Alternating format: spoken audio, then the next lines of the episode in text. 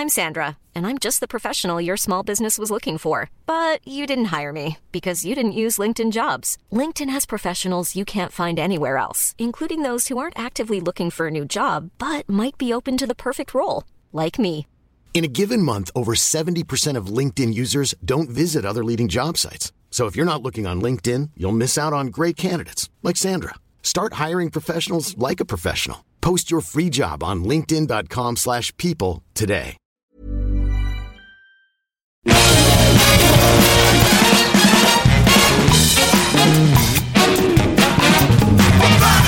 happening?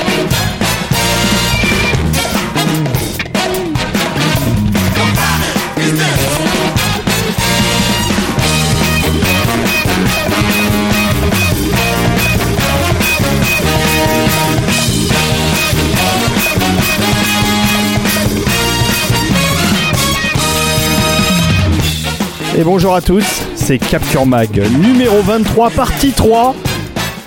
Et on est toujours euh, dans l'univers du réalisateur Steven Spielberg. Et C'est la le prochaine... numéro 26 en fait, logiquement. Du coup. ouais, quelque chose comme ça. Et la prochaine fois, les mecs, euh, vous voulez pas prendre Milos Forman ou un mec qui a fait moins de films Parce que là, pour le coup, euh, ça n'en finit pas. Et c'est pas prêt de finir parce qu'il nous reste je ne sais combien de films à traiter.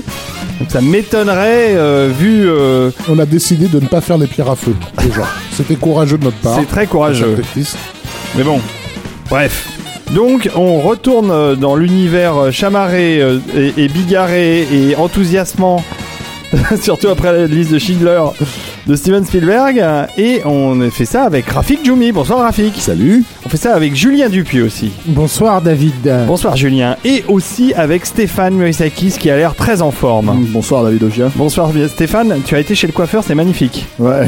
ok. Bah écoute, je te le dis, je te trouve très beau. D'accord. On va vous laisser. Ben voilà. Et qu'est-ce que j'ai? J'ai quand même quelques annonces, mine de rien. Ah, parce que ah bah oui. Oui, j'aime bien faire de la promotion avant qu'on attaque le dur, le gras. On a une Nuo Max qui arrive fin, euh, fin du mois de mai, le 26, avec une avant-première nettement plus intéressante, euh, qui est celle de I Kill Giants, euh, tueuse de géants. Et donc, on fait une nuit géant, j'en avais déjà parlé, je pense, où il y aura donc I Kill Giants, le géant de fer de Brad Bird, qui c'est- qu'il est toujours bon de revoir, surtout au Max Linder Panorama, hein, ça risque d'envoyer le bois gravement. Et le film de George Stevens, euh, dans lequel James Dean interprète un géant aussi, non? Eh ben non, non, finalement, on aurait pu, on eût pu, mais on a choisi de passer Colossal avec Anna Tawai, Ah oui. qui est une, une comédie fort sympathique, euh, Très euh, étrange. et, et très étrange, moi que j'aime beaucoup personnellement, Nacho Vigalondo. Et que- Qui est pas sorti parlé. en salle en et fait. qui Non, n'est pas non. sorti en salle, et c'est donc l'occasion de le voir sur grand écran, puisqu'on aura un DCP fourni par euh, Tamasa, si Tu je me dois souviens faire bien. un duplex avec l'oral qui, est- qui est très rigolo. En tout cas, en tout cas, moi j'aime beaucoup le film et euh, Al Hathaway est super. Et d'ailleurs le, le mec aussi, je me souviens plus de son nom, il est vachement bien, son, son pendant masculin. Euh, Jason Sudeikis. Et, Ouais. et, et moi j'aime beaucoup beaucoup le visuel de ce film et, et ce qui s'y passe. Et franchement, euh, ça va être une, une nuit étonnante, d'autant qu'il va y avoir beaucoup de surprises, puisqu'il y a Et- probablement. cour- et courte. Parce Bah, que là, pour le coup, il y a que des films qui font 1h30. Ouais, mais alors il y aura du bonus parce que euh, on va avoir sûrement la présence euh, de, de- des- gens euh, peut-être du cast, de, des, ou des réals ou des scénaristes pour I Kill Giants parce que je sais que Jokers, qui est le distributeur qui nous aide à sortir ce film en avant-première, a envie de- d'en faire un vrai événement. Donc il y aura, y aura du beau monde et euh, il y aura euh, plein. Nous on fait des tombolas généralement au New Max. Il y aura plein de trucs à gagner et parce que c'est chez Brajlon, enfin chez iComics avec Sullivan euh, que sort le, le, le comics dont est tiré le film I Kill Giants et on a c'est un très beau volume omnibus puisqu'il y a l'intégrale du comics et on on va sûrement le faire gagner et euh, des Blu-ray aussi peut-être de Kill Giants. Parce que c'est pareil euh, je je suis pas sûr qu'il y ait une sortie salle derrière. Je... Non, non, il sort directement en il sort en Blu-ray, c'est ça. Donc vous avez une, une occasion assez unique de découvrir deux films qui ne sortent pas sur grand écran et qui sont pourtant des films de cinéma euh, sur le, le plus bel écran de Paris qui est le Max Nader. Donc voilà, c'est en vente sur le site des Nuits au Max. On va retourner dans l'univers de Spielberg avec euh, Avec un, bon film. Oh, pas évident, c'est pas évident.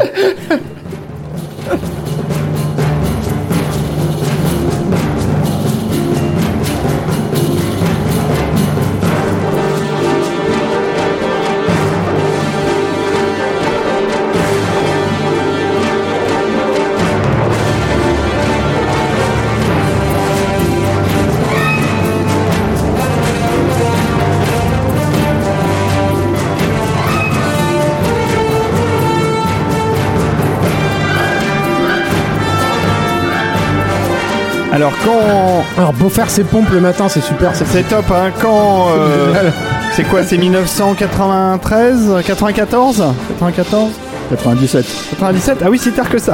Je trouve que c'est c'est la plus Bernard Hermanesque de. Oh, il y en a d'autres. Euh, ah ouais? Non, Enfin, Je trouve que c'est- elle est, elle est super. euh, J'ai l'impression de voir le, d'entendre le septième voyage de Sinbad dopé aux hormones. moi, En quand tout cas, quand avec Rafik on a découvert ce score, parce que moi je l'ai découvert avant de voir le film, euh, je me suis dit, waouh, ça va Ah, être mais moi aussi, hein. Ça, ça- ça me- alors ça me bottait, mais puis en plus j'avais adoré Jurassic Park, donc euh, voir Spielberg revenir à cet univers, ça me, en plus, le ça livret est m'emballait. très, très joli. Il y avait une espèce de pop-up comme ça et tout. C'était cool. Très très joli, tout à fait, mais tout à fait.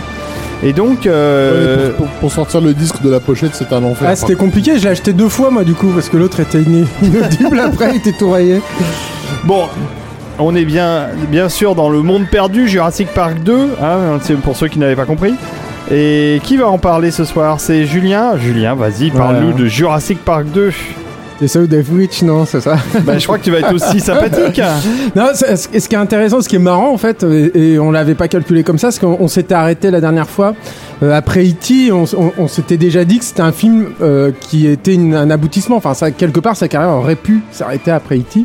Et euh, on arrivait au même, euh, à- au À la même, même un peu- à la conclusion. conclusion après la liste de Schindler. Ouais. C'est-à-dire que c'est aussi un accomplissement totalement différent. Sauf que Ça là, il aurait dû vraiment s'arrêter. Et Oh. on en reparlera, euh, David, évidemment, mais. Ah, ça va te des Non mais, mais sa, carrière aurait pu s'arrêter d'ailleurs. Elle, elle s'est arrêtée parce que c'est. bah, euh, Qu'est-ce qu'il y a Non, non, un film testament en fait. Oui, euh, oui, par, voilà. par rapport à la liste de Schindler. Et- et- et, euh, Donc on terminera ce podcast sur Indiana Jones 4. Non mais et, et, et- et, euh, à, à tel point d'ailleurs que il, il s'est passé un truc qui ne se passait jamais avant dans la carrière de Spielberg après euh, la liste de Schindler, c'est qu'il va prendre deux années sabbatiques, deux années où il va il va ne rien faire, il va disparaître en fait euh, des, des écrans, des actus, etc. Ce qui est super étonnant. Enfin Ça- quand tu l'as vécu, jamais arrivé. Bah voilà, c'est-à-dire que quand tu as grandi euh, comme nous avec Spielberg, qui avait ce flow ininterrompu de films, que ce soit des succès ou pas, mais il était là en permanence. et Il Mm. occupait une place énormissime quoi dans le le, le, le cinéma euh, à, à l'époque. Qui, Il qui- a su y revenir, hein, cette idée. voilà, mais qui, qui, qui disparaissent comme ça pendant deux ans, c'était quand même très très bizarre. Et évidemment, le- la nature déteste le vide et elle, et- et elle l'a remplacé un peu curieusement parce que euh, c'est un- c'est une période qu'on a un peu tendance à oublier, mais il l'a l'a remplacé par Roland Emmerich en fait. C'est-à-dire que Ah. Independence Day a, a- Ah bah là, tu me fais plaisir. là. non mais c'est c'est important de le resituer par rapport au monde perdu en fait. C'est pas euh, simplement anecdotique et tout ce que je veux dire, mais euh, c'est-à-dire que Roland Emmerich, le, le succès monumental de, de Heidi Ford, Independence Day, son chef-d'œuvre selon David Doja, qui fera aussi une soirée. Non, moi, je serais plutôt à dire que son chef-d'œuvre, c'est euh, Godzilla. Mais Et, bon. euh, ah oui, bah justement. Mais euh, donc, non, mais, ce, ce- ce- ce- je ce sors truc- de ce podcast. ce truc de Independence Day, c'est intéressant parce que il, il- il prenait quand même malgré tout, euh, quoi qu'on pense du film, hein, euh, il prenait quand même une place laissée vacante par Spielberg. C'était manifeste. Et quoi, pas que lui. Et euh, par aussi estival, les etc. Star Wars qui n'étaient plus là depuis plus de 10 ans. Aussi, effectivement, mais c'était quand même un film qui était parce qu'il faut savoir que Emmerich, bon, on va pas, euh, je vais pas C'est m'attarder sur Emmerich, Spielberg. mais non, mais c'est surtout une espèce d'avatar un peu difforme comme ça de, de Spielberg quand on voit Joey, les trucs comme ça, les Stargate. Oui, oui. et tout.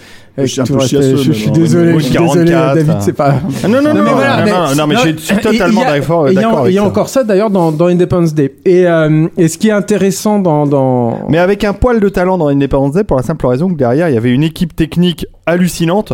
Je sais pas si vous vous souvenez du film IMAX euh, qui s'appelait Special Effects qui avait été réalisé euh, par le spécialiste du son, ça me reviendra. Euh, non, c'est Ben. Burt euh, qui l'a. non, c'est Gary Non, c'est. Gary Rydstrom qui l'avait fait. Bon.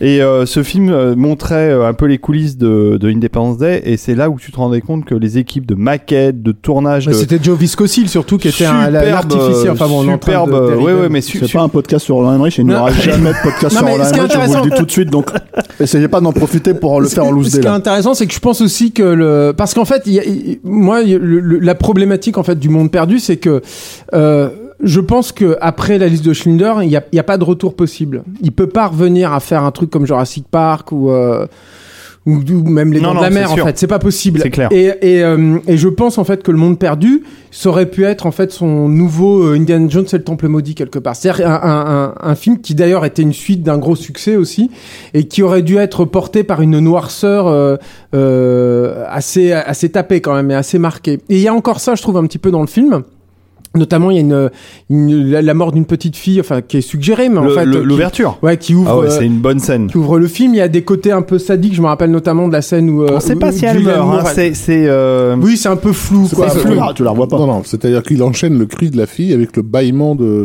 du protagoniste. De Jeff Goldblum en Ouais. plus, ouais. Et et en moi, je trouve plus, que le bâillement est plus choquant que la mort de la fille. Ah, quoi. ouais. Mm. Et, en, Et- et- et en plus, cette gamine va se retrouver dans 10 000, qui est aussi le meilleur film de, de, Aussi. de Roland Emmerich, puisque c'est la même Comme quoi la boucle est bouclée. Après, hein. après 2012, qui est son meilleur film. Non mais tu- c'est, c'est toi qui es obsédé, hein. c'est toi qui en parle, hein, Stéphane, hein, c'est pas moi. Moi, je suis hein. obsédé par cette actrice surtout, mais bon, plus que Et, et par- ce- et- et en fait, le monde perdu, enfin pour moi, de, de mon point de vue, ce ne sont que des des choses qui sont amorcées, qui ne sont pas amenées à, à- à leur terme. C'est-à-dire qu'il y a- il un personnage, ouais. pour moi, il y a un personnage qui est magnifique dans le film. Qu'il y a beaucoup de choses qui sont magnifiques en fait dans le monde perdu, mais qui sont avortées à chaque fois. Et il y a un personnage qui est magnifique, qui est Pete Postlewaite, qui est, Oui. qui est une espèce de chasseur de grands faux, Bah en oui. fait, Et l'équivalent. d'ailleurs cette scène dont on a un- écouté la musique, elle démarre super bien et elle Et- tourne à un autre et- boudin. Et elle, elle, elle s'avorte, en fait, elle Tout à fait. tout de suite euh, de façon euh, très très rapide. Et tout est un peu comme ça en fait dans le monde perdu. C'est un film moi que je trouve extrêmement frustrant euh, Mm, mm, mm. et qui est euh, du coup euh, particulièrement déplaisant. Et qui est un film, donc je pense que Spielberg l'a pas fait forcément pour les bonnes raisons. C'est-à-dire que quelque part, Indiana Jones et le Temple maudit, ça sort des tripes. Donc c'est un film qui est fait pour les bonnes raisons. C'est simplement, il a besoin de, de, de l'idée à ce moment-là, quoi, sur ce truc-là. Si- si- J'ai fait une analogie absolument dégueulasse, personne n'a Oui, relevé, mais c'est pas non, grave. mais euh, ne relevons pas. mais- mais je, je pense que le monde perdu, il y a, il y, a, il y a pas ça. Et en tout cas, s'il l'a fait, c'est pour les mauvaises raisons. Il y a cette anecdote quand même euh, qui, j'ai l'impression, a été un peu à oublier, mais où t'as Jeff Goldblum qui racontait que sur le plateau, bah, Spielberg, il était pas toujours là. et qu'il était même, euh, parfois, il, dirigeait en fait des films par l'équivalent de Skype, en fait, euh, enfin, par visioconférence en tout cas ce qui est quand même euh, assez assez embarrassant quoi pour le pour le bonhomme. Et puis il y a cette problématique de la fin. Et c'est pour ça que je parlais de de au début. C'est que la fin du monde perdu ça ne devait pas être la fin qu'on connaît aujourd'hui. C'était une fin avec euh, avec des ptérodactyles en fait et euh, une chasse de ptérodactyles qui sera très partiellement reprise d'ailleurs dans Jurassic Park 3 et euh, avec une, une bataille euh, euh, avec un hélicoptère en fait où les héros est monté dans un hélicoptère et été attaqué par des ptérodactyles euh, On voit dans, dans, le, dans, Lost- dans Jurassic World. Ouais, ouais, bon. Eh, mais, Ah bah, euh, euh, non, mais Non mais rien ne se perd, tout se transforme. Non, mais faut faut, arrêter de parler des films qui fâchent aussi, là. Il- Non, non, mais rien ne se perd, tout se transforme. il Quand il y a faut- des idées qui sont mises sur le papier, généralement. Euh, surtout avec. Universal, oui, j'ai l'impression. Mais, Ouais, mais, ouais. euh, mais euh, c'est Stan Winston avait construit les avait construit la- les marionnettes, hein, ce qui coûte quand même très très très cher. ILM aussi avait fait les modèles que tu vois dans le plan final, si mes souvenirs sont bons d'ailleurs, Mmh, du monde perdu.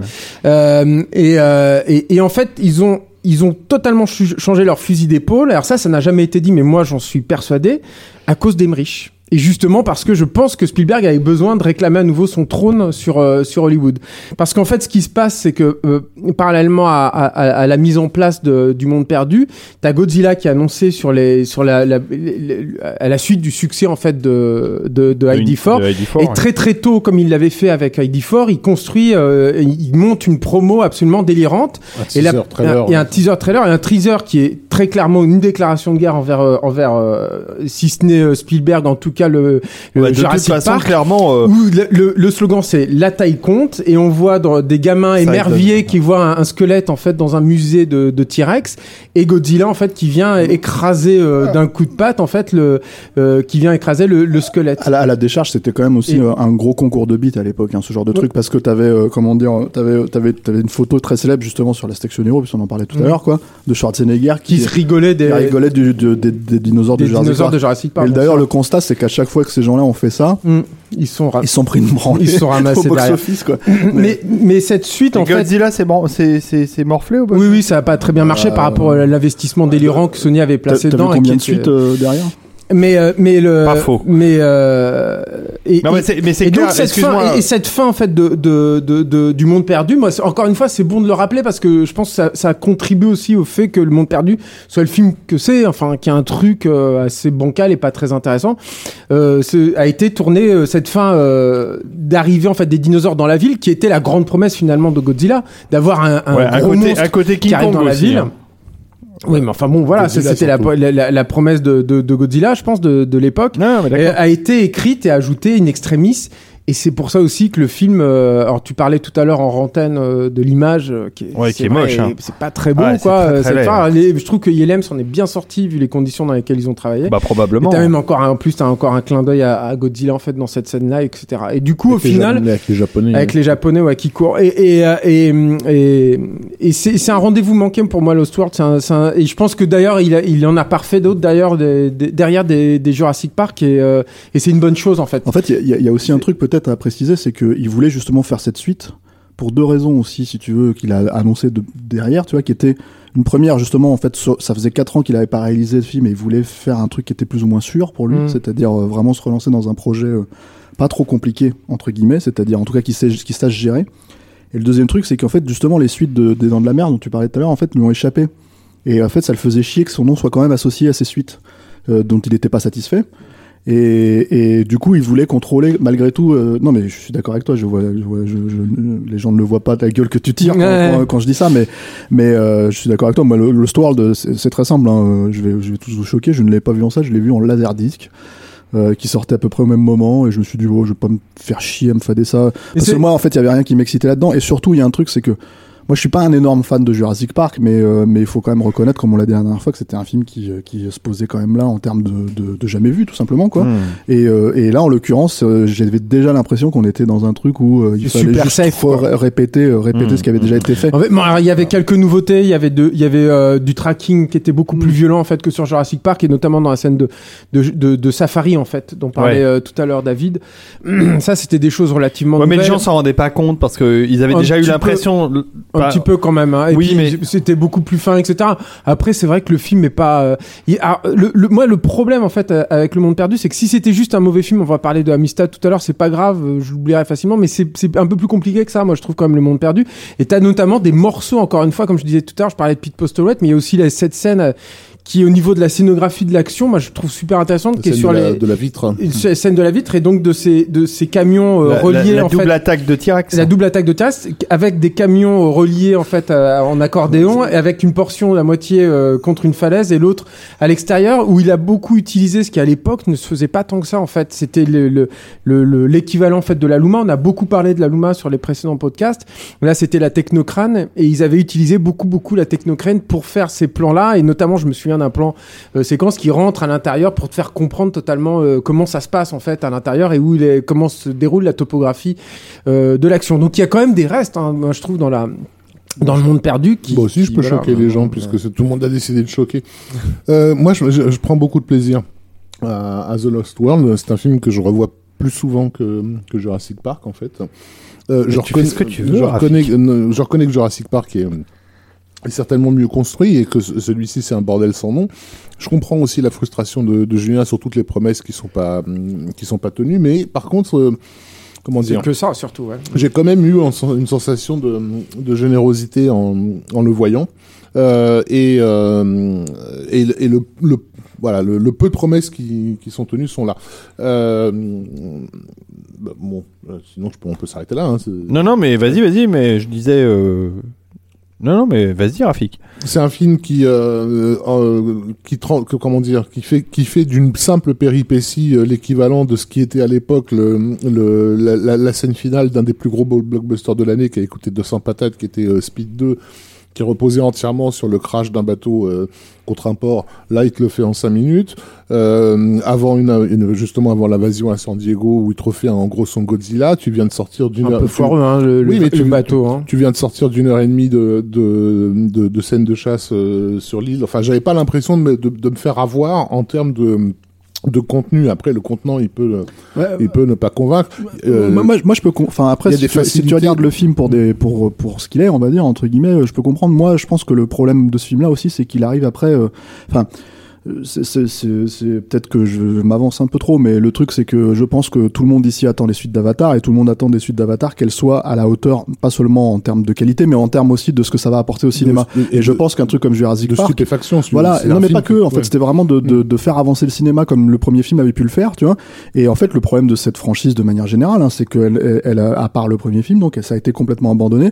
Et je pense que ça fait partie des, des raisons aussi pour lesquelles un film comme Jurassic Park 2, en fait, euh, Lost World, est complètement finalement mis de côté dans la carrière de Spielberg. Et indépendamment du. Enfin, je pense que les gens le regardent même pas comme euh, le film qui a suivi la liste de Schindler. Ils se vraiment, en fait, euh, c'est vraiment un truc où ils se disent bon bah c'est, euh, il fallait se remettre euh, tranquillement Non, au travail, tu vois. La et- question qu'on peut se poser, c'est euh, avec le même scénario ou les mêmes éléments, est-ce que, à part, à part quelques plans, est-ce que euh, si c'était Joe Johnston comme pour le 3 ou un autre réalisateur. Justement, moi, c'est le 3 que je trouve à chier. Mais... Non, non, mais est-ce que ça aurait été le même film ou Spielberg a vraiment amené quelque chose dans, dans Jurassic Park 2 Parce qu'il a, euh, il a pas, il a, je pense pas qu'il a amené tant, de choses que ça, si ce n'est quelques dérives euh, notoires comme ce fameux bâillement euh, au début ou euh, l'assimilation des personnages euh, à, à du caca, encore une fois. Enfin, il y a quand même euh, littéralement un, type qui se fait, qui se fait écraser par un, par un dinosaure euh, et qui reste collé à sa, à sa, cho- à sa semelle, quoi. Euh, un- tu, tu suis le, le dinosaure et tu vois sur la patte du T-Rex que le, le, le corps du, le corps du gars est resté collé comme une crotte, en fait. Ouais, Voilà. ouais. Euh, ce genre de ce genre de d'images euh, chez Spielberg elles sont enfin elles sont pas gratuites quoi il y a il y a il y a une espèce d'agressivité qui est pas qui est pas du niveau d'Indiana Jones et Temple maudit mais qui, qui suit mais et surtout je- moi je lui étais reconnaissant d'avoir conservé cette idée euh, euh, euh, j'ai pas j'ai pas le mot euh, éthologique enfin de, de continuer à, à, à considérer les dinosaures comme des animaux euh, et vraiment de les mettre en scène comme des animaux, ce qui va être complètement abandonné à mon sens de- dès le 3 euh, on, on va arriver bas- basiquement à des, à des raptors qui parlent en- et qui font du smurf quoi. Euh, discutable, hein, hein, ça, hein, moi je trouve. hein. comment? C'est discutable avec les T-Rex dans Lost World, hein, quand même, hein, ça. C'est on, on- super on est, on est un peu à, la limite, mais on, on a affaire à des gens qui, Le bébé qui sont, T-Rex voilà, et tout, qui sont hein, étonnés, qui sont étonnés du lien vous parental. vous entre- rappelez du film, quand même. Moi, je me rappelle pas. Ah moi je l'ai je attendu énormément ce film. Quoi. Je- Mais bon, on, y a, on a passé beaucoup trop de temps dessus. c'est Et puis on, Oui. a, on a des enfants aussi. Ok, Ah oui. et, et donc euh, The Lost World qui, qui le passe du coq à l'âne. euh, Et un hommage à Dracula que peu de gens ont remarqué, mais que j'ai beaucoup apprécié aussi, puisque donc le, le bateau euh, fantôme qui arrive euh, sur le port euh, euh, D'Amsterdam. de, de San Diego, euh, le, le capitaine en fait est mort sur le sur le gouvernail en gros Ah, quoi. oui, et, oui, oui. et- et la créature est, est cachée dans la dans, dans la soute quoi. Donc euh, voilà, j'avais j'avais bien aimé ce petit clin d'œil. Et le bateau s'appelle Il a quel nom je me souviens. SS Venture. Ah ouais, d'accord. Voilà, comme dans King Kong. Voilà. Oui, donc euh, Bah oui, oui. les Et le- références sont multiples. Bah le titre, hein, Le Monde perdu euh, de Conan. Doyle, donc euh, à la base. Et donc on passe à un sujet très très différent, euh, puisqu'après Lost World, il enchaîne sur euh, Amistad. Oui, enfin il enchaîne, il enchaîne. Il tourne en même temps, en fait, c'est ça Ah oui, il tourne en même temps? Non, non. Ah non, quand même pas. Quasiment, en fait. Ah, De toute façon, c'est des films qui ont 6 mois d'intervalle. Hein. euh. Il y avait eu de Aïe. grosses rumeurs à l'époque, euh, comme quoi euh, Kaminski avait assuré une bonne partie de The Lost World, justement, du tournage de Lost World. Donc, comme tu disais que Spielberg n'était pas là. Euh, moi, c'est en voyant Amistad que j'ai eu cette impression. en fait. Ça a donné à Williams l'occasion de faire un joli thème euh, chanté Pas aussi joli que celui de Congo. de Goldsmith. Grand film. Bien meilleur que Jurassic c'est euh, Jerry Park 2. Goldsmith, le Congo. Ouais, tout Oui. à fait. Mais de toute façon, Congo, c'est un chef-d'œuvre. Ouais, il y a Bruce Campbell sait, au début, c'est un shadow. Non, non, c'est pas ça. ça a commencé avec le remake de Deep Witch, cette, euh, cette émission. Ça se, ça se passe très mal. Alors, je sais pas ce que vous en pensez, mais. Non, mais Congo, tu peux pas comparer. Attends, s'il te plaît, quoi. Très belle créature de Stan Winston, non? C'est pas Stan Winston? Ici. Ah bon? Congo? Ouais. Non, pas Amistad, il y a pas de de- Alors Amistad, euh, bon bah... Alors moi, moi je me c'était dé- bien, alors, je me- merci. Je me, désolidarise totalement parce que je ne l'ai pas vu. Voilà. Je n'ai pas vu Amistad, voilà. Je n'ai pas vu Amistad parce que le grand euh, euh, critique français euh, Mahmoud euh, m'avait dit à l'époque, mais regarde pas ce film-là, c'est pas Spielberg qui l'a réalisé. J'ai fait bon bah ok. Et du coup, j'ai pas vu le film. Ouais, ça me fait penser au monde perdu un peu à Amistad. Hein. Enfin, je, je, je, je, je brûle le temps de parole de, de Raph, quoi, mais. euh, mais je, trouve que c'est il y a, aussi une cruauté euh, sous-jacente euh, qui, est retenue en fait, qui est contenue. Je pense notamment au traitement de l'infant d'Espagne en fait dans le film, qui a une vision en fait de l'enfant. Euh, Enfin, je vois pas d'équivalent avant euh, comme ça chez, Spielberg, j'ai l'impression quoi. Non, Rafik, est Rafik, pas du tout elle a- d'accord avec moi. Non, non, je t'écoute. je- je- je- Et- Avec beaucoup d'intérêt. Non mais Franchement, avec ta tête, on a l'impression qu'il y, a- qu'il y a le singe des Simpsons là qui des cymbales. Quand on parle d'Amistad, c'est vrai que ça me fait un peu cet effet. Ouais. Bon alors vas-y, qui nous parle d'Amistad Rafik? Non, non, oui, je peux, je peux en parler, mais Oui, parle, parle. Déjà, déjà, peut-être qu'il faudrait quand même noter que que Spielberg s'était engagé euh, en 94 dans une aventure qu'il a un peu occupée. euh, C'est clair. De quoi euh, Faire des la, fond- enfants la fondation d'un studio, d'une tentative de monter Oui. une major à Hollywood. SKG, DreamWorks. pas- Voilà, c'est pas tous les jours qu'on fait ce genre d'en- d'entreprise. Et Avec beaucoup d'argent de Microsoft.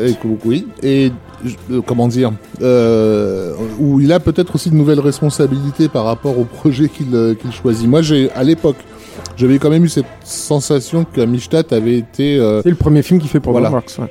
qui avait été aussi fait Ah pour donner oui, un pour donner, vrai. voilà, pour donner une, for- une forme de label au studio. En même temps, c'est un, Euh, des- un des tout premiers films euh, quasiment de voilà. DreamWorks parce que Le- le, film- le- le tout premier film qui était sorti c'était euh, Le Peacemaker. Le Pacificateur. bon ouais, euh, ça, c'était un bon film. hein. Chef ouais, et, et que personne n'a, tout le monde s'en rappelle aujourd'hui. Bien sûr. Ça a rien révolutionné le cinéma d'action et euh, et Ça a euh, surtout sorti Georges Clooney de- Et le d'urgence. prince d'Égypte. Et oui, il y avait le prince d'Égypte. Ah, Alors ça, ça, c'était c'était ça, bien, c'était ça. encore un an après, par contre. Mais euh, mais euh, après, ouais. même euh, Deep Impact, c'est sorti après. C'était sorti av- avant. Ça aussi, euh, j'aime beaucoup. ouais, ouais. C'est- c'est pas étonnant. Et effe- effectivement, en fait, One, c'était quoi. peut-être le film à Oscar que, J'ai pas- que, j'ai pas que Spielberg ça. a essayé de livrer. euh, À Oscar, je sais pas. En tout cas, c'était clairement, euh, ça ressemblait à un projet fait pour légitimer le studio sur la place, euh, sur sur la place hollywoodienne. Euh, mais aussi euh, parce qu'il faut pas, comment dire, il n'y a pas que de mauvaises raisons de, de faire les films. Euh, il a, il a déclaré assez tardivement à l'époque de Lincoln qui, qui s'était pris de passion depuis un moment pour l'histoire et notamment le, le versant euh, légal euh, de l'histoire, tout ce qui touche au juridique en fait. Euh, alors, j'ai pas, bon, je suis pas dans sa tête, mais je me suis demandé euh, parfois si, euh, si euh, à la suite de la liste de Schindler ou pendant la liste de Schindler, c'est pas, c'est pas là que ça l'avait frappé en fait, ou comme- comment dire, quand tu essaies de comprendre qu'est-ce qui a pu vraiment se passer, euh, comment on en est entre guillemets arrivé là, tu te contentes pas de faire de l'histoire, tu rentres aussi dans le tout le processus justement judiciaire et légal qui a permis à un, à un État de devenir euh, un État meurtrier. Et, euh, et j'ai l'impression que avec tout ce qu'il a pu apprendre euh, euh, à cette époque dans ses dans ses lectures euh, euh, juristes, euh, il a aussi redécouvert l'histoire de, de l'Amérique. Et, et Amistad, c'est un moment Est-ce qu'on repitch Amistad justement? Oui, bah alors donc Amistad, c'est un film qui se passe, euh, j'ai plus la date exacte, mais en gros pendant la traite de- des- des- des esclaves. 1839. Et tu as sur un bateau une, une révolte. Une mutinerie. une mutinerie, voilà, donc euh, des- d'esclaves qui tuent leur euh, leur euh, leur propriétaire, enfin leur, leur tortionnaire, euh, et euh, mais qui, qui se retrouvent quand même sur la euh, sur la côte aux États-Unis et, et qui vont pour être Jugés. jugés et, et en fait le procès va être aussi l'occasion de poser la question est-ce que ce sont vraiment des hommes, des humains? Parce que si ce sont des humains, du coup, on doit les juger selon les mêmes lois que nous, etc. Enfin, il y a, le début, on va dire, d'un- changement du processus juridique à l'égard des, des, des, des, no- des Noirs aux États-Unis, qui va en- ensuite faire euh, un précédent, en fait. Euh, pour l'anecdote, euh, la saga Matrix évoquait ça en creux aussi, puisque on, avait ce- cette histoire de BI-66ER, qui était le premier robot à avoir tué un humain, et qui, euh, qui disait en gros qu'il l'avait tué parce qu'il avait peur de mourir. Et Ah oui, dans voilà, Animatrix. dans Animatrix, Mm. voilà. Ah oui, oui, je me souviens de ça. Et que C'était du coup, ça, voilà, et que du coup, ça avait posé la question de savoir quel Mm. était le statut des, Des robots. Des robots, dans la société. Donc, ça reprenait en fait cette, cette histoire, Cette- euh, cette, cette histoire-là. Trame dramatique. Donc voilà, je pense que c'est ça, c'est une part, en grande partie ça qui le préoccupe à l'époque. Euh, je pense qu'il a, il a été aussi sensible depuis longtemps aux critiques avaient été formulées à des films comme La couleur pourpre et même La liste de Schindler par rapport à justement ce dont on parlait dans le dernier podcast, l'utilisation d'effets euh, pour faire du cinéma de à message. Et, et, et j'ai ressenti violemment euh, Amistad comme comme une autocensure quoi, comme Mais un- clairement, très clairement, comme un film où il ne s'autorise absolument pas à être le, le, le, le Spielberg qu'il est euh, habituellement. Alors, et, ouais, À ceci près quand même que t'as as cette scène muette. euh, tu vois, moi j'ai pas revu le film depuis la Ouais. salle. Hein, Mmh. C'est quand même Mmh. c'est violent quoi. Mais euh, mais je me souviens et tu vois ça m'a quand même marqué. T'as quand même cette scène muette euh, de, du parcours en fait du cheminement des, des esclaves euh, qui va de, de du départ de, de, de l'Afrique même de leur quand ils sont capturés en Afrique si mes souvenirs sont bons jusqu'à euh, euh, la fin de la mutinerie enfin l'arrivée sur la, les, les, les côtes américaines. Qui est quand même un, c'est un morceau de cinéma. Je dis pas un grand morceau de cinéma, mais c'est un vrai, c'est du vrai cinoche Oui. quand même à ce moment-là. Il y a des moments, il y a des moments extrêmement, peu, là, extrêmement fugaces. Ouais. Euh, moi, je sais qu'il y a un plan qui, qui est pour moi, pour le coup, complètement Spielbergien. C'est quand ils sont sur leur bateau, qu'ils savent pas le, le gouverner et qu'ils croisent un autre bateau anglais. Et que sur cet autre bateau anglais, les gens sont, ils sont en train de prendre leur thé sur le, sur le pont et et Mm. il y a cette longue focale avec tous ces blagues qui regardent passer des gens euh, assis euh, avec leur tasse de thé. euh, bon, ça c'est typique d'un d'un truc euh, Spielbergien, ce, ce décalage euh, absurde qui euh, qui, bah, qui questionne le, le, le, le- le statut des, des forces en présence. Euh, mais au-delà de ça, euh, de- voilà, le, le film c'est c'est un long tunnel de de, de délire juri- euh, ju- juridique. C'est un film à procès, C'est un film à procès, aussi, voilà. C'est Plus qu'un Si film t'aimes les procès, quoi. ouais, t'es content. Euh, c'est Non, même pas, c'est C'est littéralement, littéralement du HBO, puisque c'est HBO qui avait au départ euh, euh, récupéré les droits de cette histoire et de- de- de- avait décidé d'en faire un, d'en faire un long métrage avant que ça n'échoue justement dans les, l'escarcille de, de, DreamWorks. Donc on a on a affaire quasi vraiment, pour moi en tout cas, à un produit, euh, à, un de ces produits formatés que les Américains aiment bien, quoi, qui sont euh, qui sont ces, ces, films de procès du, samedi soir, euh, et, avec un réalisateur qui se restreint à, tout bout de champ, quoi. Alors c'est étonnant ce que tu dis parce que, enfin, qui se restreint. quand tu regardes le le prix du film, euh, c'est étonnant, 36 millions de dollars. Là où la liste de Schindler en a coûté 22 seulement. Euh, euh, moi, Oui, qui, enfin, je me bon, souviens Enfin, du t'as film. des on les- bateaux, t'as. Ouais, ça se voit pas tant que ça à l'image. hein. Ouais. Enfin, t'as 36 du- t'as- millions de dollars. T'as du quoi. cast aussi. Hein, Il y a euh, beaucoup de cast, ouais, il y a C'est du peut-être ça. Et, C'est ça. et, et de, Anthony de, Hopkins, de, de euh, l'Oscarisé Morgan Freeman, Matthew McConaughey, C'est vrai, c'est vrai. euh, Pete Très bon Postel- cast d'ailleurs. Postel West, Stellan bon Skarsgård, cast. Matthew McConaughey, il est chaud, hein, et il a un gros rôle, hein, il est chaud hein, dans le film. C'est dur, hein, euh, c'est Peter toujours un peu dur, hein, Matthew McConaughey. Ça dépend, mais alors là, dans, dans, il est, il est compliqué. hein. Mm. C'est dur à quoi. Ah Non, il y avait, effectivement du, du, monde, mais voilà, enfin la, la, photo est, est d'une. Moi, j'avais l'impression de regarder un Edward Zwick euh, euh, en, perte de vitesse. euh, ça donne une idée. Voilà, je. Le Edward Zwick de l'époque, c'était couvre-feu. Comme euh, comme mes collègues, Avec Bruce euh, Willis. comme mes collègues, j'ai pas En revu mode le, Death Wish. j'ai pas revu le film depuis. J'ai, je l'ai jamais- je l'ai même jamais acheté. Euh, Ouais, moi sous- non plus. Sous, sous aucun. euh, C'est un film qui est assez oublié. hein, alors que, d'ailleurs. alors que j'achète les Spielberg que je n'aime pas. J'a- j'a- j'a- J'achète Hook, j'achète Indiana Jones 4. Ouais, pareil. Voilà. Enfin, mais, Indiana Jones 4, j'étais un peu forcé. mais là, le euh, mais comme dis- disait Stéphane, ce film-là, je n'arrive même pas à le- à l'intégrer dans le, dans la carrière de, de, de, de, de Spielberg. Quoi. Ça reste un. Et puis c'est long, hein, 148 minutes. hein. Et tu le sens passer. Hein. Peut-être Ah ouais, un je jour. le sens, hein. Ceci dit, mais ça on en parlera euh, plus tard, quoi. Euh, ce qu'il a tenté de faire justement, cette- ce côté re- euh, restreint euh, et obsessionnel du juridique, je trouve que ça lui a servi pour pour le pour le futur, puisqu'après il va faire des films dont un qui, qui pourrait faire penser à, à Mistadt, mais qui pour le coup va très loin dans ce que la mise en scène peut faire autour de ces de ces questions-là. Ok. Teasing. Teasing. teasing. Mais ça, ça sera pour- probablement pas pour cette émission. Euh, C'est un peu triste ce début de podcast parce que t'as quand même, euh, t'as quand même deux films pas. Pas top. Voilà. Ouais, mais on va se rattraper Ouais, tout de je- suite. euh, bon, après je vois plus souvent le Stewart que Amistad. Ouais. Ouais. Et il, étonnant, et hein. il faut le sauver le soldat Ryan, tu le regardes combien de fois Il y a plus de dinosaures dans Lost World aussi, alors c'est plus, c'est plus cool à revoir.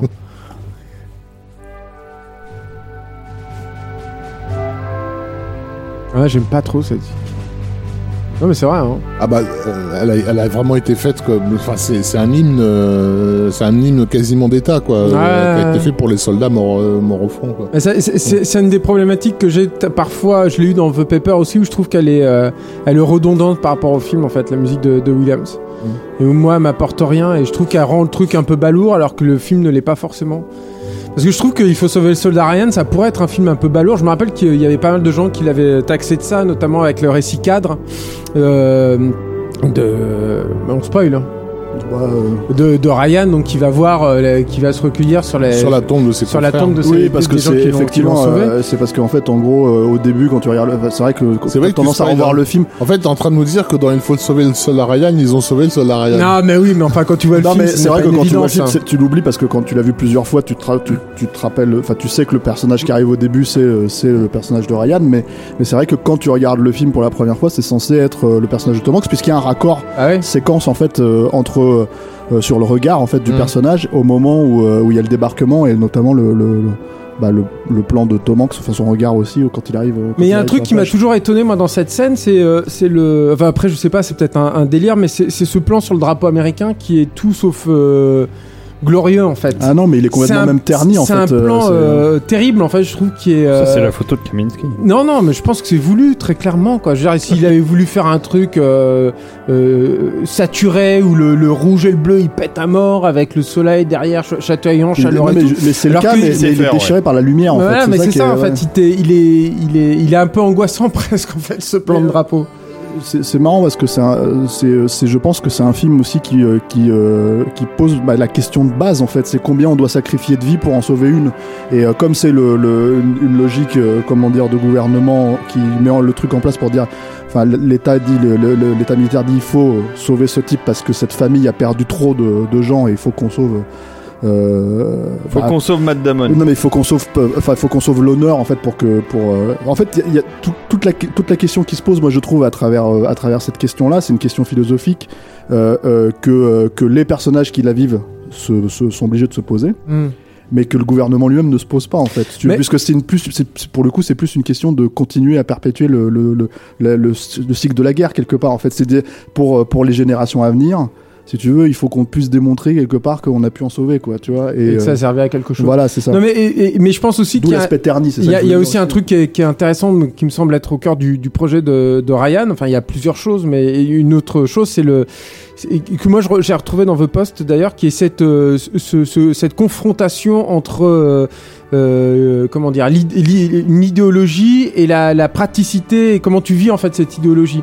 Et je pense que le fait de de- d'avoir euh, euh, eu cette volonté de créer une, une, scène d'ouverture euh, extrêmement immersive en fait c'est presque de la VR enfin son, son, désir en fait à, Spielberg c'était de te faire vivre en fait le, le, débarquement ça te donne une perspective en fait sur tout le reste qui est, qui est totalement différente et qui pour moi est du coup en, plus un- une réponse à ce qui l'a bercé étant enfant parce que c'est ça aussi le, le truc avec euh, Il faut sauver le soldat Ryan, c'est que je, je, je pense qu'il a été euh, autant élevé euh, Spielberg par le par euh, les, les séries B un peu de SF et fantastique euh, qu'il pouvait voir à la télé, que par les westerns et que par les films de Oui, guerre. sûr, hein. parce que les- films de guerre, il en a été Iwo- voilà. abreuvé. Quoi. Iwo, Iwo Jima et compagnie, euh, les diables Bah, de il faut rappeler que dans ses premiers films, il a fait 1941 qui a beau être Non, mais même avant, c'est- même c'est- ses, même ses Même ses courts-métrages. en fait, étaient déjà des films sur la Seconde Guerre mondiale, bien plus sûr. particulièrement sur la Seconde Guerre mondiale, quoi, qui Et- considère comme étant un- le, le conflit. euh, il y, a- un fétichisme cinéphile aussi autour de Mmh. ces, de, voilà. de ces films, de ces films-là.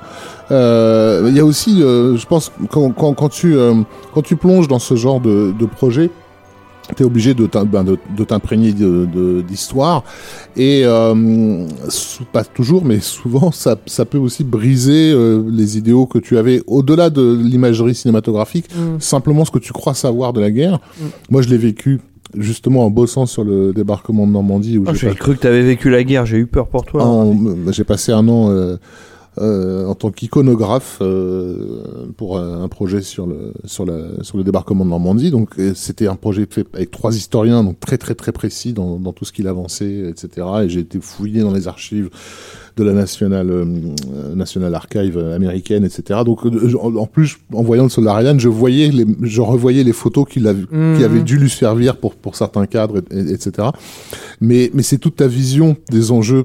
Euh, euh, géostratégique de l'époque qui est que, que tu revisites effectivement le, le caractère glorieux comme tu disais par rapport au, au drapeau américain etc euh, je pense qu'il il naît de là c'est-à-dire que tu, tu perds des illusions sur, euh, sur pas mal de choses on va Mhm. dire et en même temps tu te raccroches à l'idée que oui mais alors pourquoi on l'a fait Mhm. quand même tu vois? Et on l'a fait quand même parce qu'on a parce qu'il était nécessaire de, que ce soit fait et je pense moi je le, ce drapeau je le vis comme ça en Non, fait. mais c'est clair, Ouais. tout à fait, bien sûr. Oh, moi, je Mais pense c'est que c'est là où c'est pas, euh, c'est pas, mm. c'est pas, c'est pas simpliste en fait. Mm. si plus- Et c'est là aussi où tu as ce décalage par rapport à ces films de la Seconde Guerre mondiale qui, alors, euh, on peut citer les, les, les, les, les grands fleurons, mais je pense que le tout venant en fait des, des, des productions de films de guerre euh, des années euh, euh, 50, on va dire euh, américaines, c'était quand même en général des films super simplistes euh, qui, sûr, surfaient sur la mais même euh, totale. même, et voilà. même le jour le plus long hein, sur ce, ce qui est, peut-être moins simpliste mais qui ouais Non mais tout à fait. Et, non mais je voulais juste dire, ça me fait penser à un autre truc d'ailleurs, c'est qu'il a, il a, il a il a produit et participé à un documentaire qui est sur Netflix qu'il faut absolument voir. Je crois que je l'avais dit à, à tous, tous les deux, voire tous les trois, et je sais pas si vous l'avez fait, mais qui est Five Came Back et qui est justement en fait sur le sur la, la- ces grands cinéastes qui, qui ont Je participé à l'effort de guerre et qui qui en sont sortis euh, euh, transformés. Et, euh, et comment en fait euh, cette expérience a d'une part impacté euh, de toute façon de façon radicale leur leur carrière et, euh, et, et a créé aussi quelque part un peu des, des, des nouvelles formes. Il y a, il y a de ça aussi je trouve dans, dans, dans le soldat Ryan. C'est-à-dire que Et notamment, oui, avec la découverte, parce que ça, ça correspond à l'époque où le film se, se faisait, où en fait sont ressortis des archives euh, les films de George Stevens, puisque en fait quand il, est, il, est- il avait testé une caméra 16 mm couleur sur euh, sur le front. George Stevens qui est le cinéaste dont s'occupe Spielberg d'ailleurs sur euh, Five Came Back. D'accord, ok. Pardon. Euh, très bien. non non mais ça Tu l'as correspond à ce que vendu. tu dis. hein. Et, et Stevens était revenu et avait en gros rangé ses, ses films dans, dans, dans, dans, dans un, dans un tiroir. Il voulait plus en entendre parler. Il a été Et- complètement traumatisé Ouais, par le euh, truc, et, et c'est son fils qui, après la mort du père, a découvert en fait ces, ces, ces films en couleur, des documents exceptionnels. Quoi. Enfin, en gros, la, la Seconde Guerre mondiale, filmée par un des plus grands cinéastes américains de l'époque, euh, et en couleur, et a euh, remasterisé ces, ces trucs et les a et les a remis à disposition. Et, et Stevens, en fait, euh, ce qu'il avait filmé et gardé pour lui n'était pas vraiment des plans de bataille, mais des plans de soldats, des, des plans de visage, quoi. Vraiment le Mhm. quotidien des, des, des, des mecs. Et c'est évident que Bah, c'est le, c'est le soldat c'est le début, c'est voilà. l'ouverture dans Mm. le dans le truc. Qu'est-ce que tu vois d'abord? Tu vois Mm. des visages et après encore une fois, tu es dans une expérience extrêmement euh, extrêmement subjective et cette scène d'ouverture, elle est euh, c'est c'est- ce qui est incroyable en fait sur Soldat Ryan parce qu'on en a beaucoup parlé en fait de cette scène d'ouverture. D'ailleurs, je vous conseille, il y a eu un, numéro d'Empire au moment de euh, Ready Player One qui est sorti euh, spécial Spielberg. Et il y a un article de 6 ou 8 pages, je sais plus, sur la conception uniquement de cette scène d'ouverture. Et il y a doit avoir une quinzaine de témoignages. Donc il y a Tom Hanks il y a Del Dye qui était euh, conseiller technique en fait du film euh, qui était un vétéran de la guerre du Vietnam, euh, euh, frère d'armes d'Oliver Stone, qui avait commencé à travailler dans le cinéma sur Platoon et qui a aussi fait sur euh, Il faut sauver le da- soldat Ryan, D'accord, ce qu'il appelle les bootcamps en fait, qui est en fait un, un camp d'entraînement euh, assez euh, assez sévère. Moi, j'ai l'intérêt de Del Dye, c'est pas de la rigolade, hein, je pense les, les camps de travail, les camps de travail, les camps de- d'entraînement de, pardon pour ce lapsus, je suis désolé, mais les les, les, les camps d'entraînement qu'il qu'il fait pour les stars, etc. Et euh, et euh, celui du soldat Ryan était particulièrement difficile et c'est autant pour entraîner les mecs à se comporter comme des soldats Elle est soudée en fait. qu'à les souder, ouais. à leur faire vivre un truc. Et puis y a- ils ont aussi une expérience. euh, J'ai l'impression qu'on en parle un, euh, un peu plus rarement. En tout cas, tu le vois pas trop dans les parce que c'est pas très euh, joli à filmer, quoi. Mais il y a une expérience où autour d'un feu de camp vers la fin, euh, il y a des anciens combattants qui viennent et qui leur racontent euh, l'expérience qu'ils ont vécue en fait. Et ça, c'est un truc qu'ils ont euh, instauré depuis. euh, il faut sauver le soldat Ryan, de façon à ce que ils aient ce bagage-là en fait, les Mmh, comédiens mmh, quand mmh. ils étaient en fait sur le sur Mais- le plateau. Moi, je suis peut-être la seule personne qui a vu le film pour le coup en salle aux États-Unis avec des vétérans dans la salle. Ça se voyait en fait que les mecs venaient voir le film et c'est assez. euh, et je l'ai vu avec un copain euh, de l'époque en fait, qui quand on était là-bas et qui, euh, lui pour le coup prenait la violence du film de façon assez euh, rigolarde, ce qui était assez énervant en fait quand t'étais en train de te taper le film et tu sentais qu'il énervait vraiment les les, euh, les, les vétérans et t'avais un espèce de choc euh, de. de- Comment de- tu peux prendre ça en ah non mais rigolant, euh, tu sais, je pense bizarre, que c'est aussi, je pense qu'il y avait un côté, euh, enfin pas à la Des rigolade, drôles mais- de fréquentation, Stéphane, Bah, quand même, écoute. j'aurais pas mais- je, ne, je ne le vois plus tellement, mais, euh, mais le truc en fait, c'est que ce qui était assez étonnant, c'est que je pense qu'il était choqué à la fois par la violence et en Mm. même temps, il était euh, C'est comment un exutoire, quoi, une façon Voilà, c'est ça. ouais. Et euh, alors que alors que euh, ça se voyait que les, les, les personnes âgées qui étaient là en fait le vivaient de façon complètement intérieure quoi. Et, et du coup qu- quand tu vois le film comme ça avec euh, avec ces gens-là dans la salle, tu comprends pourquoi il a été fait comme ça aussi quelque Mm. Part. C'est-à-dire que tu peux pas le, le comment dire euh, c'est c'est- ça fait partie du projet, tu peux pas vraiment nous on le voit de manière peut-être un peu plus euh, extérieure euh, si tu veux parce que on sait que c'est un truc qui existe dans la logique des États-Unis et la façon dont, dont ils peuvent faire euh, ce genre de cinéma là aussi. Mais euh, mais mais après ça, ça- enfin je veux dire pour un cinéaste qui est tourné vers le, le, le, public et qui est tourné vers euh, vers comment dire enfin qui a une logique humaniste, c'était un- quasi obligatoire qu'il le traite y a- comme ça quoi. Mais il y a un impact du coup, je pense qu'il est lié à ça de, du, de Soldat Ryan qui, qui est quand même monumental. Enfin moi je trouve, c'est-à-dire que la façon qu'ils ont de filmer les scènes de combat, tu vas retrouver ça. Bah, mais justement, oui, ça- mais il faut en ça- parler de ça. C'est, c'est, ça a c'est- marqué. euh, c'est quelque chose, voilà. en fait. Et Bah, ça, a surtout- mar- ça a marqué tout parce qu'en c'est fait, pas, c'est pas c'est- juste tout une, euh, c'est pas juste une idée, euh, une idée esthétique du genre, hein, ça va, ça va être cool, euh, et, et c'est peut-être ce qui n'a pas été compris par d'autres cinéastes qui ont repris le Ridley. Scott, par exemple. Comme par hein. exemple Ridley Scott.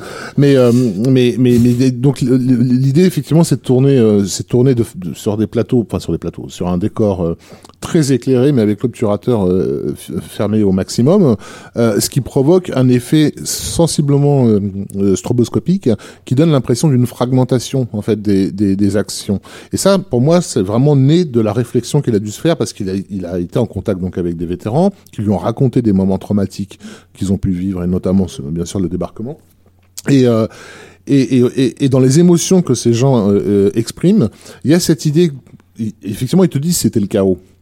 Euh, donc quand on dit c'est le chaos, toi tu penses, bah tu penses Michael Bay, quoi. Tu penses euh, montage bordélique, etc. Non, c'est un chaos dans lequel le, le cerveau se concentre sur des éléments très très spécifiques qui sont en gros les éléments qui vont te permettre de Et survivre. fonctionne à plein régime Voilà. aussi. T'as cette Ouais, tout à sensation-là fait. aussi dans le soldat Voilà. Où tu t'es Chose que n'importe quelle dopé personne à l'adrénaline, quoi. N'importe quelle personne qui a vécu un, un accident ou un truc Mhm. comme ça a vécu en fait à la- ce- cette, fait, cette ouais. sensation-là où tout d'un coup ton regard devient incroyablement précis sur tel ou tel objet. Euh, tout simplement Et- et une donc, là- sensation forte, très Voilà. très forte. Et, Quoi. et- Quand et je regarde un Emmerich, c'est ça. ouais. et ce principe de, de fermeture de, de- d'obturateur, en fait, permet ça, c'est-à-dire il, il- il permet de focaliser à mort sur sur certains éléments et de donner presque une impression de découpage euh, dans, dans dans un plan unique, c'est-à-dire que même même si c'est un travelling qui va parcourir la plage quand je sais pas comme Tom Hanks par exemple euh, décide de prendre le, le, le gars qui est tombé euh, et de le traîner derrière lui. Entre le moment où il le prend et le moment où on découvre que ce type est coupé en deux on a on a presque l'impression qu'il y a eu un cut en fait. Parce que justement cette cette stroboscopie à l'image fait qu'on regarde d'un côté puis de l'autre euh, et, et, et, et donc il y a, y a un vrai principe euh, comment dire, non pas de simple esthétisme, mais d'esthétisme qui sert un, un, un- pas un propos, mais une sensation en fait. C'est d'autant plus étonnant Mm. que, que, que euh, quand tu regardes ce film-là, il y a bon, il y a la scène d'ouverture hein, qui, est- qui est un énorme morceau, il y a la scène finale qui est un énorme, qui est, qui est un énorme morceau en fait. Et, et je, et je pense que le film il est un peu coincé là-dedans entre, Mm. les, entre ces, deux, ces deux morceaux. Je parlais un petit peu la dernière fois quand on parlait de- de- du Temple maudit, où j'ai l'impression qu'il y avait un peu cette même logique. Et t'as- mais t'as quand même un film au milieu et avec des scènes euh, assez incroyables et un film, euh, j'ai envie de dire. euh, à la Spielberg aussi, c'est-à-dire que pour, la, pour les raisons pour lesquelles ces deux scènes ressortent, c'est parce que contrairement à tous les gens qui ont essayé de reprendre ce style-là, ils l'ont pas appliqué à tout le film. Mm. Ils l'ont appliqué à ces scènes-là. Et lui, il l'a appliqué à ces scènes-là. Euh, euh, la scène, euh, justement, la scène, euh, la scène où euh, la mère reçoit la lettre euh, dans euh, dans, dans le film. Voilà, c'est c'est hallucinant. Voilà, c'est hallucinant. Le, à quel point il cite John Ford. Et là, on est carrément dans un classicisme qui est complètement différent et qui fait fonctionner la scène. La scène du sniper, c'est Oui, mais pareil. c'est- marrant dire, parce c'est- que c'est- Il filme, la- il filme l'Amérique aussi à ce moment-là. Bien sûr, c'est mais- pour ça aussi qu'il reprend John mais Ford. quoi, dans ce totalement, totalement. Mais par une exemple, façon de magnifier euh, le, le- le pays en fait, quoi. euh, qui- qui mais est- totalement, mais même la scène du sniper, même la scène du sniper qui est très très forte aussi, si tu veux, et qui reprend quelques éléments de, de, de la scène d'ouverture, on va dire en termes stylistiques, tu vois. Elle est pas, euh, je veux dire, euh, euh, elle est pas faite de la même manière, si tu veux. Il y a une construction aussi où tu vois que euh, euh, tous les personnages arrivent à plus ou moins comprendre la situation, si tu veux, et ils en jouent en fait, si tu veux, avec ce truc-là. Alors que c'est un élément clé dans la scène d'ouverture, c'est euh, euh, euh, euh, des, des moments épars, encore une fois un peu comme euh, comme comme dans la de Schindler ou comme dans, dans Titanic et tout. Il reprend en fait des, des trucs qui sont des moments, des morceaux de, de réalité, des trucs qui ont vraiment eu lieu. Et il va t'imprimer avec le truc. Le, bah, tout le monde se rappelle forcément du moment où t'as le soldat qui sera qui ramasse son bras, quoi. Tu vois, le type qui a, il a plus de bras, il ramasse son bras. Ça, c'est un truc. Je veux dire, euh, je mets ma main coupée, que c'est sans, sans mauvais jeu de mots, pardon, que que que, que c'est quelque chose qui lui a été rapporté, Ah oui, qu'il a vu, Ouais, qui est dans des archives et qu'il a et qu'il a repris, qu'il a décidé de reprendre tel Mm. quel. Et, et le truc, c'est que c'est que voilà, il y a, y, a, il y, a, il y a aussi le, le, le savoir-faire du cinéaste qui est, enfin, de, de- potentiellement l'un des plus grands cinéastes au monde, qui est de dire voilà, ça va marcher parce que je le fais là et pas Bien sûr, euh, tout le reste du film. Parce quoi. que c'est un film qui se pose des questions. Vraiment, on sent, on sent que euh, pour Et le qui n'y apporte pas de réponse Ouais. aussi. C'est ça qui est. mais qui je est parle en termes de, je trouve, en termes de dans- mise en scène, Ouais. qui, il s'est posé les questions de comment, comment euh, transférer le, ce qu'il a reçu. Enfin, ce que ces vétérans lui ont raconté, ils n'ont pas simplement raconté euh, des choses inté- au sens intellectuel du terme, ils ont, ils ont aussi transmis des émotions, ils ont aussi transmis des, des, des traumas et des sensations et émotions, sensations et, euh, et idées, c'est trois choses différentes quoi. Et il faut trouver la, la façon de le, de le de le raconter pour pour pour m'être imprégné un peu de ce de cette époque à l'époque où où, où, où j'avais fait ce ce, ce ce ce gros boulot là. Euh, c'est admirable à quel point euh, euh, il a mis, je pense qu'il a mis le doigt, et, c'est ce que les vétérans ont dû ressentir dans, à la séance où tu étais, parce que un vrai vétéran, encore une fois, n'aurait pas pu faire ça. Euh, Et on a, on a l'exemple, puisque Omaha Beach a été filmé par quelqu'un qui a fait Omaha Beach, en l'occurrence euh, euh, Samuel Fuller. Dans le au-delà de, euh, au-delà de la gloire, la Big Red One. Euh, et, et quand tu vois la scène, elle a entre guillemets presque aucun intérêt. Le film euh, est traversé de moments passionnants, mais, mais, mais on le on, en- on le garde pas en tête pour la scène d'Omaha Beach. Et entre autres, euh, je pense parce que c'était impossible pour Fuller de passer trop de temps à réfléchir, à, la- l'année- à revivre et à, quelque du part, coup à hein. revivre ses propres sensations par rapport à, à, ce, à ce trauma. Euh, J'ai une question, Rafik, euh, parce que je suis pas. Enfin, mon cerveau est un peu engourdi hein, par l'âge.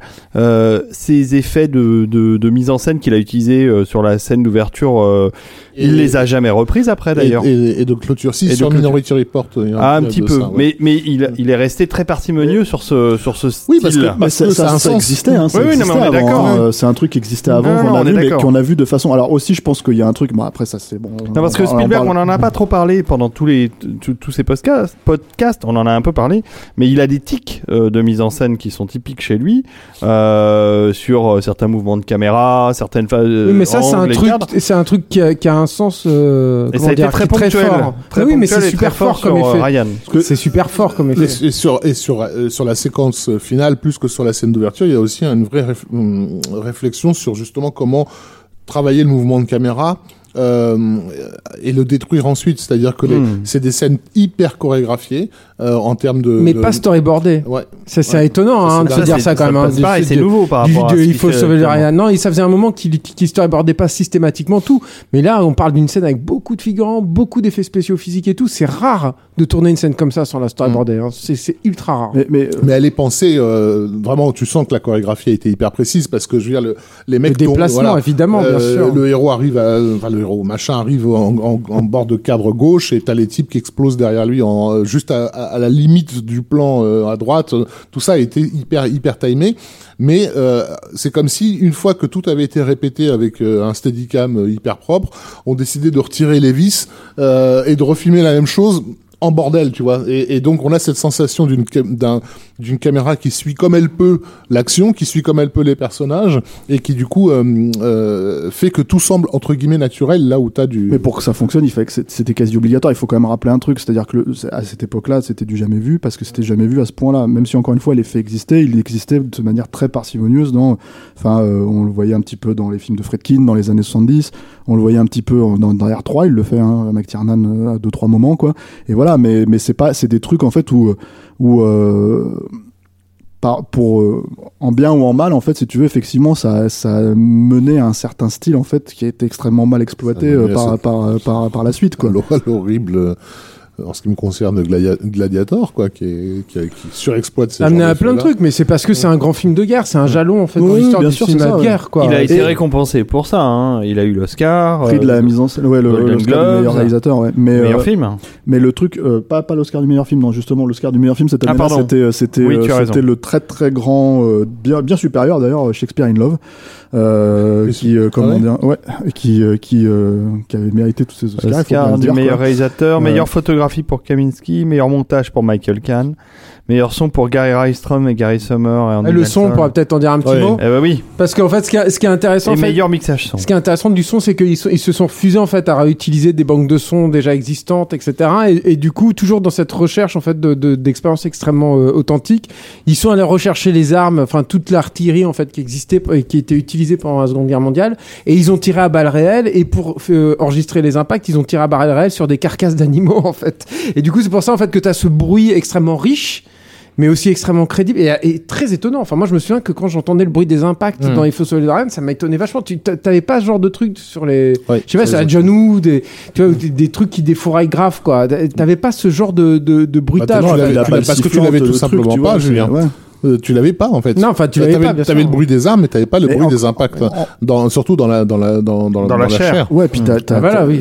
c'est à un moment donné, c'est encore une fois l'exemple même de la méthodologie qui donne le résultat, en Mm. fait, tout simplement, quoi. C'est-à-dire comment se poser la question de, on veut obtenir cet effet spécifique, comment on va l'obtenir euh, pour, euh, comment on va essayer de s'en approcher, quoi. Le truc, effectivement, avec aussi l'aspect euh, complètement, euh, euh, évident du film au point où tout le monde le reprend, c'est que euh, Spielberg lui-même s'est cité euh, très peu de temps après en fait euh, dans le jeu vidéo. Oui, j'allais t'en euh, parler avec, parce que euh, alors pour le Medal coup, of Honor quoi. pour, Et- pour et- le et, coup, euh, c'est c'est c'est le film qui a permis au Call of Duty et compagnie de, de- Déjà, en fait, d'une part, les à- premiers, les of premiers- les- en fait les premiers voilà C'est ça. les premiers Call of Duty, Medal of Honor c'est avant, mais le truc c'est que c'est avant le, le- la Ouais. série euh, la série Band of Brothers. Mais le truc c'est vraiment un an après, hein, Mm. euh, c'est Medal of Honor. Mais le truc c'est que l'équipe de Medal of Honor c'est celle qui a fait Call of Duty après en fait. D'accord. voilà. Mais le truc c'est que hum, c'est que il y avait déjà ce qui était assez rare en fait dans le, dans le cadre du jeu vidéo à l'époque, euh, euh, un score orchestral qui était euh, Bah oui. Giacchino. Giacchino. oui. Il a fait ses premières armes là-dessus. Un il- énorme, un énorme travail sur le son. Hmm. Et comme c'était Deldai qui participait au jeu voilà, vidéo c'est aussi. ça. Et comme c'était un FPS, comme c'était un FPS, il y avait toute l'idée derrière euh, de jouer sur l'aspect immersif en fait de, de- du truc et de, et de te faire revivre. Alors en 99, c'était assez énorme, quoi. Te faire revivre tout simplement le, le, le- pareil le débarquement. Ce qui est d'ailleurs assez assez ouf, c'est enfin là récemment par exemple tu parlais de Call of Duty, mais le tout dernier Call of Duty c'est World War II.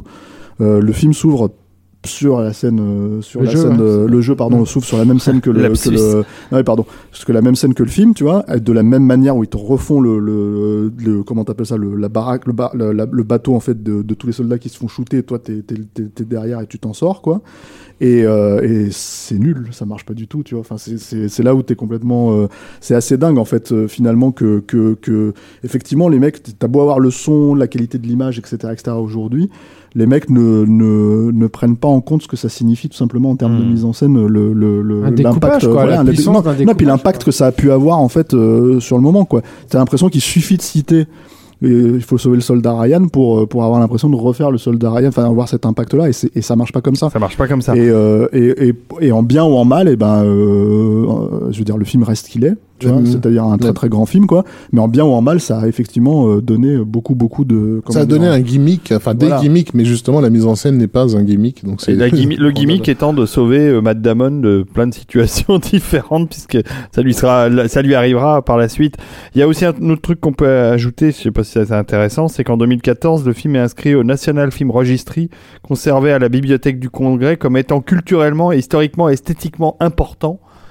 Et ça confirme que Spielberg s'est pas trompé euh, sur ce film. Ça confirme que c'est un film important. C'est ça. Mais euh, ça, on le savait avant qu'il l'enregistre. Je veux dire, c'est, c'est, c'est, il suffit de, encore une fois Mais de est-ce qu'il y a regarder tout ce que Congo ça. en fait dans cette euh, Ah, voilà, mais- C'est ça le truc Ouais. aussi. Voilà. Non, mais il y aura Death Wish un jour. à, après- à préciser que, à préciser que les décors, donc euh, de, les décors du, du, du film, les les vétérans qui ont servi à euh, qui ont été interviewés, euh, etc. Et Tom Hanks, euh, euh, tout ça va, va se va cumuler en fait dans, dans le développement d'une série, un gros budget. qui HBO. est- Band Voilà, of Brothers. qui est ouais, Band of Brothers. t'as parlé, Julien, il y a Je à peu pardon. près euh, 30 secondes. Désolé, j'étais en train de lire un truc euh, parce que j'écoute pas du tout ce podcast au départ. Non mais c'est mais agréable. Band, Rafik, Band of merci. Brothers, euh, c'est très chouette. Il y a un coffret DVD. euh, Et ensuite, je Pacifique. Même Blu-ray maintenant, je crois. Ils ont, ils ont dû le sortir en Blu-ray. C'est très très qui bien. aussi, c'est Pacifique. Bon, Vous devriez voir la tête de Rafik.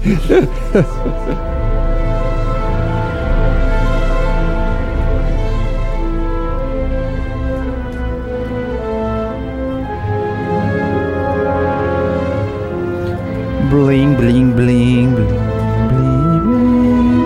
C'est défoncé William sur ce score. Un peu comme à chaque fois, mais bon. Encore un film avec des aliens. Un, un des scores de Williams qui est, qui est sorti sur, euh, en DVD audio d'ailleurs. Ah ouais, Ouais, format qu'il n'a pas vraiment pris, c'est dommage. c'est très très beau.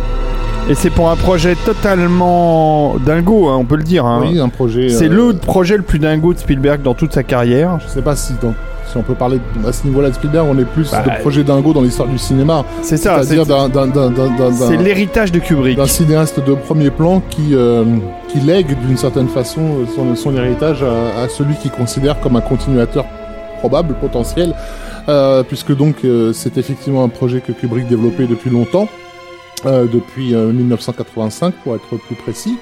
Euh, il avait donc engagé l'auteur de, l'histoire originale qui était euh, Brian Aldiss euh, pour bosser av- avec, lui. Grand auteur de SF. pas forcément très bien entendu euh, le Kubrick et lui. Euh, il l'a viré donc en 89 pour le remplacer par son concurrent et ennemi qui s'appelait comment il s'appelait-il d'ailleurs je ne sais plus. On va retrouver ça. Ouais. Et, et, et comment dire, qui, qui, a, qui, a, euh, qui a développé. euh, Yann Watson ouais, c'est ça, tout à fait, Watson. ouais. Ouais, Qui n'était pas de la même génération euh, pour le coup.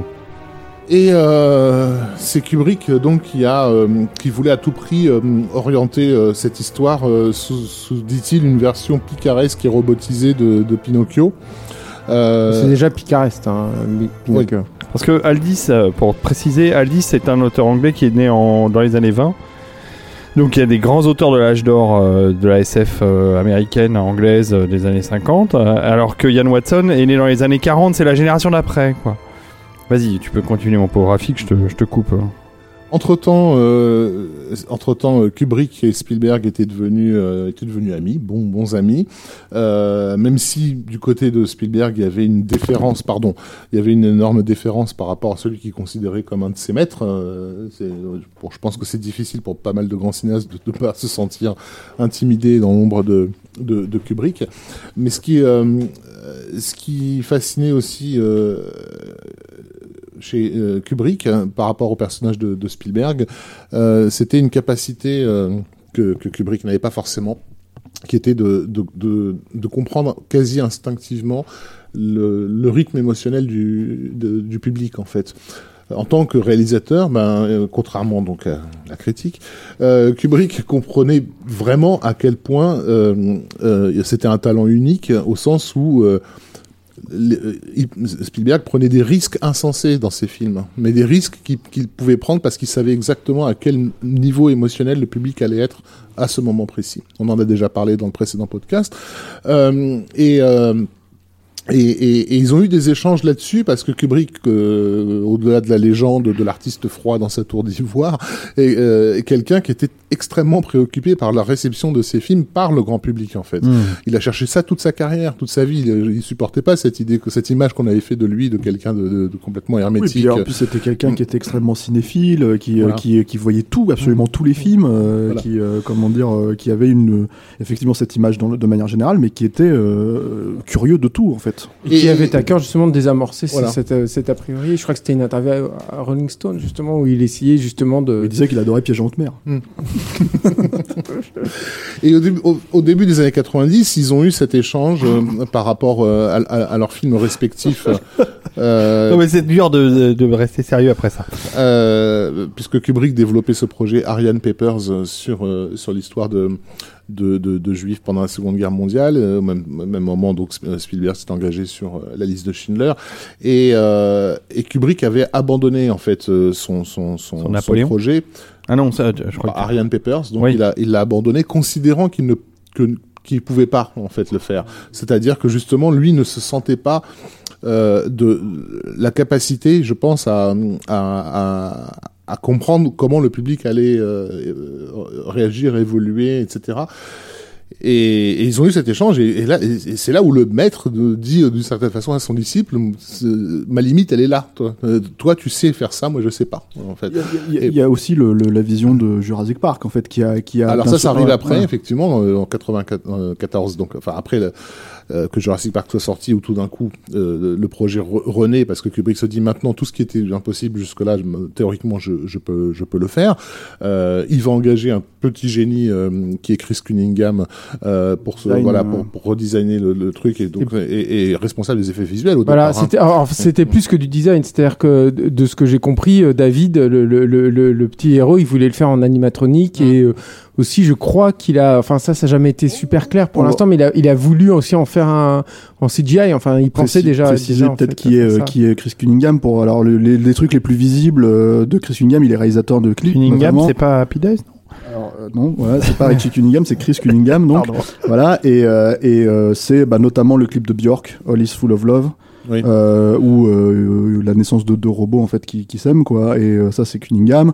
Euh, il a fait des clips euh, pour Afex Twins à l'époque dans les années, Aphex dans les années, euh, dans les années, euh, oui mais. Ouais. Bah, Si tu veux rapprocher de ah, d'intelligence artificielle, je veux dire, euh, Oui, le, clip, sûr. le clip de Björk, il se pose quand même là, et, et, euh, et le, parce que Affect Twins c'est plus horrifique et c'est même s'il y a du design aussi, voilà, euh, c'est lui qui a fait le clip de Window Leaker euh, où tu avais notamment le, enfin, genre un rang de bimbo qui, qui avait le, le visage. C'était un clip assez dérangeant, quoi, de- de- du chanteur qui est quand même, qui est quand même pas un très, Ouais. très bel homme. Comme On peut le dire, je pense. Comme, tout Daddy, qui est Comme tout Daddy, voilà. ouais. Et, et effectivement, c'était euh, quand on découvrait ces clips à l'époque et qu'on savait qu'il bossait sur un film de Kubrick et sur intelligence artificielle, parce que ça se savait déjà à l'époque, en fait, c'était assez excitant de se dire que le type. Moi, euh, il y a toujours eu un plan comme ça que j'étais persuadé que ça venait de lui, mais apparemment on m'a dit que non. C'est toi, je même Julien, je crois qu'il m'a dit ça. Dans euh, le AI de Spielberg, hein, euh, du coup, donc dans le film qu'on a vu, euh, dans la, la, la scène de la foire. euh, il y a un personnage en fait, euh, tu sais, il y a un plan très connu d'une d'un- d'un- d'un- d'une machine qui arrive sur scène et, et dont on voit le visage, tu vois, il y a un visage humain et en fait quand elle tourne la tête, il y a toute la machinerie derrière.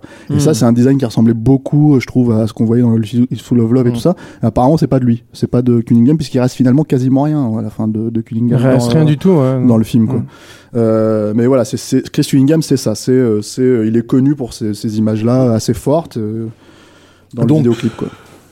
Pour le faire rapidement, euh, euh, le film, le projet est extrêmement, extrêmement ambitieux, comme l'a dit Julien. Donc, ils essaient de faire un personnage artificiel pour euh, pour euh, pour tenir le rôle principal. Euh, C'est évidemment une catastrophe. Enfin, le- tous les tests qu'ils ont fait étaient En tout cas, pas satisfaisants, Pas, regarde, euh, pas satisfaisant. Il voit Denis Muran d'ILM. Mm. Il, il a aussi, aussi à cette époque-là qu'il a des contacts avec Cameron. Et, euh, et donc avec son beau-frère euh, Yann Arlan, hein, donc euh, frère de Christian Kubrick, euh, qui, est, qui, qui est producteur depuis euh, quasiment les années 70 sur les films de, de Kubrick, euh, ils ont des échanges à cette époque-là sur justement euh, le fait que bah, le Kubrick n'y arrive pas et, et où ils se demandent si ce projet-là n'est pas plus à mettre entre les mains d'un Steven Spielberg, au sens d'un mec à la Steven Spielberg.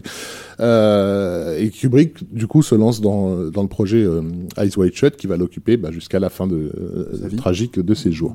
Euh, après la, la, la- la- Littéralement d'ailleurs. voilà. Après Littéralement puisqu'il meurt trois jours alors, après. euh. Avant ça, euh, Kubrick avait fait installer un, un, un fax spécial euh, de, euh, avec le bureau de Spielberg où on lui envoyait comme ça des, des, des prévisualisations, euh, enfin différents, différents documents, juste pour, pour avoir son avis sur telle ou telle chose. Donc euh, Spielberg a vu le projet aussi euh, germer et prendre forme, etc.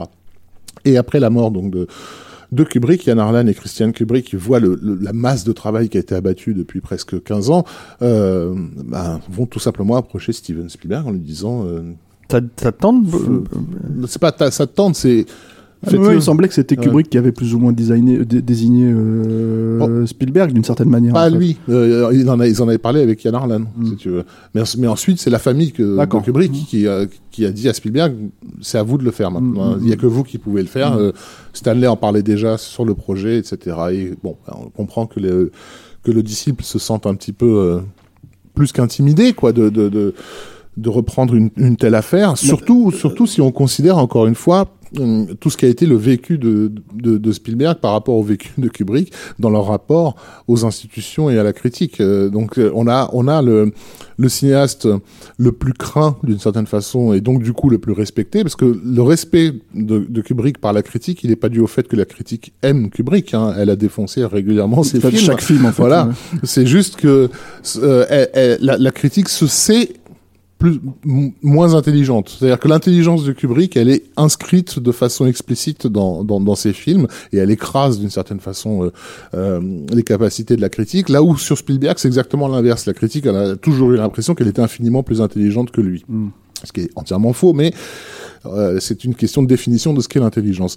Euh, Et la critique. et, et, et donc, le, le, on, on- on a vécu pendant, pendant, pendant presque 20 ans un- dans un monde où Kubrick était tout là-haut euh, pour les institutions et la critique, et Spielberg était absolument tout en bas. Le fait que celui qui est tout en bas soit désigné comme le digne successeur, c'est dramatique, et je pense que ça a largement joué sur le flip de, de Spielberg lorsqu'il s'est en- finalement Hmm. engagé dans, dans, le, dans le projet. Bah, surtout qu'il a été vachement, euh, comment dire, euh, ça- il a quand même apprécié le fait que le film qui a tout déclenché pour Kubrick là-dedans, c'est Hook. non mais il y avait un peu trop de sérieux, donc euh, je voulais un petit peu. euh, Non voilà, ok, donc euh, allons-y, continue Rafik, je te coupe plus. Vas-y. Et, Tu veux qu'on euh, reparle de Death Wish peut-être Stéphane Et donc, euh, et l'ai donc en novembre 99, euh, donc voilà. Spielberg décide finalement de, de le faire, euh, mais de, et demande euh, demande à, à, re- à réécrire le, le, le, le scénario. Alors il va pas tellement le, le réécrire, mais il a besoin de passer par ce stade d'écriture pour avoir la sensation, ouais. voilà, de se réapproprier le projet. Euh, Mais de qui- toute façon, il y a un symbolisme dans le film qui, qui, qui est Qui est propre pas le sien. Ah bon, qui est pas celui de Spielberg. Vraiment, que je pense que Ah on, on va on va y venir, mais D'accord, il y a, il y, a, il y, a, il y a tout un Quand même, il y a le rapport à l'enfance euh, qui. Il y a plus que ça. C'est un film extrêmement riche. On n'aura pas le temps de, de, de le décortiquer ce soir. Mais il y a des choses qui ne sont clairement pas Spielbergiennes dans, dans, dans, dans, dans le film et justement dans, dans les symboles qui sont, euh, qui sont utilisés. Et il va amener les siens, bien sûr. Mais, mais il va y avoir un malentendu. C'est-à-dire que dès l'instant où, où on entendra dire que Spielberg a, a réécrit le truc, en fait, il y a plein d'idées de Kubrick qui sont attribuées à Spielberg et inversement. Euh, donc ça c'est en, c'est en, c'est en 99, c'est l'époque aussi donc où euh, où il refuse, euh, enfin où le, le, le projet Harry Potter, enfin le premier Harry Potter Mm, sur mm. lequel il, il s'était vaguement engagé quoi. Tout le 3, ouais. Lui, il voulait Euh, faire là, le mais 3 c'était- et Il voulait surtout faire le prisonnier d'Azkaban. Mais là c'était sur le sur le premier, il va aussi euh, re- re- arrêter le, de s'engager. Il était s'était engagé assez longtemps sur un film qui s'appelait Mémoire d'une geisha, qui va également abandonner. Et, euh, et, dont et- Williams fera la musique. Et. Mino, dont Williams fera la musique et Minority Report aussi était déjà déjà avancé à, à, à ce moment-là. Mais en gros, tout, on arrête tout et on se on, on se lance dans dans Artificial Intelligence. Donc voilà le le film euh, tel qu'on le tel qu'il va euh, sortir. Donc on est d'accord qu'on a affaire à un projet de Stanley Kubrick, c'est-à-dire le plus grand cinéaste du monde, livré à Steven Spielberg, l'autre plus grand cinéaste du monde. Euh, et, et Ça aurait pu être Chaplin, mais bon, ce il était film, mort. euh, ce film va être. euh, alors c'est pas la faute du marketing à proprement parler, mais ce film va être vendu. Euh, pratiquement comme si c'était euh, E.T. contre les robots quoi. Euh, C'est-à-dire qu'on va justement jouer à mort sur le, nom de Spielberg et ce que Spielberg évoque pour le public.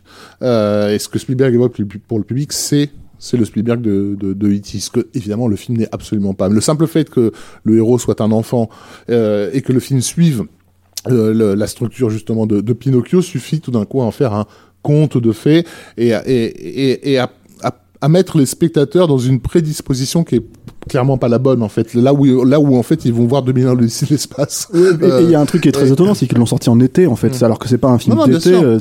c'est euh, c'est aussi ça qui est. Et il y a quand même un autre truc qui est étonnant, et ça, je, c'est, c'est ça qui avait contribué à ma déception de l'époque, hein.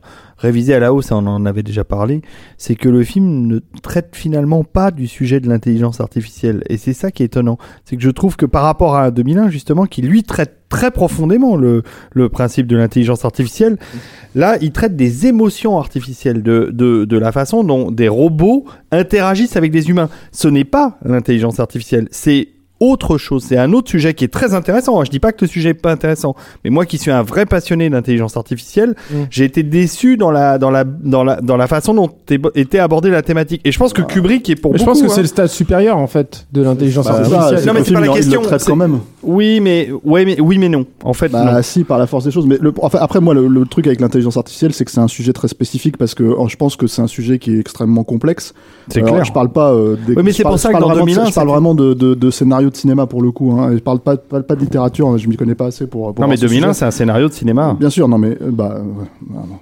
Euh, le, le truc c'est que en fait, ce que je veux dire par là, c'est que euh, le problème de l'intelligence artificielle, c'est que c'est tout de suite limité par les capacités, je trouve, hein, du, du, du scénariste, tu vois, ou du réalisateur à la base. Et en l'occurrence, là, on, on sait très bien que quelqu'un comme Spielberg va beaucoup plus loin que cette logique-là. C'est pour ça que, comme le dit Julien, pour moi, je veux dire, euh, euh, si tu tu t'arrêtes strictement à la terminaison, tu vois, de intelligence artificielle, euh, effectivement, tu, tu, tu, tu, tu sors plus de tout ce qui a été dit, en fait, si tu veux. euh, par, euh, alors que là, on est dans, un- dans une autre stratosphère. C'est ça qui. euh, La, stru- Enfin. ouais, la structure donc a été euh, choisie par, par, par Kubrick. Ben, il n'est pas parti vers Pinocchio pour pour euh, Pour raconter gratuitement.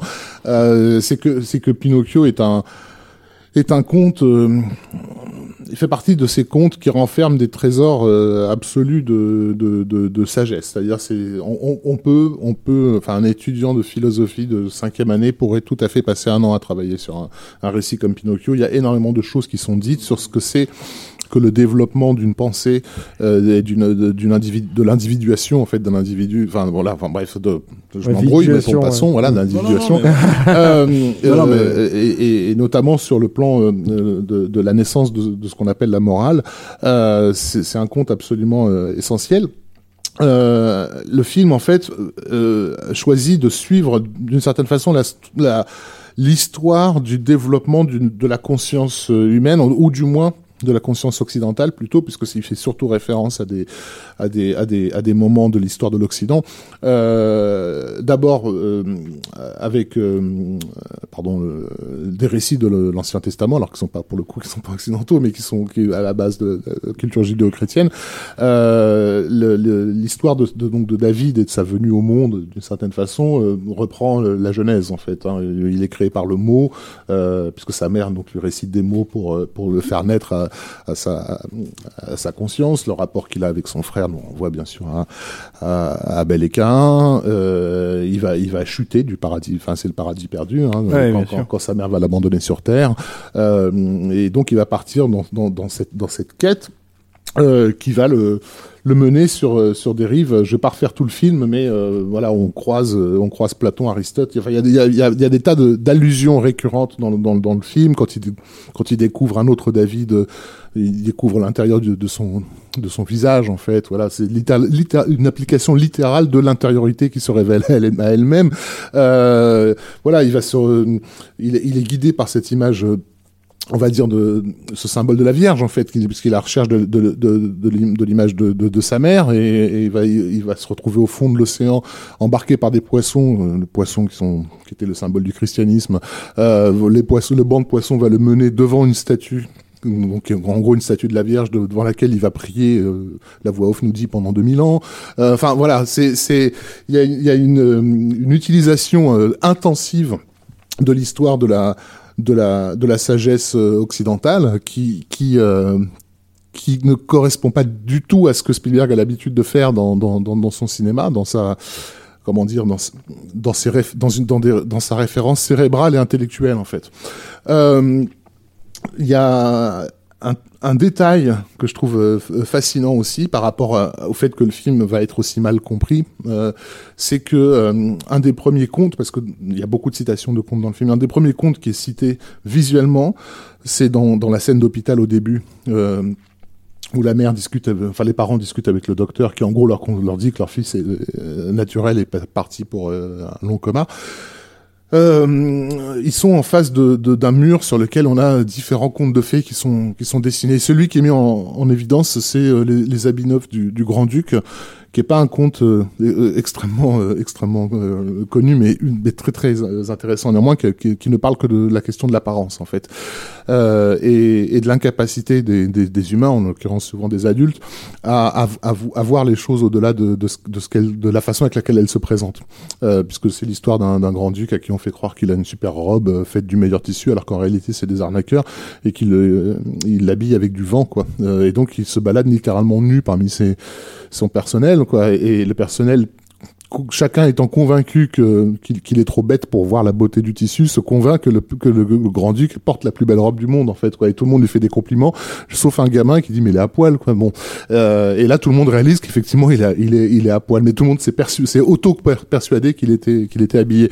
Euh, et, et bon alors bien sûr c'est cité par rapport à des questions qui touchent à la diégèse du film, à savoir qu'est-ce qui fait qu'un enfant est un enfant euh, Est-ce que c'est le fait qu'il soit organique ou est-ce que c'est la relation que tu as avec lui? Parce que lorsque la mère va amener euh, David à la conscience, il va véritablement devenir un, un, un enfant. L'amour qu'il aura pour elle, il est absolument authentique. Euh, mais, mais, mais elle continue à ne voir que la machine qui, qui, qui est. Donc le, la présence de ce conte, elle se justifie euh, pour cette raison-là. Mais ce que je trouve dingue, c'est que vu l'accueil du film, on a l'impression que les habits du Grand-Duc étaient en train de dire ce que, comment le film allait être accueilli, c'est-à-dire absolument pas compris, euh, totalement euh, à part, à part, à part quelques enfants, quoi, ceux qui vont le regarder de la façon la plus intuitive, euh, bah, ceux-là com- comprendront de, de, de quoi ça parle. On a affaire donc à un film. En même Euh, temps, tu disais que dans certains, je sais plus dans quel pays, il avait été interdit au moins de, de 12 ans. Il a été inter- interdit aux mineurs euh, en, dans les pays nordiques, je sais plus lequel, Danemark ou Suède. Ça avait fait beaucoup rire la presse euh, occidentale euh, à l'époque parce que justement pour elle, AI, c'était un film pour enfants. Euh, sauf que ben, les, ces Suédois ou Danois, je sais plus, désolé, euh, ont eu peut-être eu l'intelligence de regarder le film et de se dire attends, c'est peut-être un film pour enfants, mais il y a quand même une scène horriblement traumatisante dedans, qui est celle donc de l'abandon de David dans les bois, qui est vraiment une Terrible, scène hein. terrible. Une des, Et- des et- personnes qui Et de se dire mais tu montres pas ça à un enfant, c'est juste pas possible. Donc eux, ils l'ont Non, interdit. non, au- je le ferai pas. Voilà, ils Mais, cette, cette scène, c'est marrant parce que tu parlais, on parlait du symbolisme tout à l'heure de Spielberg, et Ouais. pour le coup, en fait, il y a un plan quand même dans cette scène qui est quand même complètement une, une citation, citation, oui. euh, très spécifique à Jurassic Park. Mm. Euh, Alors oui, oui, Jurassic Park, mais en même temps, on l'a vu, on l'a vu dans d'autres films. Ce, ce- ouais, mais là, en fait, Ouais. le truc, c'est que moi, ce du, du- il faut peut-être dire le Oui, plan. pardon, le plan du rétroviseur. le plan du rétroviseur parce qu'en fait il y a un truc en fait dans dans, dans la logique on sait on, on en a parlé plusieurs fois on va reparler sur d'autres films aussi moi j'ai notamment un truc à dire là-dessus sur War, la guerre des mondes tu vois vis-à-vis de, de des reflets et de la façon dont Spielberg utilise le, le, le, le passage du miroir à l'autre enfin mais le truc en fait si tu veux c'est que j'ai du mal à croire que ce plan-là soit pas une citation très spécifique, euh, étant donné que euh, lui-même le premier a conscience en fait qu'on rentre, rentrait dans une espèce d'ère numérique que, que Kubrick pour le coup n'a jamais vraiment connu en fait. Le seul, les seuls effets vraiment numériques qu'on voit chez, chez Kubrick, c'est des rajouts euh, dans Eyes Wide Shut parce que parce que la censure elle avait un- avait Euh, Il y avait des effets numériques en plus de ça, quand même. Dans, euh, dans Eyes Wide Shut, ouais, bon. mais enfin bon. mais mais mais on va dire que va Mais il dire- avait conscience quand même que ça allait arriver. Et que bien sûr et- mais euh, et On le, reparlera sur AI, ouais, d'ailleurs. le, le truc en fait c'est que c'est que c'est qu'il y a il y a cette façon en fait de rentrer dans l'ère numérique qui va nous emmener enfin nous on le voit on le sait maintenant que l'intelligence artificielle ça va être la, la comment dire euh, enfin en gros la, la, la donnée euh, la donnée L'enjeu. l'enjeu principal des 30 prochaines années quoi euh, dans, dans, dans la logique de l'humanité quoi donc euh, donc euh, donc le truc c'est que j'ai du mal à croire que justement cette euh, ce, ce plan là soit pas un- en fait euh, quelque chose de totalement conscient en termes de symbolisme euh, et, et c'est d'ailleurs c'est pareil enfin le truc c'est que euh, c'est toi qui me l'avais fait remarquer d'ailleurs à l'époque mais j'avais pas du tout euh, percuté ça mais les fameuses aliens Mm. qui arrivent à la fin du film en fait étaient déjà prêts euh, euh, Ah oui, ils sont ils- présentés dès, dès le plan. présentés Dès le dès le début, plan ouais. d'ouverture dans le plan de David et la ça, première fois c'est qu'on le ouais, voit euh, ça, voilà c'est ça qui est terrible avec le film, effectivement. Ils ont, qu'on- et ça c'est du symbolisme à la Spielberg Ouais, pour le coup c'est complètement Euh, Ils sont, euh, c'est-à-dire qu'effectivement, le, l'idéal de des mechas, euh, il nous est présenté dans le plan d'ouverture puisque c'est- donc c'est le logo de l'entreprise qui qui les fabrique. euh, C'est, Mm. c'est une espèce de, d'être humain idéalisé, euh, tout fin, comme, beau comme un ange, on va dire, euh, qui est aussi euh, le, le, le, le dessin qui obsède David dans ses rêves, puisque lorsqu'il est avec son frère euh, et qu'ils se mettent à dessiner, lui, il, dessine cette forme, cette forme-là. Mais c'est aussi la façon avec laquelle il est découvert par sa mère, puisque lorsqu'il arrive la première fois dans l'appartement et que l'ascenseur s'ouvre, il y a un effet euh, de diffraction de la lumière qui fait que les parents, flou, les parents flippent parce qu'ils s'attendent à voir justement un, un- quelque chose d'alien, si tu veux. Et, et la forme qu'ils voient, avant que la lumière ne, ne se mette bien, c'est une forme d'alien, en fait. C'est un, un être tout fin et, et tout long qui avance, et en fait, en avançant, on s'aperçoit que c'est un, un petit garçon. jeu- c'est un jeu de focal aussi C'est un jeu, oui, de- tout à ouais. fait. Voilà. J'ai parlé de diffraction de lumière parce Ouais. que voilà. Euh, mais, mais, mais ça nous annonce aussi euh, cette, cette image qui est donc l'idéal euh, de, de, de- des aliens, ce vers quoi ils tendent en fait, parce que dans, dans le film, Pas des aliens, donc des, pas des, aliens, des non, robots. des, hein, des, ouais. des, des des mechas. Euh, que ces mechas en fait euh, se savent ou en tout cas se, se considèrent comme des créatures euh, euh, inachevées. Euh, alors pour David c'est évident parce que c'est pour lui mais il met le fait qu'il était abandonné il met ça sur le compte qu'il n'est pas assez bien euh, euh, et, et qu'il il doit aller au bout de sa quête pour être l'être parfait que, que sa mère acceptera enfin euh, euh, Gigolo Joe euh, idem, c'est, il a été programmé pour donner de l'amour, mais en même temps, il est- c'est juste une- un, un sextoy, si tu veux, le, le, le, le- type. Meilleur rôle de Jude Law. Comment? Le meilleur rôle de Jude Law. Mais il euh, est, il est, moi j'adore. mais il est parfait, mais il est sur, c'est surtout Mm. Parfaitement casté. Ouais. Et, euh, Il est bien dans Death Wish aussi.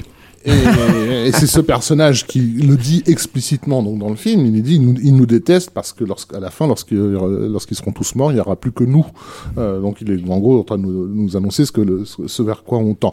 Mais c'est vrai que le, le film a tellement été peu vu, encore une fois. Par, je pense que vraiment le, le- ce qui s'est passé à l'époque de la sortie où on peut y aller. Hein. Je pense que c'est vraiment trois quarts, au moins trois quarts des gens qui l'ont vu euh, ont vu des aliens à, à- la fin du film. Je pense que c'était parce qu'ils, encore une fois, on, était conditionnés. Conditionnés. C'est un film de Spielberg. C'est un film qui reprend un conte célèbre. Spielberg, il fait des contes, il fait des films avec des aliens. Donc à la fin, c'est des aliens. Sans avoir suivi, et aussi parce qu'ils ont la forme supposée des, des, des aliens dans certaines visions qu'on peut euh, avoir des anges. Et Mais tout je pense qu'il y a une problématique aussi euh, idéologique là-dedans. Euh, C'est-à-dire que je pense que le c'est un refuge euh, mental en fait Mm. pour le public occidental de penser que c'est un alien. C'est autrement dit qu'il y a une intervention divine en fait là-dedans. Oui, oui, le de, truc, de- je- de- de- ou de penser que c'est un méca, tu veux dire, ouais. Oui, Ouais, non, mais de penser ouais. que ça vient d'ailleurs en Ça, fait. ça vient ne vient, d'ailleurs, ça, ça ne vient, Ça vient pas de l'humanité, voilà, c'est pas une extension. La continuité de l'humanité ne peut pas être. Mais surtout qu'en fait, le, le- la problématique, en fait, c'est que le, le, le- c'est par, euh, c'est par l'imperfection que, comment dire, euh, que, Que David arrive à. que David a- a- a- arrive à avoir ce, ce, ce, ce- Oui. ce- ce- ce simulacre d'humanité, en fait. à la Ouais. fin. C'est-à-dire que l'idée, si tu veux, c'est que c'est ça qui rend la, la scène finale assez, euh, assez euh, tragique, en fait, bouleversante, parce que tu te rends compte que, à travers euh, sa- son propre égoïsme, son propre, euh, comment dire, euh, enfin tout ce qu'il a vécu, en fait, sa propre obsession, euh, vivre cet instant qui est présenté comme un happy end, ok? Mm. euh, euh, c'est ce qui le mène à sa perte quelque part en fait si Mm. tu veux et c'est ça qui est complètement euh, déchirant moi je trouve en fait et, qui- qui encore une fois parce que c'est filmé volontairement tu vois par Spielberg comme un happy end etc etc est pris au premier degré comme un happy end même si évidemment le- le- le- la lecture la lecture est là quoi la, la seconde Oui, ça, lecture est là on- on- ça dépend. On peut le prendre comme à un certain niveau, on peut le prendre comme un happy end puisque c'est, c'est, il s'agit d'un, d'un personnage qui, qui choisit sa mort en fait. L'aboutissement de son voilà, parcours, mais- ça. donc il meurt en paix à Et partir son de là. parcours c'est- est tellement tragique que le Bien problème c'est que tu peux pas le lire Oui. comme ça si tu si tu prends la scène à part Hmm. tu te dis c'est une scène euh, enfin euh, eu égard euh, aux qualités filmiques du film hein, je veux dire c'est c'est une scène de pub euh, de pub euh, euh, comment dire euh, pour euh, Mm. pour couche euh, ou j'en sais rien. Enfin tu vois on s'en fout. Mais c'est mais c'est dans l'esprit du personnage. C'est dans c'est dans, c'est dans cette logique là en fait que tu euh, que tu euh, que tu suis le, le parcours et que encore une fois tu l'enlèves cette scène de et tu la Mm. mets à part bah Et elle donc- marche pas en fait ouais. quand, dans ce qu'elle veut dire quoi Et euh, c'est là où je rebondirais sur ce que disait David par rapport à- au traitement de l'intelligence artificielle dans, dans, dans, dans, dans le film. C'est que moi, je trouve qu'il y a une séquence qui, au contraire, est, est cruciale par rapport à, à, à cette question-là, qui est la séquence euh, du Docteur No, qui est une Mm. séquence que les gens n'aiment Oui. pas beaucoup. Qui est- où, il ra- où il explique des choses. Oui, mais où, où on voit deux intelligences artificielles qui bloquent en fait, c'est-à-dire qu'ils n'arrivent pas à passer un cap euh, qui est le cap de l'intuition, euh, euh, parce que donc euh, c'est des, expérim- des expériences qui ont été faites avec des intelligences artificielles, on leur, on leur, on leur fait lire et décrypter des, des contes de fées, et on s'aperçoit que ce qu'elles comprennent n'a rien à voir avec ce qu'un enfant de, de, de 4 ans comprendrait au conte. Et donc ça pose la question de qu'est-ce qui non pas de mm, comment ces machines peuvent apprendre à être plus intelligentes, mais comment fait-on nous? D'où ça nous vient cette capacité innée, intuitive, à raccorder symboliquement euh, euh, les choses et à comprendre dans un conte de fées des, des, des, des trucs qui ne, sont, qui ne sont pas concrètement dans le texte en fait? Et donc ce qui se passe à ce moment-là dans le Docteur No, c'est qu'il y a David qui confronte, euh, pour, parce que pour lui le conte qu'on lui a raconté, euh, celui de Pinocchio, il est vrai. Euh, et, et, et donc en, en tant que vérité, euh, il lui faut une réponse concrète à, à ça. Et, en même temps, qu'il le vit et en même temps, le voilà, le film joue avec ce, ce, ce truc-là parce qu'il est véritablement en train de suivre une, un chemin véritable. Enfin, il n'est pas en train de se tromper en, en, en étant con- convaincu que Pinocchio raconte le vrai parce que c'est ce qui va déterminer son parcours. Et en l'occurrence, on s'apercevra qu'il a été d'une certaine façon que le Docteur No a été programmé pour le retrouver, puisque au moment même où il lui posera la question euh, euh, ultime, lui sera donné le fameux poème qui va le mener euh, jusqu'à son, son créateur. Moi, j'ai une réserve sur AI, si je puis me permettre, mais qui, je pense, peut-être aurait pu en fait éclairer un peu le film justement pour le grand public. C'est que de, ce qu'on sait en fait du développement du film par, par Kubrick, son, son obsession c'était de créer un être artificiel en fait. Et je pense qu'il y avait ce que cherchait Kubrick aussi, à mon avis, hein, à travers le film, c'était, euh, alors c'est de la prospection, puis en plus c'est un peu euh, présomptueux de ma part hein, de m'avancer là-dessus, mais je, j'y vais Allez, quand même quoi. Mais, mais, mais c'est que je pense qu'il avait, il avait besoin en fait de cette rencontre entre euh, le, le, le, le cinéma et son propos. Euh, de la même façon qu'il avait réussi à l'accomplir sur 2001, et on en avait un peu parlé aussi su- sur Jurassic Park d'ailleurs dans, dans, dans le précédent podcast. C'est-à-dire que euh, le, le fait de réussir à faire les dinosaures de cette façon-là, en quoi ça nourrit aussi le propos du film. Et je, je, moi, c'est le- regret en fait que j'ai sur Harry, c'est que le, le ce, ce, petit robot en fait ne soit pas une création artificielle en fait, euh, soit interprété par un comédien. Et euh, je pense euh, que si Kubrick, excuse-moi. elle est Joel Osment est, est super hein, dans le film et puis je trouve que les petits ajouts euh, euh, comment dire technologiques qu'ils ont apportés à, à Joel Osment que ce soit au niveau de son maquillage qui est un travail très très fin mais bon il y a une il, en fait il avait une espèce de, de vernis en fait sur la peau euh, qui, qui le rendait un tout petit peu plus brillant et puis aussi ils avaient effacé ses clignements d'yeux en fait alors lui il avait réussi à aller Joel Osment par, pendant quasiment toute la tous les plans en fait à ne pas cligner des yeux euh, mais malgré tout, bah, ils clignaient des yeux de temps en temps. Et ils avaient effacé ça en fait numériquement pour que le personnage ne fasse pas. Et du coup, tu avais un, une espèce de décalage comme ça. Et je pense que euh, AI aurait réussi avec les, je sais pas, les techniques de, de performance capture ou d'animatronique extrêmement puissants à nous créer en plus ce trouble de voir un autre personnage artificiel qui vit ça, euh, auquel tu, construis toi aussi ton empathie vis-à-vis de ce personnage-là, tu dépasses certaines barrières avec toutes les problématiques de la vallée de l'étrange et tout. Je pense que ça aurait rajouté une dimension à AI euh, euh, que, que le film que moi j'adore, hein, que je trouve que c'est un des plus grands films de, de Kubrick, de Spielberg, pardon. Euh, Lapsus intéressant, mais euh, le, le film n'a- pas n'a pas vraiment quoi. Mais en fait, en gros, t'aurais voulu que ça soit Avatar avant Avatar, quoi, hein, quelque part. hein. Bah, je pense que voilà, Avatar participe en fait de ce de ce projet-là, ouais, effectivement. Mais de toute façon, tous ces cinéastes-là, enfin, je veux dire, euh, là, là, euh, tous ceux qui sont partis sur Jurassic Park, c'est ça qui est étonnant en fait avec Jurassic Park, c'est que Jurassic Park, les mecs ils ont utilisé le numérique pour recréer les dinosaures, si tu veux, de façon complètement, euh, voilà, et en fait tout, euh, comment dire, euh, les cinéastes qui ont dit, ok, je me suis lancé dans ce projet-là, suite en gros plus ou moins à Jurassic Park, euh, c'est des cinéastes qui avaient en tête de créer des personnages numériques en fait totalement euh, crédibles et ça va de donc euh, Cameron avec Avatar évidemment à euh, Benjamin Button. voilà, mais même des spectres complètement dingues euh, de nullité, hein. Mm. Tu vois, enfin, euh, Jar Jar Binks, quoi. mm. Donc, euh, je veux dire, c'est, sûr, évidemment. c'est, c'est, euh, c'est Jar Jar Binks, il est, il est, il est, euh, il a Il été est là créé, il, est- aussi, il hein. a été créé, c'est le cœur, comme Ou disait. Blop dans Lost in Space. Surtout lui. non mais, mais c'est vrai, dans, dans, dans l'épisode 1, c'est, ce qu'il disait, en gros, euh, Lucas, il disait, c'est le cœur de, de, de- du film. Alors, je pense que c'est le cœur du projet, éventuellement, euh, ça, d'accord, hein, le cœur du film, c'est encore, c'est encore difficile, c'est encore plus difficile à définir, je trouve, mais, mais c'est étonnant, en fait, de se dire que, finalement, tous ces cinéastes-là, en fait, ce qu'ils voulaient refaire, c'est recréer l'humain, en fait, quelque part, euh, euh, d'une manière ou d'une autre, en fait, dans, dans, Plus euh, humain que l'humain, telle est notre dans la logique des, euh, dans la logique des choses. C'est ça qui est, c'est ça qui est assez fou. Et quand tu vois le sujet effectivement du film, c'est, c'est, moi je, je pense pas que ça nuit au film dans l'absolu, mais non, mais je pense que ça, ça lui l'empêche de passer un cap en fait. C'est-à-dire que ça reste un, un grand film pour moi, AI.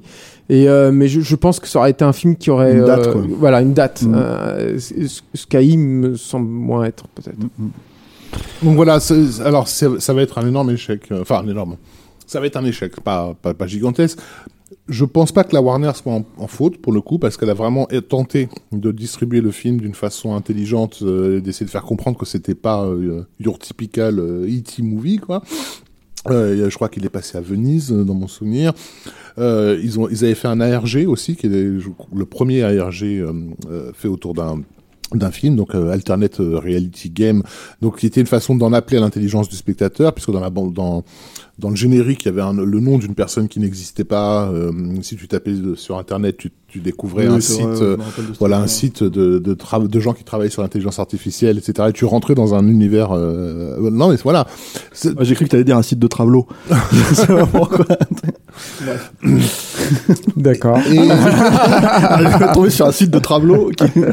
et aussi, euh, euh, et aussi, je trouve un, un- un travail aussi sur le sur l'affiche que qui va suivre la, la carrière de de Spielberg, puisque euh, puisque d'une certaine façon, la, la thématique complexe du film, elle est résumée dans dans cette, cette, cette image de la silhouette de David qui se détache du A euh, pour aller former le I, euh, tu vois, artificiel, et j'en sors l'intelligence, tu vois, euh, qui, que, que, que Spielberg va utiliser sur, sur, sur d'autres films, c'est-à-dire qu'il deviendra plus explicite, lui qui n'était pas quelqu'un de, de connu pour être, euh, pour le coup, euh, cérébral, deviendra plus cérébral dans ses notes d'intention visuelle, et notamment au niveau des affiches et des bandes annonces de films.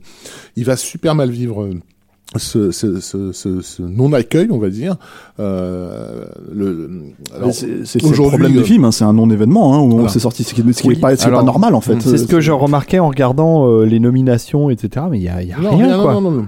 Il est non, presque inaperçu, alors que c'est quand même la conjonction quand de Kubrick voilà. et Spielberg. quoi. Écoute, c'est sorti la même semaine que euh, Tomb Raider. Alors, Bon, il est sorti après, après le 11 septembre aussi, hein, je Non, crois. non, non, Enfin, non, non, ah Aux États-Unis, c'est sorti en juin. Ah, c'est ça, c'était c'est un film d'été. Chez nous, c'est sorti en septembre.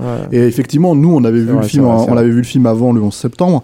Et c'est vrai que quand tu revois le film et qu'il y a notamment quelques images avec euh, avec les deux tours et des trucs comme ça à la fin, qui étaient un peu un peu un peu étonnantes. hein. Mais euh, mais euh, mais non non, le film aux États-Unis, il est sorti en, juin 2000, euh, 2001. Euh, ce que je disais, c'est- très étonnant de sortir un film comme ça, je trouve, en été, parce que quand t'as deux noms qui sont associés comme ça et qui et on sait très bien que même si c'est de la SF, c'est un film très important euh, à la fois pour Spielberg, à la fois pour pour Kubrick, et à la fois pour Warner, quoi. C'est étonnant, c'est étonnant de le balancer au milieu de encore une fois ce que je disais, Tomb Raider, euh, je sais pas qui qui sortait à l'époque, euh, le Momie retour 2. de la momie 2, euh, le retour de la momie ou je sais pas quoi, ce genre de choses en fait. Donc donc c'est un film, non non c'est un film qui est, qui est complètement passé inaperçu, qui a été vraiment détesté à l'époque. Hein, et euh, que les gens euh, comme euh, David Ogier revoient à la Amélie hausse. Poulain, Non, non, vraiment détesté. À point, en- en- Le voyage de Chihiro. Je parlais des Moi, films moi, de je me 2001. rappelle, oui, ça me moquait, détesté. J'avais balancé cette phrase euh, dans le tableau de cotation où j'avais dit un film qui grandira à chaque vision.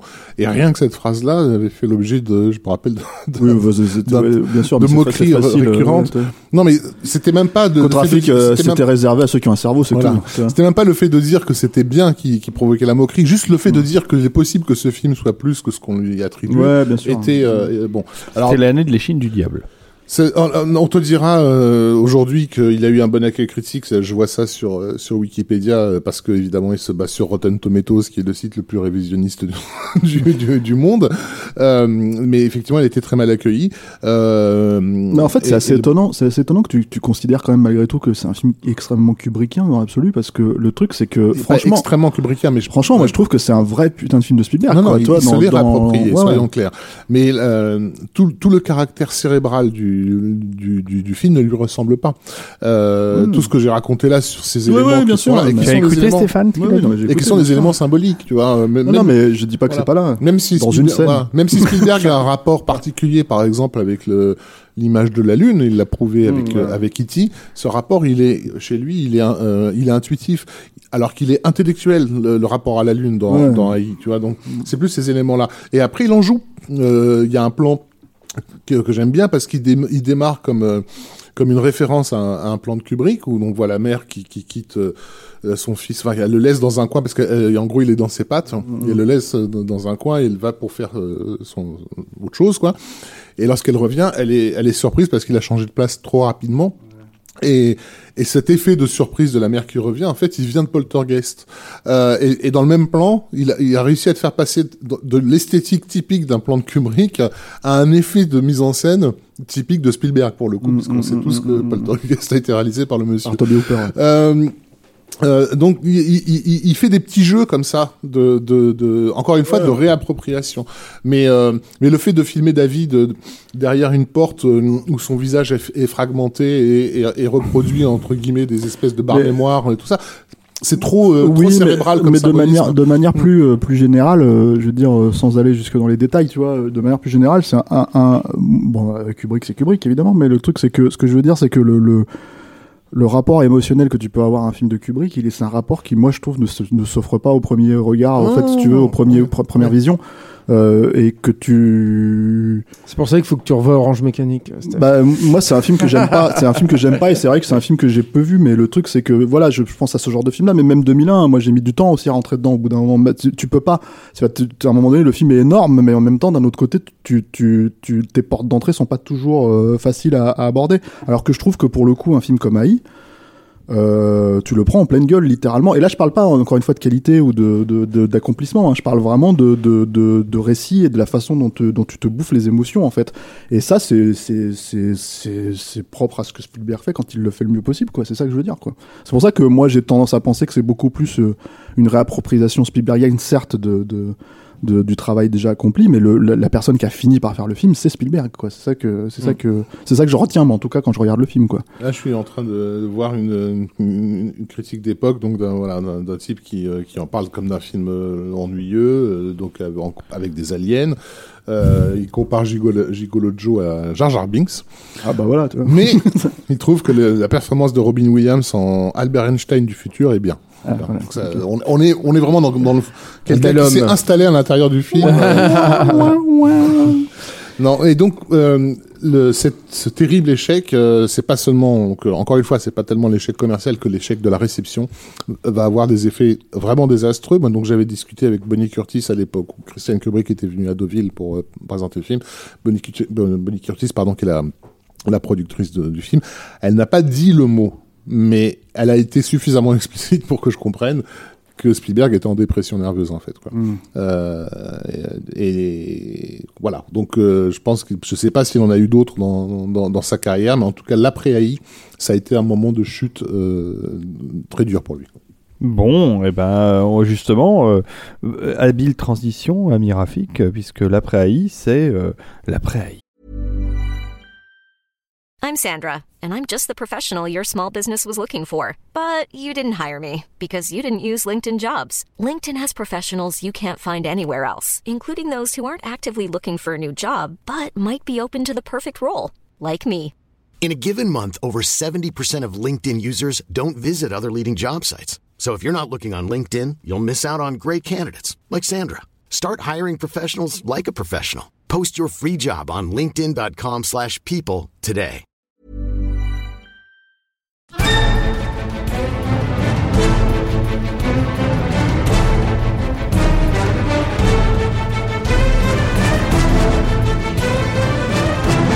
La musique qui pète ça, monsieur Moïsakis.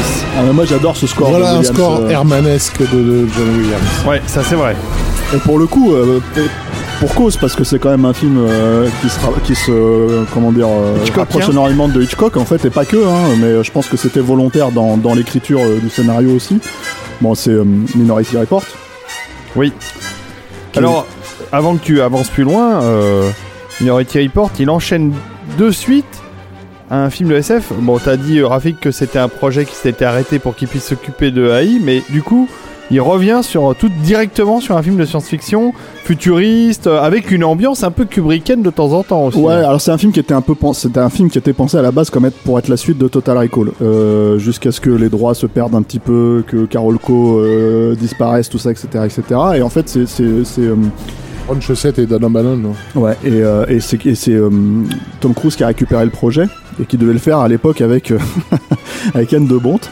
Euh, donc voilà, et, euh, et qui était à la base prévu sur Total Recall 2. hein, C'était lui qui devait faire. Laisse songeur, hein, Yann de Bonte. hein.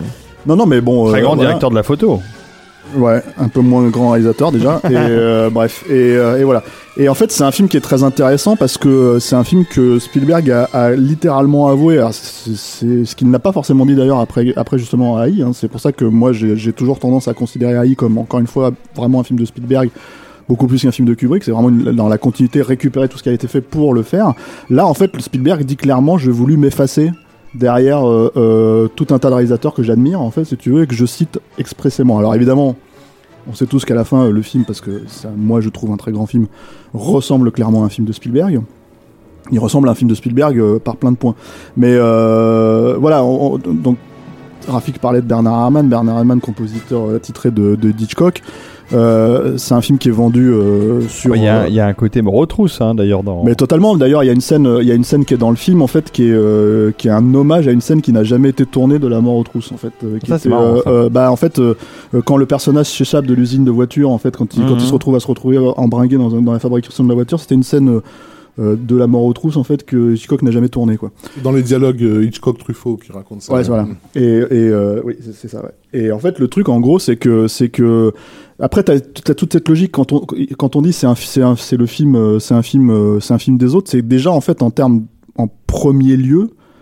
Euh, Il y a aussi euh, dans la façon de vendre le film et dans la façon d'aborder le film en fait un film de Tom Cruise on va dire entre guillemets c'est Tom Cruise Ouais, seul contre tous qui qui, Ouais. qui se retrouve en fait si tu veux voilà et t'avais et euh, comment dire euh, truc égal euh, t'as beaucoup de films en fait qui sont calqués de Tom Cruise qui sont calqués sur ce genre de logique hein. T'as, je pense à Mission Impossible La Firme tout ça etc peu importe ce qu'on pense des films parce qu'on, peu importe ce qu'on pense de la qualité le film allait même jusqu'à être vendu de la même manière que ces films là sur l'affiche quoi c'est-à-dire le profil de Tom Cruise qui qui court. Et la phrase la tagline du film c'était Everybody runs quoi. Tu vois euh, c'est euh, c'est euh, c'était d'ailleurs ce qui était vendu dans la bande annonce quand les mecs les mecs le comment dire venaient le chercher et qui lui disaient t'es pas obligé de t'enfuir. Et lui il leur répondait tout le monde s'enfuit quoi. Et voilà. Donc surtout Tom Cruise en l'occurrence.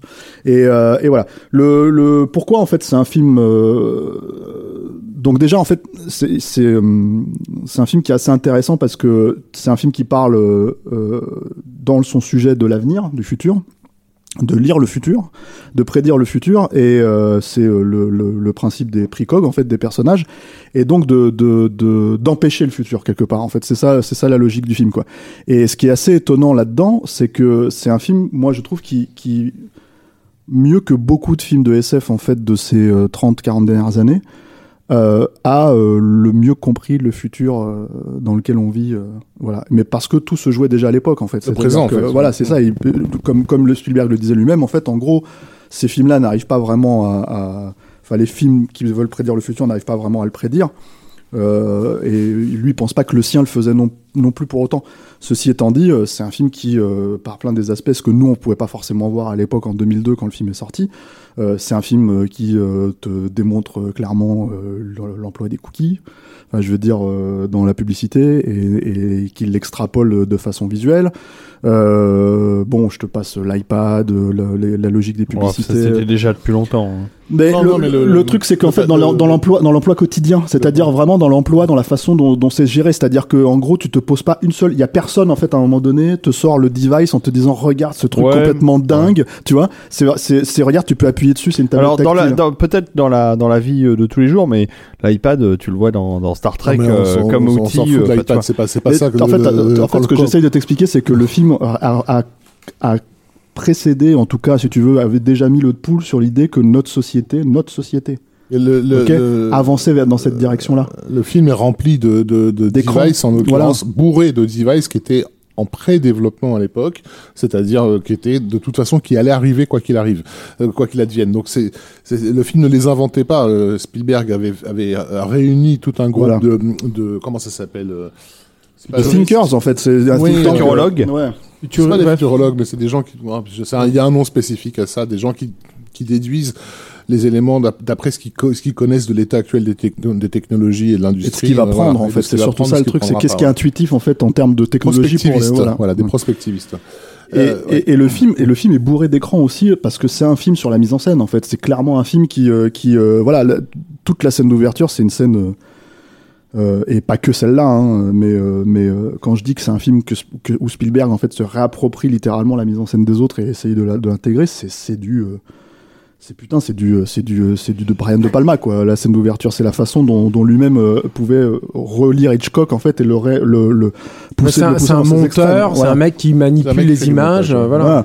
Et donc du coup, en fait, si tu veux, tu te retrouves avec cette scène-là, euh, tu te retrouves avec toute l'idée qu'un personnage comme Tom Cruise se retrouve en fait, si tu veux, à, à, à, à, à gérer les écrans, manipuler les écrans en fait pour arriver à se cacher, alors que lui-même est à la recherche de la vérité. Donc t'as tout un espèce de, de jeu comme ça. T'as bon cette scène absolument, euh, comment dire, euh, de palmesque, euh, de la, comment on appelle ça, Des le- Spiders, ouais. des spiders en fait qu'il envoie dans le dans le truc où, où il reprend littéralement des plans de Snake Eyes, de, de plein d'autres films de De Palma. Euh, Plan plongé, voilà. voilà, des- ce plan au-dessus plongé. du T'as aussi en fait un truc que, que, que qui est pas forcément, enfin que je trouvais très surprenant dans le film parce que très très peu de cinéastes en fait. ont- Moi j'étais persuadé que cette scène en fait dans Mission Impossible, la scène finale de Mission Impossible, la scène sur le train, allait euh, clairement donner euh, le là en fait en termes de scène d'action euh, dans les années à venir et très peu de personnes l'ont fait quoi.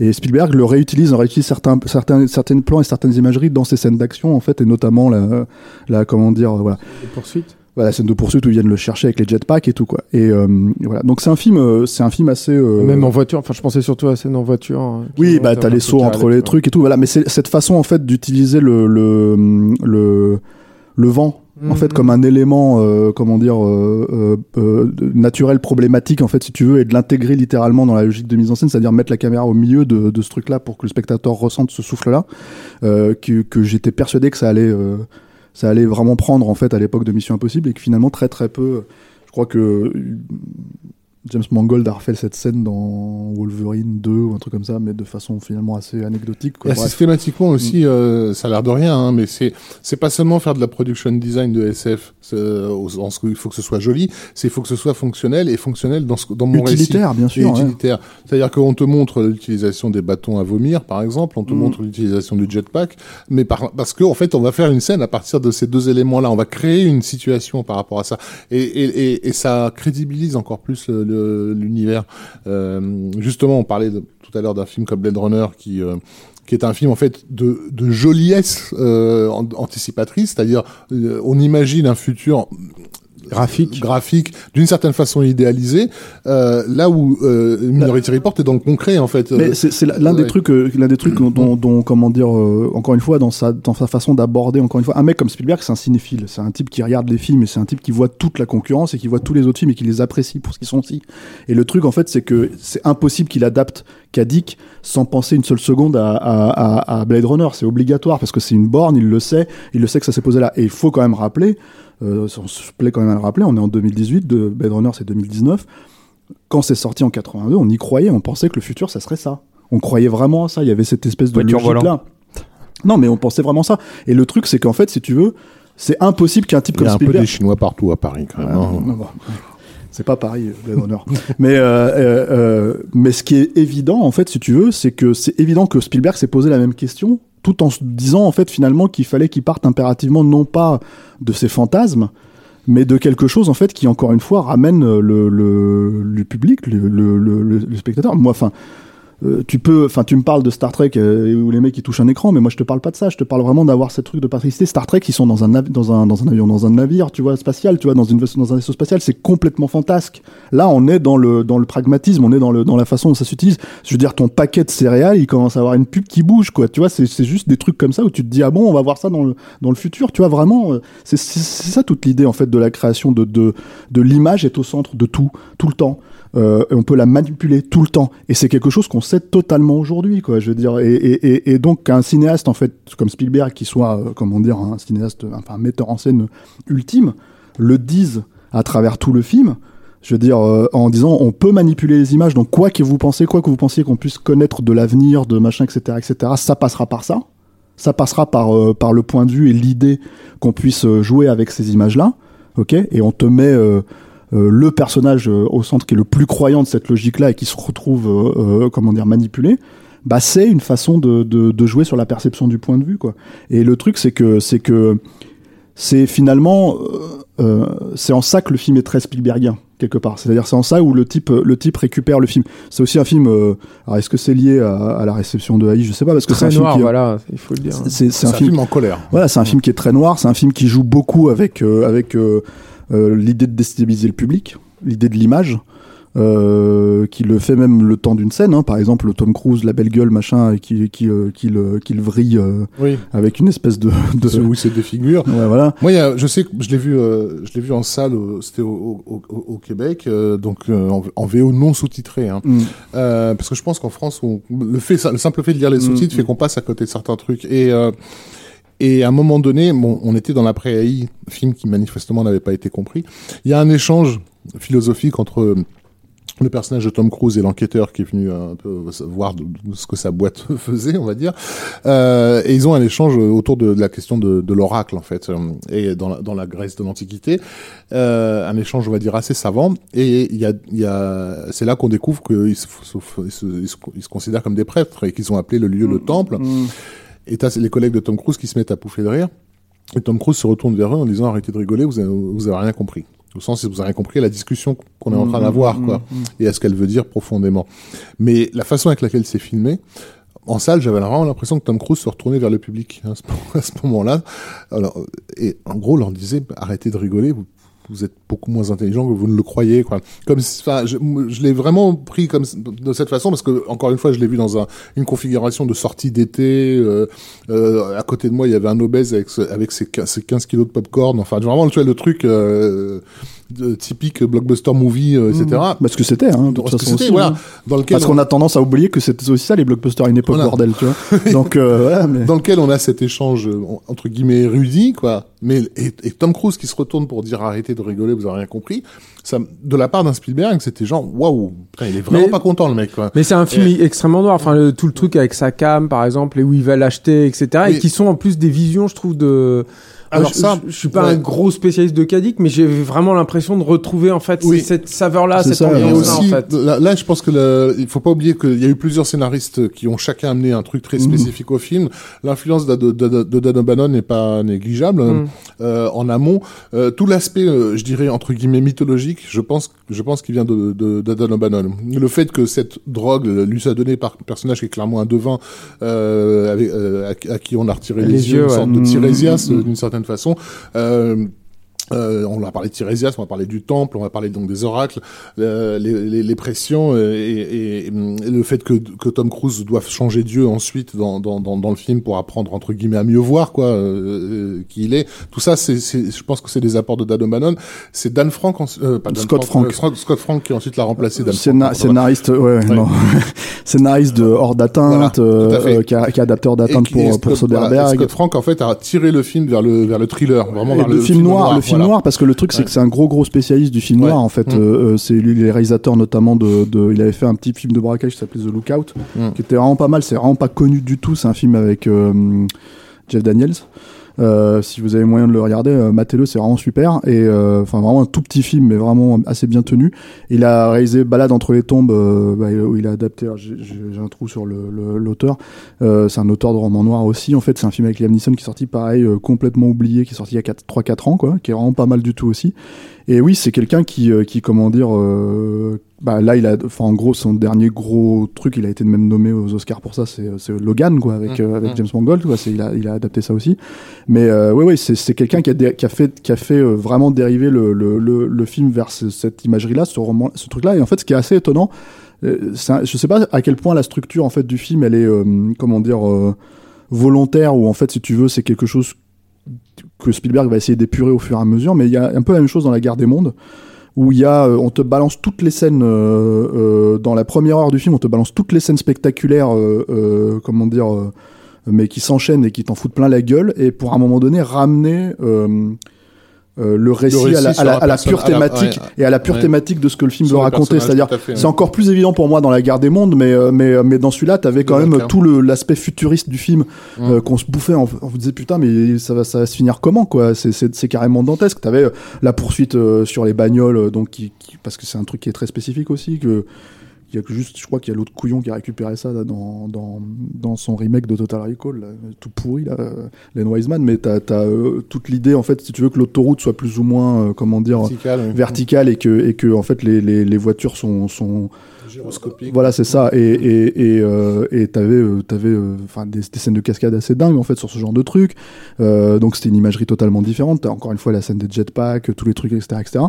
Euh, avec en plus un humour assez caustique en fait que, que qui oui, est pas et- trop et- trop oui, euh, caustique et symbolique hein, parce Ouais. que euh, en gros elle, elle se termine par un personnage qui est littéralement cul par deux six têtes euh, Ouais, et- c'est ça, qui- et et tu le regardes avec la tête à l'envers T'as tu vois, plein et- d'images comme ça en fait Ouais. dans le film qui sont très euh, très Ouais. surprenantes Mhm. et, et, et, qui encore une fois c'est c'est comme la scène du vomi, c'est comme la scène du truc comme ça, c'est des scènes en fait euh, qui sont à, à, euh, la volonté, ce que Spielberg ne fait pas de cette manière-là Mhm. en fait de manière générale dans son cinéma, étant de déstabiliser le spectateur fait, si tu veux de façon euh, vraiment consciente. Et c'est le côté un peu voyou, euh, pour moi, et un peu en colère du, du, film. Euh, la, la, la, la présentation, on te, on te dit que Tom Cruise doit aller se faire opérer des yeux et qu'il donc on va aller voir un chirurgien. On sait que, ce que, pardon, on sait ce que le mot chirurgien provoque chez les spectateurs. Mm. Toi, tu vois une blouse blanche, quoi. Mm. Et le plan suivant, c'est la narine, la narine de Stormare qui te, qui te gicle de la morve à la gueule, quoi, si tu veux. Et le chirurgien, c'est ça. Euh, le, le, le type, il, il a, il a des sandwichs pourris dans son frigo, il et, et ça, comment dire, sa, sa, son assistante, euh, je crois qu'elle elle s'est pissée dessus, ou je sais Ouais, pas ouais, elle est dégueulasse. ouais. Euh, donc effectivement, c'est, il y a un côté, bon déjà, euh, je pense encore une fois à Dan O'Bannon, qui Clairement. est, qui est clairement un mec qui a été inspiré par les humanoïdes associés, vu qu'il a, il a commencé, euh, il, bossait déjà sur Total Recall, ce qu'allait devenir Total Recall Mm. quand il était à Paris dans les années 70. Euh, donc il inspiré aussi de, de cette vision un peu atroce du, d'un, d'un futur bordélique et, et, et sale. Mais je pense aussi qu'il y a un- chez Spielberg un désir d'aller voir du côté des voyous, euh, et notamment en citant que- aussi explicitement quelqu'un comme Samuel Fuller, puisqu'il y a deux extraits de Fuller dans, Mm, mm, mm. dans le film qui sont très inattendus. Hein, la maison de bambou et l'autre, je sais plus, peut-être c'est pas The Crimson Kimono, mais c'est un film comme ça. Euh, Fuller qui qui est pour n'importe quel cinéphile, l'exemple du maverick absolu, euh, puisque c'était en gros un anarchiste euh, en plein Hollywood, quoi. Si tu veux, un mec qui, passe, qui a passé sa, sa carrière à faire des doigts d'honneur à tout le monde. Euh, Spielberg, sais même barré hein, à un moment donné. Spielberg qui s'est distingué par ses, ses emprunts à John Ford, à David Lean, c'est-à-dire à la- à l'aristocratie du 7e art d'une certaine façon, tout d'un coup, se- voilà, se, se pa- se passe du côté du côté Fuller. Moi, j'ai eu l'impression presque de, par moment de voir un film de Tsoyark tellement euh, tellement il y avait des côtés coups de poing. Euh, ouais, euh, Mais c'est pas le, finalement au final c'est pas forcément ce que tu retiens non plus du film. C'est ça qui est assez étonnant en fait. C'est c'est euh, je pense vraiment que la façon dont il lui se réapproprie complètement le récit, c'est euh, toute la logique de la manipulation de l'image. Ce qui est un truc, euh, ce qui est un truc que, que finalement on le sait, tu Ouais. vois, quand tu quand tu t'intéresses au cinéma, mais que peu et, et- de, ouais. de, de cinéastes disent explicitement, et notamment moi une des rares personnes en fait que j'ai entendu et vu parler de ça, c'est le monteur de, de, de Spielberg, Michael Kahn, qui dit mais, mais arrêtez de foutre de ma gueule avec ouais, la manipulation de l'image. On sait tous qu'on manipule l'image, on le sait depuis le début.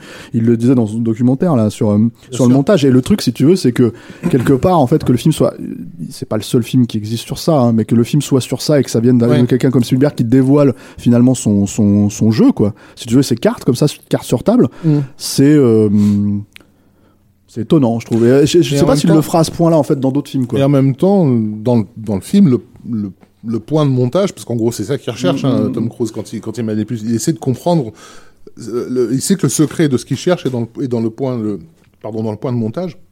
Euh, moi, je le vois vraiment comme, euh, comme la question du, du, du présent, euh, puisque euh, déjà le personnage principal est, un, est, est- complètement bloqué dans le passé. euh, Il est obligé de régulièrement Ouais, prendre sa drogue sa pour vie, re- ouais, re- ouais. revivre une vie qui finalement, voilà, qui N'existera plus. Qui est morte. Hein, est morte.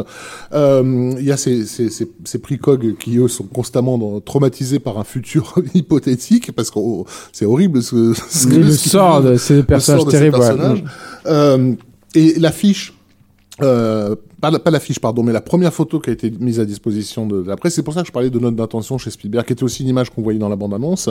Euh, c'est euh, les, les deux visages, celui de Tom Cruise et de la précoque, qui se croisent en fait et qui regardent chacun dans une direction un plan euh, différente. totalement euh, Bergmanien en plus Oui, Euh, ouais, tout à fait. c'est- Mais c'est aussi, c'est aussi une image de, de, de, de quelqu'un qui regarde vers le passé, euh, elle, et, et lui vers le futur, alors qu'en réalité, ils font exactement l'inverse. C'est-à-dire qu'aucun des deux n'est dans, concrètement dans le, dans, dans, moment, dans, ouais. dans le présent. Et, euh, et j'ai l'impression qu'aussi que le film nous, oblige régulièrement, par ces effets chocs dont on a parlé, tu sais, on, on est dans, on est dans une enquête policière, donc dans une enquête policière, t'es toujours en train de te demander qu'est-ce qui va se passer après. Alors oui, il a dû faire ça, donc ça devrait bah, mener à ça. Et tout d'un coup, il y a un effet choc qui te dit ah merde, c'est vrai qu'il y a une, enfin, Il y a une scène qui est en train de se train de dérouler, se dérouler, tu vois, et tu reviens, vrai. tu reviens dans, dans le présent. Et, et moi, personnellement, bon, c'est un film que j'adore, que j'ai vu plein, plein de fois.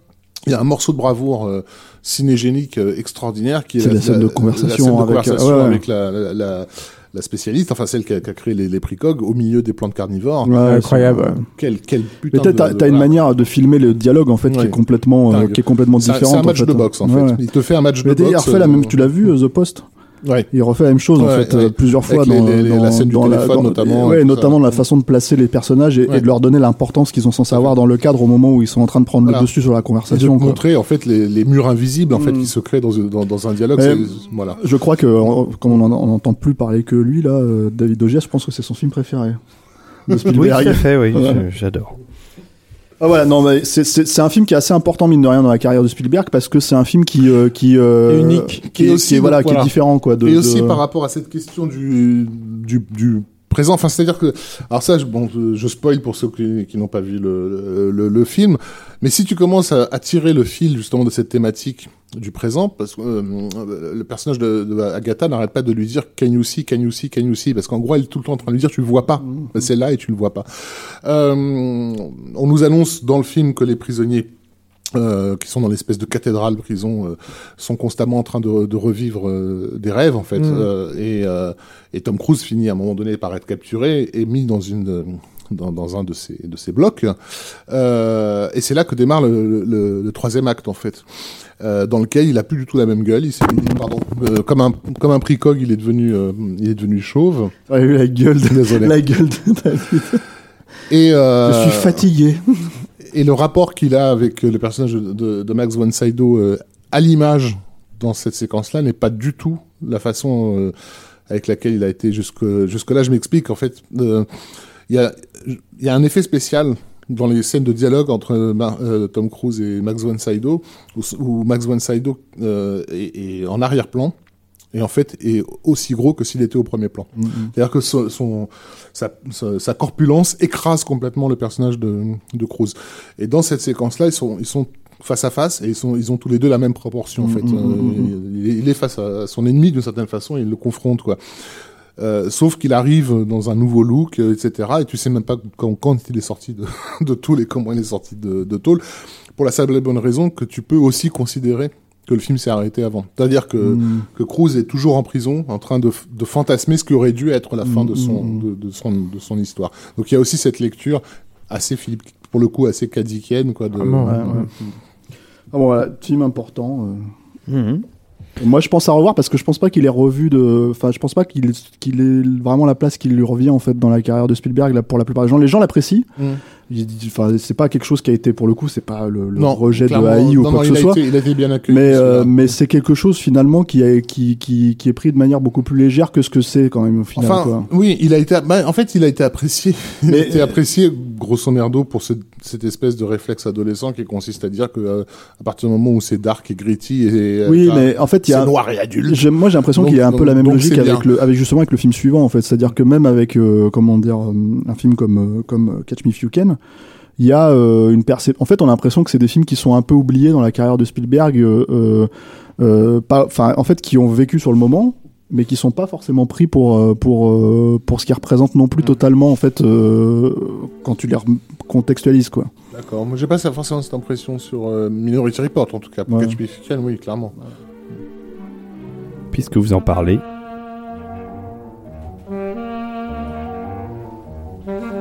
Premier générique euh, intéressant euh, en animation pour Spielberg, Ouais. qui rappelle les grands génériques euh, des années 50-60. Solbass, Ah, totalement, ouais. exactement. Et, et qui, dont il reprendra le principe sur, euh, sur Tintin quelques années plus tard. Quoi. Un score jazzy. euh, Ouais. Très Ouais. étonnant pour Williams. Oh non, c'est pas si étonnant pour Williams. euh, c'est quand même un jazzman euh, à l'origine. Je n'arrive pas à retrouver son nom et s'il nous écoute, je m'excuse par avance, mais euh, un générique fait par des Français. Ah oui, le- oui d'accord. Je vais te retrouver ça. Ouais, et donc merci à eux, ils ont fait un très beau générique et surtout ils ont réinitié l'art du générique au, au cinéma. Bon après, euh, bon, c'est vrai que quand t'es contacté par Spielberg, je pense que c'est- bon, t'as ouais, un petit peu envie de te sortir les doigts du cul. Euh, euh, Merde, pardon, comment ça euh, Ça y est, je suis perdu. Donc, arrête-moi si tu peux. Euh, donc, projet assez, assez, euh, assez étrange euh, à l'époque où il, où il apparaît, où on, où en gros on se demande tiens, pourquoi Pourquoi ce- Spielberg fait ça Et puis. euh, Bah, ça devait être Gore Verbinski, a priori. oui, et euh, non, mais surtout avec un, comment dire, on a tendance à penser qu'avec un, un- un casting euh, de poids, il aurait tendance à faire un film euh, d'été, euh, justement euh, à la Minority Report, et pas euh, et pas un film qui s'apparente à une espèce de comédie à, à- à- de prime abord, encore une fois. Euh, après, bon, quand on connaît la carrière de Spielberg et qu'on découvre le film, enfin quand on connaît sa carrière, quand on connaît sa biographie plutôt et qu'on découvre le film, les choses s'éclaircissent un peu Le rapidement. rapport hein, au voilà. père est complètement dingue. dans On le a, film. on a, on a un rapport au père qui est Mm. plus que problématique pour le personnage principal donc de Frank euh, Abagnale sur lequel est basé ce, ce, ce récit et, le, et rapport au père euh, absent on va dire qui va générer chez lui euh, cet art de, du faussaire quoi.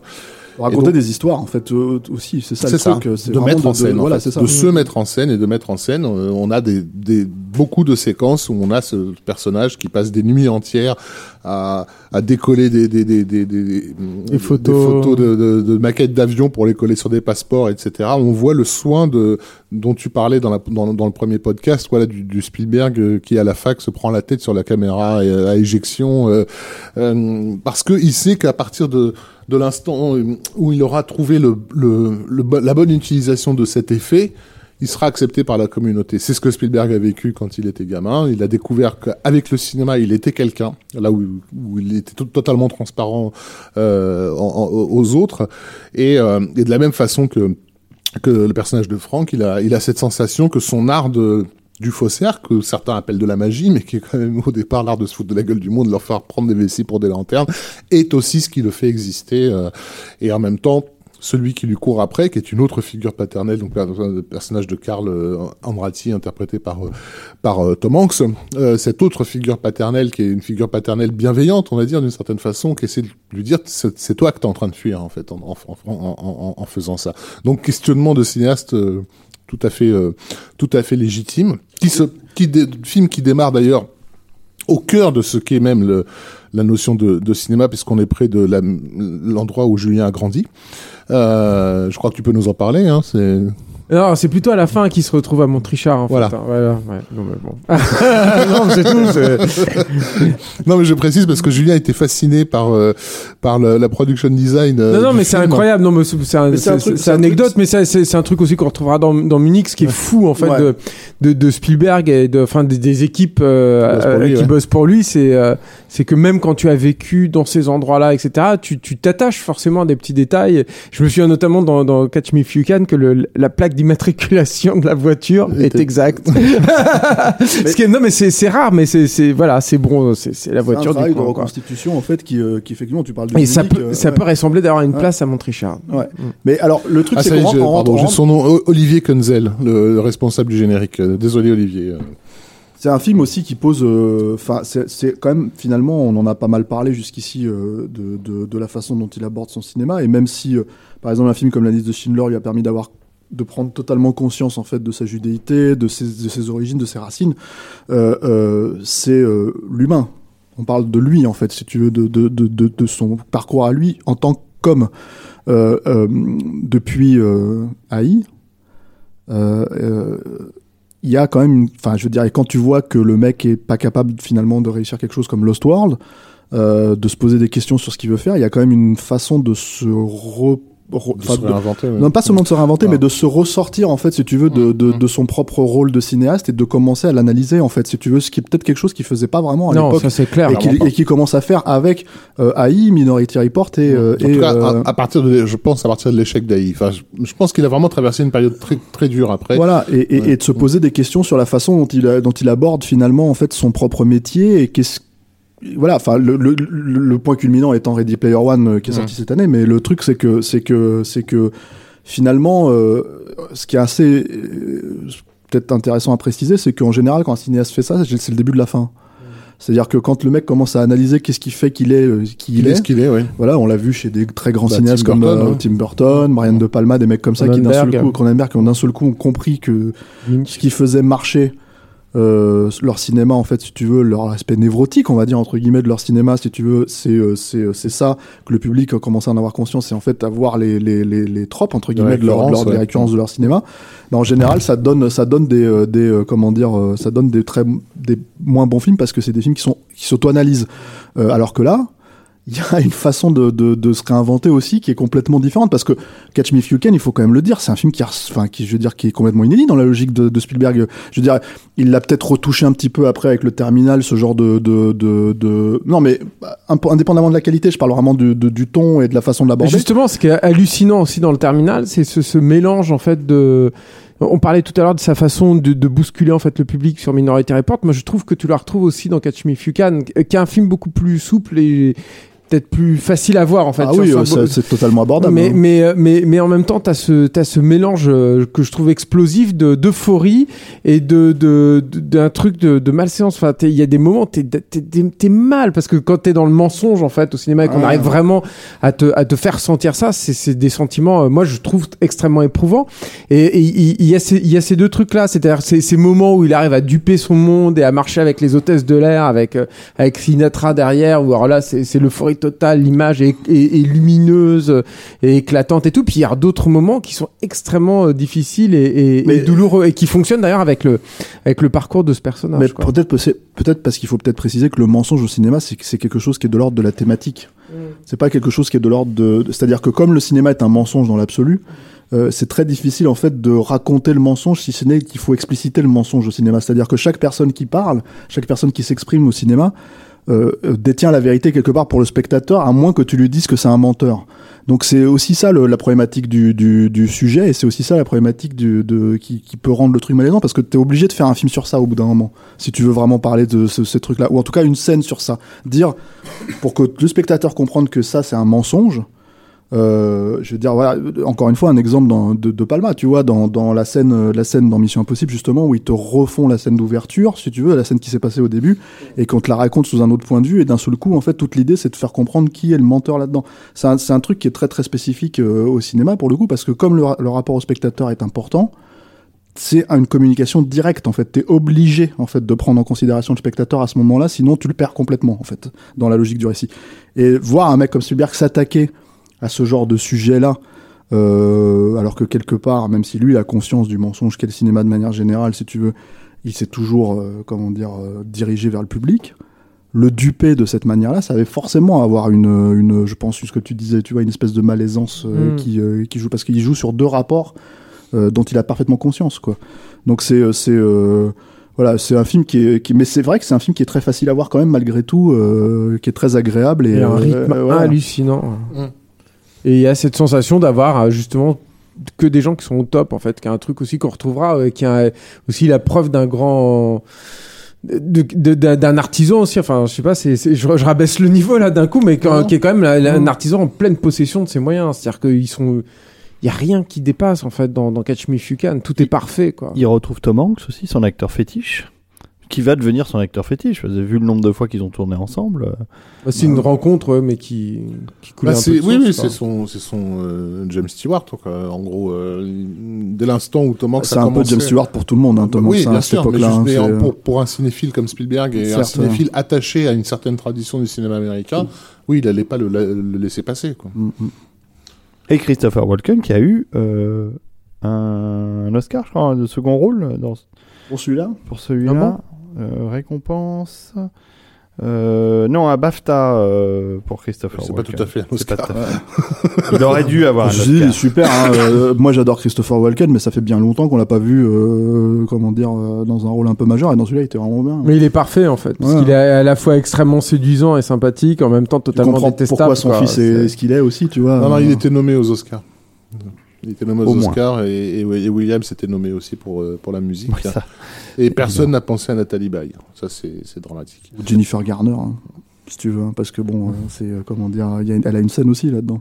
Mais mine de rien aussi, Catch Me If You Can a initié une, une nouvelle vague en fait de films, je pense aussi Oui. chez, chez Spielberg, etc. C'est une catégorie et de production et de de ton de film, enfin en tout cas un, film, un- ouais. un emplacement dans, dans, le, dans le marché du cinéma euh, qu'il n'occupait pas en fait vraiment et qu'on va retrouver ultérieurement, il me semble. Bah, hein, en dès tout le cas. suivant d'ailleurs. Bah oui, euh, le terminal c'est un peu ça, mais en version euh, énormément édulcorée, quoi, euh, et qui est, euh, qui est à mon avis un, un film justement qui n'a pas la, euh, j'avais envie de dire duplicité, mais c'est c'est c'est trop c'est trop euh, péjoratif en fait. Mais ce, ce, ce, ce double côté en fait de ces films, Euh, le terminal c'est un film qui très clairement euh, file beaucoup plus droit en fait. Euh, et Catch Me If You Can. oui, je trouve quoi. En tout cas, pour le pour le pire, c'est un, c'est un film qui est, à mon sens, quand même beaucoup moins intéressant, surtout après la la série de films euh, éclatants en fait qui vient qui vient de nous livrer. Ouais, mais Qu'est-ce qui va en parler d'ailleurs de Catch de, Terminal? C'est toi Ouais, qui en c'est moi, ouais. Ah bah, mais tu- alors, mais alors, tu commences suis- par en parler avec. euh, Non, mais c'est- non, mais- amour. non, parce que je, je, je, je suis pas un fan de ce film-là. Je l'ai- je- C'est un film pour le coup que j'ai j'ai pas revu en fait euh, de- depuis la salle et, euh, et que je trouve assez euh, assez anecdotique. Enfin, euh, il y a il y a des choses hein, dans le terminal. Il y a il y a il y a une, très clairement des, des références. hein, bon, c'est c'est un peu une, banalité de le dire quoi. Mais enfin il y a, il y a du Capra dans le film il y a aussi du Tati euh, très clairement euh, Ouais. Ouais. notamment dans, le- dans le design en fait de, de l'aéroport puisqu'il avait été entièrement euh, reconstitué. C'était un décor euh, dantesque. Faut quand même le signaler quoi mine de rien. Il y a, il y a cette, euh, cet enjeu euh, artistique et technique hein, qui, est, qui est la déconstruction en fait de ce, de ce terminal euh, qui bah comme à chaque fois que tu as un film qui se déroule dans un lieu bah, et un des personnages principaux du film. Parce que même si c'est un lieu unique, il a coûté plus cher que Arrête-moi si tu peux, alors que au niveau. Ouais, mais, euh, ouais. Mais C'est c'est un, c'est un film, c'est un film. Il faut peut-être raconter ce que ça, de ce dont ça parle parce que c'est tiré d'une histoire vraie en fait. Oui. C'est, euh, c'est. euh, mais comme Arrête-moi si tu peux. Oui, oui. Euh, le truc, c'est que, en fait, et en plus d'ailleurs, c'est un film qui avait déjà été fait en fait, qui existait déjà avant. Ah ouais euh, ouais, ouais, euh, c'était un film français en fait, euh, parce que c'est Ah oui, l'histoire vrai. ouais, ouais. et, et euh, c'est alors je me rappelle pas du nom de. de C'est pas avec Rochefort. Si si, c'est ça s'appelait Tomber du Tomber ciel. du ciel, voilà, Voilà. c'est ça. Et euh, je, dont j'ai oublié le réalisateur, je me demande c'est pas. euh, Attends, je vais dire une connerie, mais je me demande c'est pas Otoniente ou un mec comme Non, ça. non, non, non, non, pas lui. du tout. Enfin, c'est bon. peut-être quelqu'un d'un peu plus talentueux, éventuellement. Mais, euh, mais euh, Philippe Lioret. Voilà. ah ouais. Et, euh, et c'est l'histoire d'un- vrai, euh, comment dire, euh, réfugié iranien en fait qui s'est retrouvé coincé à Charles de Gaulle pendant des années, des années, qui a vécu et refait en fait reconstruit sa vie en fait, si tu veux, à, à- à Charles de Gaulle dans les dans les euh, dans les euh, couloirs de l'aéroport, dans les dans les salles d'attente, dans les dans les trucs comme ça quoi. Et le film parle de ça en fait, c'est-à-dire si ce n'est que il part, enfin Tom Hanks en fait c'est- un, un, un- pas un réfugié politique en l'occurrence, mais un, un, un type qui vient voir sa famille à New York en fait et, et qui apprend que son pays euh, qui n'existe pas hein, dans le film, je crois que c'est un pays fictif, Ouais, hein, euh, exactement, bêtises, tu vois. Euh, c'est un pays de l'est fictif Mm. euh, et, euh, et, et, euh, rayé de la carte en fait Mm. en gros donc son ce, ce type se retrouve en fait dans un espèce de no man's land où il va devoir reconstruire sa vie là-dedans alors moi je délire pas sur le film hein, euh, euh, comme toi Julien qui a l'air d'adorer mais euh, mais euh, mais vas-y euh, tu Non, non, mais c'est- ce qui, ce qui était intéressant, c'était Snowman's Land, en fait. Euh, C'est-à-dire que je, je pense que euh, euh, moi, je le rapproche, en fait, au-delà des références, au-delà du plaisir de faire ce type de, de, de, de film et tout, parce qu'il y a du plaisir aussi dans le terminal, ça c'est c'est manifeste. Euh, je, je vois un peu là-dedans euh, une chose qu'on avait déjà abordée dans les, les précédents podcasts sur sa, son, son traitement des banlieues. C'est-à-dire que Spielberg, c'est aussi quelqu'un qui euh, qui donne du sens à ce qu'on pourrait appeler des non-lieux. C'est-à-dire que ce qui est intéressant d'un aéroport, c'est que c'est un lieu qui n'existe pas en fait. c'est un, lieu où de tu- transit c'est un lieu où tu ne vis pas, c'est un lieu où tu ne construis rien. c'est un lieu de transit c'est un lieu, c'est un lieu qui n'a pas d'histoire, c'est un lieu qui n'a pas vraiment de futur non plus. Euh, c'est un non-lieu, c'est un lieu qui n'existe pas. Et tout, toute l'ambition et tout le projet en fait de, de, de du terminal, ça va être de donner du sens et donner de la vie, et donner un point d'ancrage à, à, à cet endroit. euh, alors en le marquant, en le transformant, en le repeignant par exemple, euh, et aussi en, en, en, en investissant certains de ces endroits pour les travestir et y, y créer quelque chose d'autre. et aussi les, Et je- personnali- les personnalités des personnages en Voilà, fait, qui va finir par, euh, par qui euh, vont- croiser là-dedans mais en fait. qui vont commencer à exister, qui ne vont plus euh, Mhm. vivre dans ce lieu comme simplement cadre de travail, qui vont y découvrir, s'y découvrir, Bah, découvrir l'amour par la exemple. romance, la romance avec Zoé Saldana, c'est Saldana, c'est- voilà. c'est une scène, c'est une scène de, rom- de dîner romantique, mais ce qui se passe dans, dans, dans un endroit le, mo- le moins romantique, le moins possible. Et, Et, et, voilà. et c'est, et je pense que ça, ça procède un peu de la même, Mais- euh, de, de la même, euh, Pourquoi vous avez parlé de Zoé Saldana de, de la même démarche? Parce Parce qu'elle joue dans le est film. hein. Elle hein, dans le film. hein, la, la- Il y a Catherine Zeta-Jones aussi, la- mais il y a les- Ah, je croyais que vous parliez du personnage de Catherine Non, non, non, Zeta-Jones, non, non, elle, c'est elle la tréquise en fait, Zoé Saldana. Elle, est,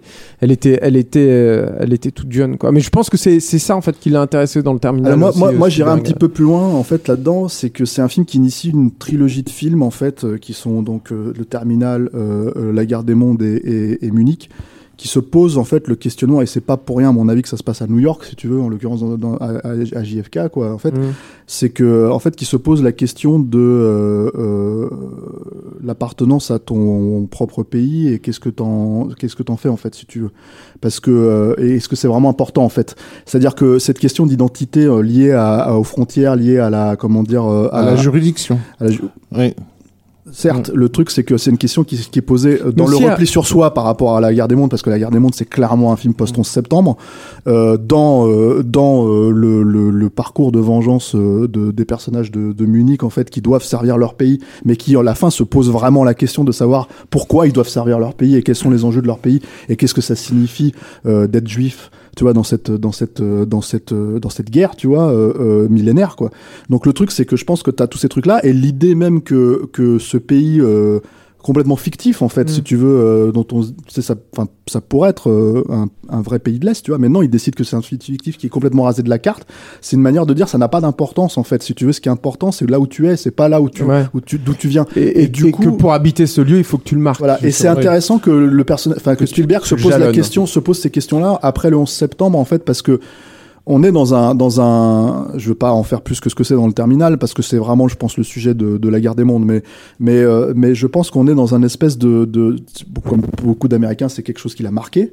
Euh, et euh, le truc, c'est que c'est que en fait, l'idée même que ta frontière soit attaquée, ce qui était quand même le truc qui était le plus mis en avant à l'époque à l'époque de, de- des événements euh, je pense, lui a fait se poser ces questions-là. Lui-même qui s'est déjà posé tellement de questions sur sa propre, euh, comment dire, euh, sur ses propres origines et ses propres, ses, ses propres choses. Donc le truc, c'est que je pense qu'on est, on est, même si c'est de façon légère, en fait, si tu veux, on est dans une thématique qui est plus ou moins similaire. Et Spielberg fonctionne assez souvent comme ça, hein. c'est-à-dire il fonctionne assez souvent dans, dans, dans, dans, une, dans deux ou trois films qui se Oui. font très rapidement, très vite en même temps, et qui euh, finalement drainent plus ou moins la même, la même euh, la obsession, même, la même comme, obsession. comme tout le monde, enfin comme John Ford aussi le faisait. euh, Alors voilà. oui, sauf Ouais. que la différence c'est que des mecs comme John Ford, ils pouvaient enquiller les films comme ils enquillaient à l'époque. Ouais. Un mec comme Spielberg, aujourd'hui, on n'a pas beaucoup qui Ouais. font trois films d'un coup Bien en sûr, un an. C'est-à-dire, on- tout Mais à l'heure quand on parlait de AI, de Minority Report et de, et de Arrête-moi si tu peux, c'est quand même trois films euh, qui sont sortis dans l'espace d'un an et demi.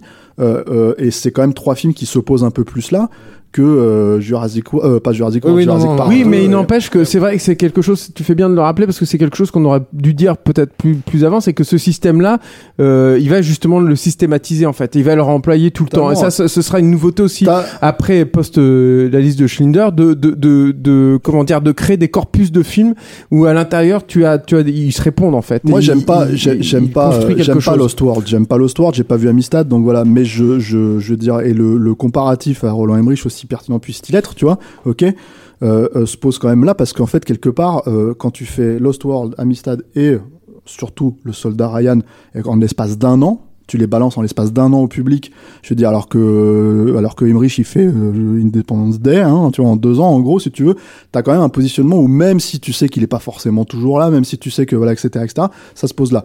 Quand en plus par-dessus le marché, le type arrive à systématiser ça en rendant les films vraiment bons, quoi, c'est-à-dire et, et personnels et uniques, tu vois, je veux dire là, euh, le, le, le, truc se pose là. Lui, il a dit récemment que de toute façon, toute cette logique-là, c'était une logique qui était liée à comment dire, euh, à à sa famille de cinéma en fait, c'est-à-dire qu'il monte avec le même monteur, il tourne avec le même euh, chef-op, euh, il a la même équipe, la même production jusqu'à récemment c'était Kathleen Kennedy encore et, tout ça. Donc voilà, il y a toute un espèce de logique en fait où les gens finissent par comprendre ce qu'il veut et le devance en fait voilà, ça va aller même encore plus loin euh, euh, pour avec le film suivant hein, après le terminal qui est qui est la guerre des mondes où c'est un film qui devait être fait euh, pour une sortie en 2006 quand Tom Cruise devait tourner Mission Impossible 3 avec Joe Carnan en 2004, donc pour une sortie en 2005, et que finalement les deux projets ont été intervertis quand Carnan s'est fait lourder de, de Mission Impossible 3. Donc il a fallu shooter un film super vite, euh, qui était La Guerre des Mondes. Et là, quand tu vois la gueule du film, que les mecs ils ont pris un an de, de, de, de pré-prod C'est de, tu t'hallucines complètement que le type Mm. soit capable de faire ça en fait. Et, et d'être totalement cohérent avec ce qu'il va raconter encore une fois. Donc je ne sais pas euh, à quel, enfin je sais pas à quel moment par exemple un film comme Le Terminal euh, devait vraiment, euh, comment dire, euh, arriver dans la carrière de Spielberg par rapport à la Guerre des Mondes, puisque en fait à la base c'était pas prévu, si tu veux, la, la proximité.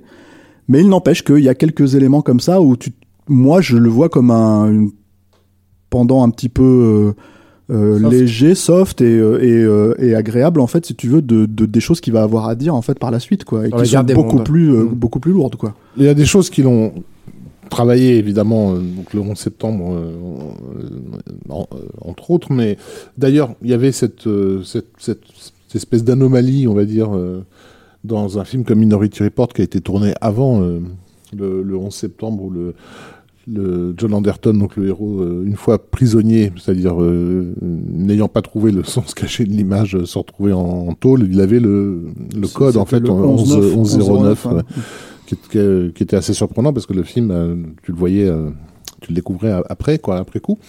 Euh, surtout par rapport à sa thématique, quoi, c'était, ça, ça- c'était troublant. Mais, mais comme je l'ai dit tout à l'heure, je pense que dès, dès l'époque euh, post euh, il a vraiment commencé à rentrer dans cette euh, dans ce questionnement sur le sens de l'histoire et, et, et Ouais. le sens de, de, de, la, de la loi, d'une certaine façon. Et, et c'est au cœur d'un projet comme euh, le Terminal, hein, puisque c'est donc finalement euh, euh, ce qui arrive à, à, à, à ce type-là met en évidence le caractère complètement factice et construit de toutes nos représentations. Qu'est-ce que c'est qu'un pays? Qu'est-ce que c'est qu'une communauté? Qu'est-ce que c'est que toi et, et- Mm. et lui est obligé de, le- de reconstruire Ouais. de reconstruire une communauté authentique dans un, dans un, lieu, comme le disait Julien, qui ne l'est pas du tout, euh, qui est un pur symbole, en fait, enfin un symbole, euh, un pur... euh, une synecdoque, Conception, voilà, hein. une conception, un, un- un concept tout à fait. Et, euh, et, et c'est effectivement un- une thématique profonde celle du rapport entre euh, le concret de, de- des rapports humains euh, qui forment les communautés et euh, qui, qui, est de, qui, qui est en fait à la source de la morale. Mm. La morale, elle se construit sur les nécessités de la, de- des- communautés avant de devenir une loi. Et, et c'est pas la- c'est pas la loi qui détermine le reste, c'est le c'est le c'est ce qu'il y a en dessous qui qui, qui mène jusqu'au point, on va dire idéal euh, en théorie, qui est qui est la, la pardon la loi. Et, et dans ces films là. Il, il déconstruit ce truc en fait, il déconstruit ça dans le terminal de cette façon-là, et, la guerre des mondes ne parlera Oui, pratiquement oui, alors que de après, ça. ouais, après le truc Mm. avec la garde des mondes, bon, peut-être on peut enchaîner là-dessus en fait. euh, Ah mais avec quoi. plaisir les amis. Euh, enchaînons sur euh, War of the World. Musique, ah, ouais. C'est la fameuse scène où il fuit en voiture euh, avec Ça, ce plan euh, hallucinant. Mais c'est un plan qui est hallucinant pour plusieurs raisons, parce que déjà il est pas normal dans la carrière de Spielberg, et en tout cas à ce moment-là, si tu veux, et on va dire qu'il peut l'avoir fait beaucoup plus tard avec la performance capture, mais, qu'il ne- mais que là en fait c'était les prémices du truc quoi.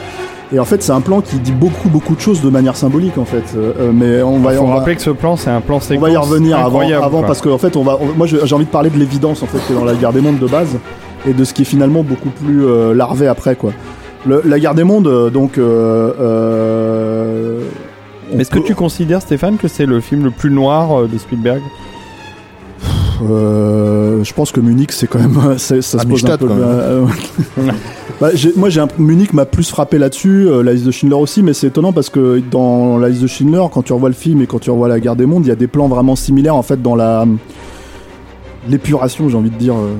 Euh, euh, de l'humanité quelque part. En fait, il y a vraiment des plans. Il y a notamment une scène dans la liste de Schindler où, euh, où, euh, euh, les mecs écoutent euh, du Mozart, je crois. En fait, les, les nazis écoutent du Mozart, ils sont en train d'épurer les, les, les, baraquements et tout. Et en fait, t'as des plans extérieurs avec, euh, avec les flashs, euh, les flashs euh, de, de, des mises à mort et des trucs comme ça, en fait, qui renvoient énormément à la guerre des mondes, euh, qui, qui, qui quand même fait 10, 10, 10 12 ans après, quoi.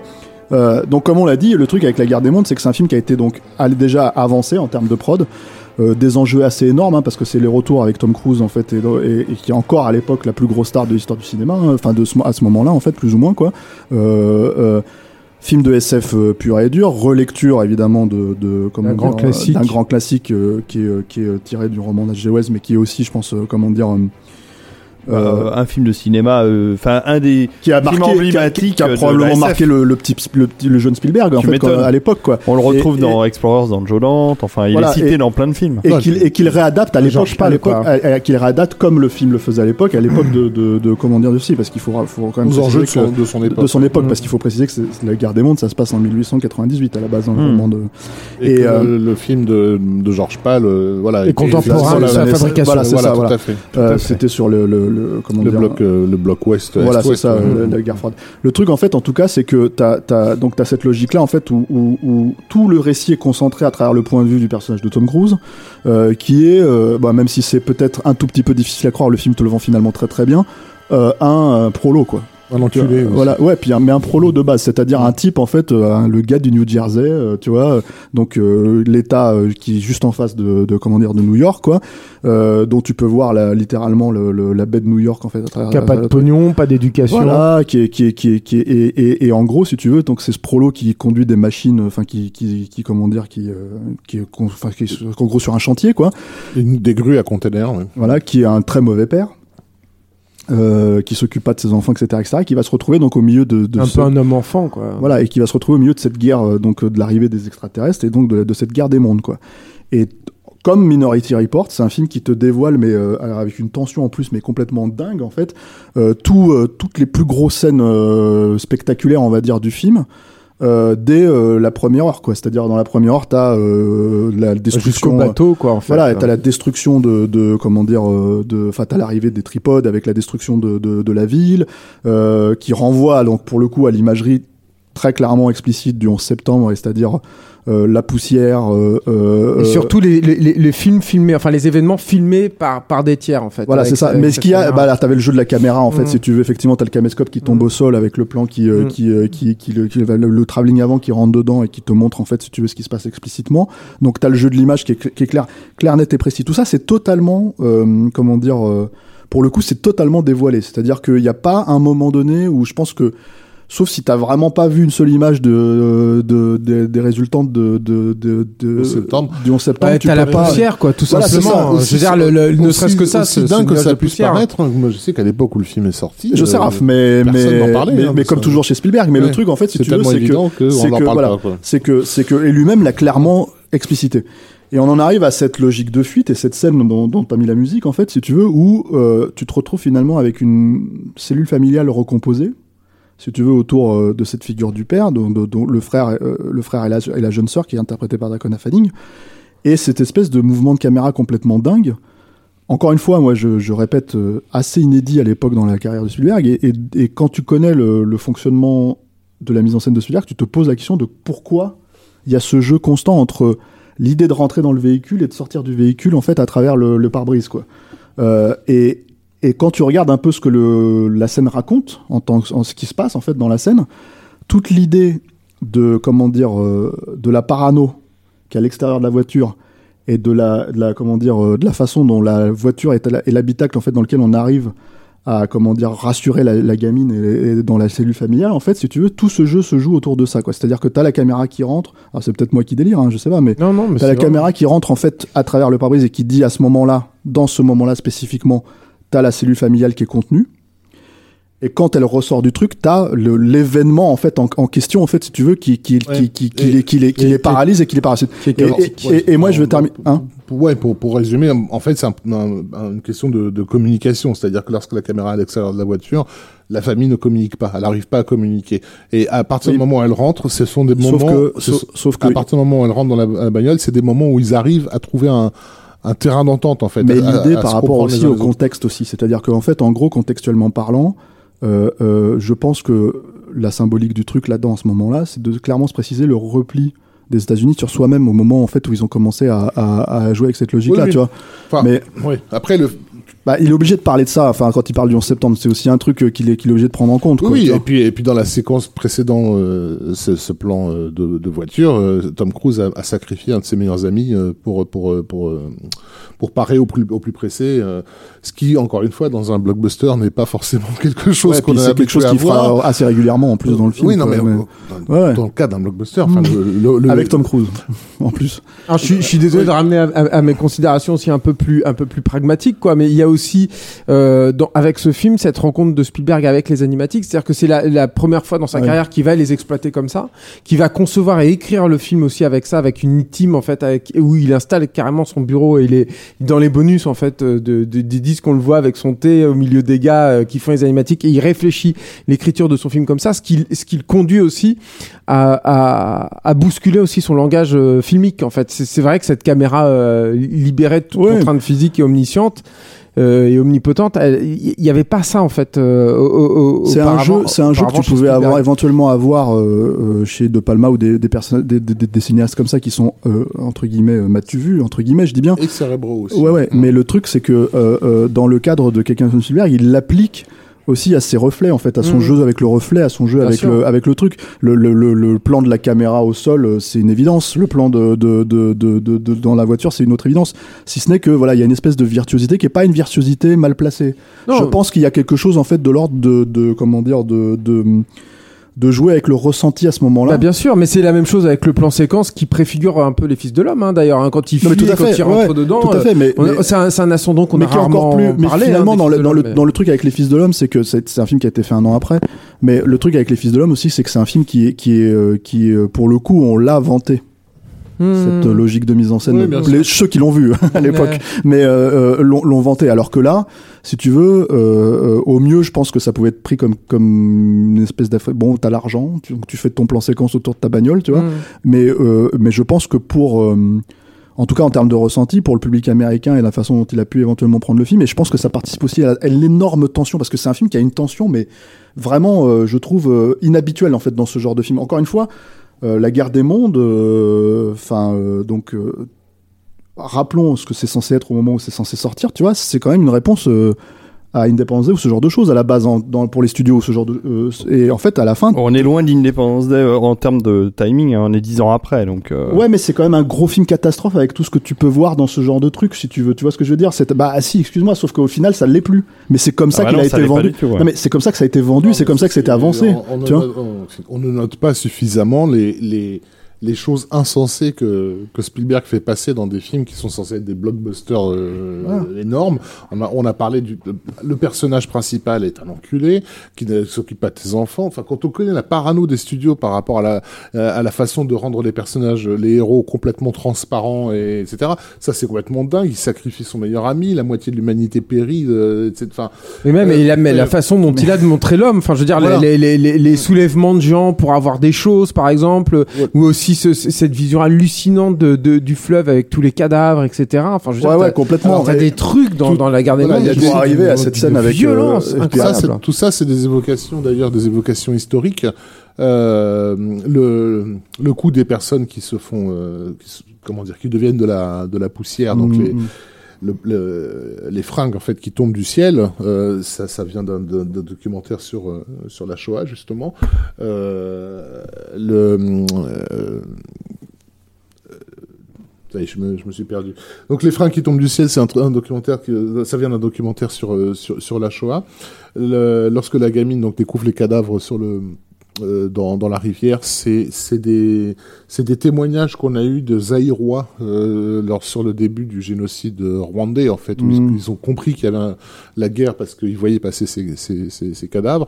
Euh, on a des évocations aussi de, de toute la période guerre en Yougoslavie et Bosnie euh, lorsqu'on les voit sur les routes de campagne. euh, ce sont des images qu'on a qu'on qu'on a vues. Et là, pardon, j'ai oublié l'église qui se détache euh, dans, avant la première scène euh, d'attaque. En fait, ça vient des, des, des archives du Blitzkrieg euh, à Londres, en fait. Donc c'est c'est la guerre des mondes, mais en même temps c'est c'est l'histoire de l'histoire de la- guerres- les guerres de du les monde. guerres des mondes de l'humanité de Mais- ce dernier siècle. quoi. Et après, il y a ça, et puis après, il y a aussi euh, un renvoi aussi au cinéma, euh, comment dire, euh, dont t'as as quand même une scène qui fait quand même assez penser à, à du Romero, quoi, la scène, la scène justement du bateau, quoi, tu vois, avec, les, avec euh, une espèce de logique zombiesque, si tu veux, quand Bah, tu juste- vois en train de, jusqu'à de- l'utilisation d'un figurant qui, qui, qui ouvre, qui tente d'ouvrir le, le pare-brise d'une bagnole, euh, qui, est, qui est un plan typiquement euh, du cinéma de zombies, quoi. Euh, Voilà, c'est ça. Donc, euh, donc tu penses à ça. T'as, t'as, mais ça pour le coup, c'est beaucoup plus thématique. C'est pas vraiment cinématographique, mais t'as quand même la scène avec Tim Robbins en fait, qui, qui, qui est quand même un espèce d'envoi. Mais t'as- c'est ce qui est assez marrant d'ailleurs parce que t'as, t'as l'importance en fait du, du, du comment dire dans les maisons américaines, si tu veux, l'importance en fait du, du, du comment t'appelles ça? Du sous-sol en fait si tu Basement, veux vois, ouais, du basement et de la façon dont ça, ça jouait t'avais t'avais un autre film qui est un film post 11 septembre euh, euh, avoué hein, tu vois qui était Signs de de de, de Shyamalan en fait qui jouait aussi avec cette logique là et là t'as un peu la même chose avec la scène de avec Tim Robbins en le fait. refuge, hein. Ouais, ouais, c'est le refuge, mais, ce qui- mais le, le, le bunker, en fait, si tu veux, entre Mm. guillemets, des Américains, quoi, tu vois. euh. Ah oui, t'en as, t'as une autre. euh, Oui, parce que t'as as celui de la mer, en fait. Euh, Ah oui, oui, quand ouais. ils vont Oui, chez à la la- mer, ouais, ils se ouais, réfugient dans le à la fin, basement. ouais, Justement, il, il sert, il sert de contraste visuel parce qu'il est très éclairé, évidemment, dans le premier cas. Et quand ils sont chez Tim Robbins, là, on est vraiment dans l'obscurité, euh, dans un truc plus inquiétant. et qui est pour le coup une scène extrêmement ramassée parce qu'au final en fait si tu veux encore une fois c'est ce que je disais on part de, de cette, euh, cette espèce de logique de grandiloquence euh, de base en fait pour ramener le récit à quelque chose de totalement épuré et de totalement euh, comment dire euh, euh, euh, centré sur ce que la thématique est censée clairement expri- exprimer à ce moment-là dans Mais le ce film qui est quoi. très clairement, à mon sens, matérialisé par la scène de l'avion. C'est-à-dire que la scène de l'avion, Mm. c'est une scène qui ne te montre pas, en fait. Il te montre juste la Mm, conséquence, mm, en fait, mm, de ça. Il te, il te la fait vivre, mais par procuration. En fait, tu ne vois pas l'accident de l'avion en soi. Tu vis à- de l'intérieur des personnages, en fait. C'est-à-dire avec, avec leur, euh, avec leur, euh, mais, mais, le- mais- dans leur intimité. Mais quoi. jusque dans un truc où, en fait, justement, à partir du moment où tu fais des blockbusters euh, à l'envers, on va dire, entre guillemets, je sais pas si c'est le bon terme, si tu veux, euh, tu viens voir quoi quand tu vas voir Minority Report? Tu viens voir le futur. Bon bah voilà, tu as le futur. Tu veux voir le futur, ok, bam, la première, tu vois. Et en fait, tu veux voir quoi Tu veux voir la catastrophe, tu veux voir de l'action, tu veux voir de la SF et tout ça, etc. Avec la guerre des mondes, bam, tu l'as. Et au final, en fait, je te raconte ce que j'ai vraiment à te dire sur le sujet, tu vois. Et, euh, et mine de rien, en fait, ces constructions en entonnoir inversé, Euh, euh, moi, je la vois nulle part dans les autres blockbusters euh, qui ont tendance à aller dans un espèce de crescendo, on va dire. Mais sauf que le crescendo existe quand même, mine de rien, dans ces films-là, parce que c'est un crescendo thématique et émotionnel. Le personnage euh, d'enculé dont tu parles, Raph, euh, c'est quelqu'un qui va rester sur le pas de la porte, en fait. C'est ça l'idée, euh, l'idée finale, en fait, si tu veux. C'est tu, fais pas partie de cette famille, tu vois. Ah non, je suis pas, je suis pas Ah d'accord ouais, du tout. Ouais. Déjà, il faut re- re- repenser euh, à ce qu'est la guerre des mondes originellement, le bouquin de de H.G. Wells. Euh, c'est un livre qui est né au, confluent de de deux choses qui intéressaient beaucoup son auteur, qui était le darwinisme euh, et enfin la- donc la théorie de l'évolution, euh, selon Darwin, et la, paranoïa instituée par l'anarchisme de la fin du 19e et, début 20e. Euh, et donc, ce qu'on a comme discours au début du film, qui est raconté par Morgan Freeman au sujet de voilà, l'humanité a mérité son droit euh, à, l'existence. Il, découle complètement de, ça. Et le film débute donc sur un plan de de cellules. Euh, et, et, et cette idée de, de, de, de la façon avec laquelle une cellule procède va nous être régulièrement euh, ramenée dans le film. D'abord avec le personnage de la gamine qui explique à son père euh, qu'elle va pas enlever l'écharpe parce que son corps a appris à, se protéger, elle l'expulsera. Euh, mais on l'a aussi visuellement, euh, et notamment par une, une série de plans euh, qui nous montrent les personnages isolés dans des brisures de carreaux qui ont des formes de, de cellules. Lorsqu'il joue avec son fils et qui se comporte comme le connard qu'il est, euh, euh, ils sont en train de jouer au, au baseball et euh, et le fils jette la balle euh, et, et- et casse la vitre. Euh, on voit le personnage de Cruz isolé à l'intérieur de, de sa cellule, littéralement, hein, le, le, le- le trou. Euh, on va retrouver ce plan euh, dans le plan où je disais là le, le black qui essaie de- d'agresser sa fille euh, en rentrant dans dans, dans, dans la voiture. Le moment où le héros va véritablement prendre conscience de ce qui est en jeu véritablement, c'est euh, un plan où il est dans une carcasse de voiture et il voit sa fille isolée euh, sur le point d'être kidnappée par euh, par les aliens et il la voit dans le même dans la même brisure de, de, de vitre. Et ce qu'il comprend à ce moment-là, c'est il faut qu'il sacrifie sa vie pour celle de sa fille. Euh, non pas parce que il, il va être quelqu'un de bien, mais parce que c'est l'ordre naturel des choses. La survie, elle passe par là en fait. Si l'humanité a, méri- a- a mérité sa place sur Terre, c'est à cause de tous les morts qu'elle a depuis qu'elle existe en fait. C'est en mourant que, que, que, que tu mérites ta place, d'après le concept même de la théorie de l'évolution de, de, de, de Darwin. Et donc ça, ce, ce discours-là, qui est dans le bouquin d'origine. Hein. Euh, il le fait au niveau des cellules au sens biologique du terme, mais il le fait aussi au niveau de, de la cellule familiale.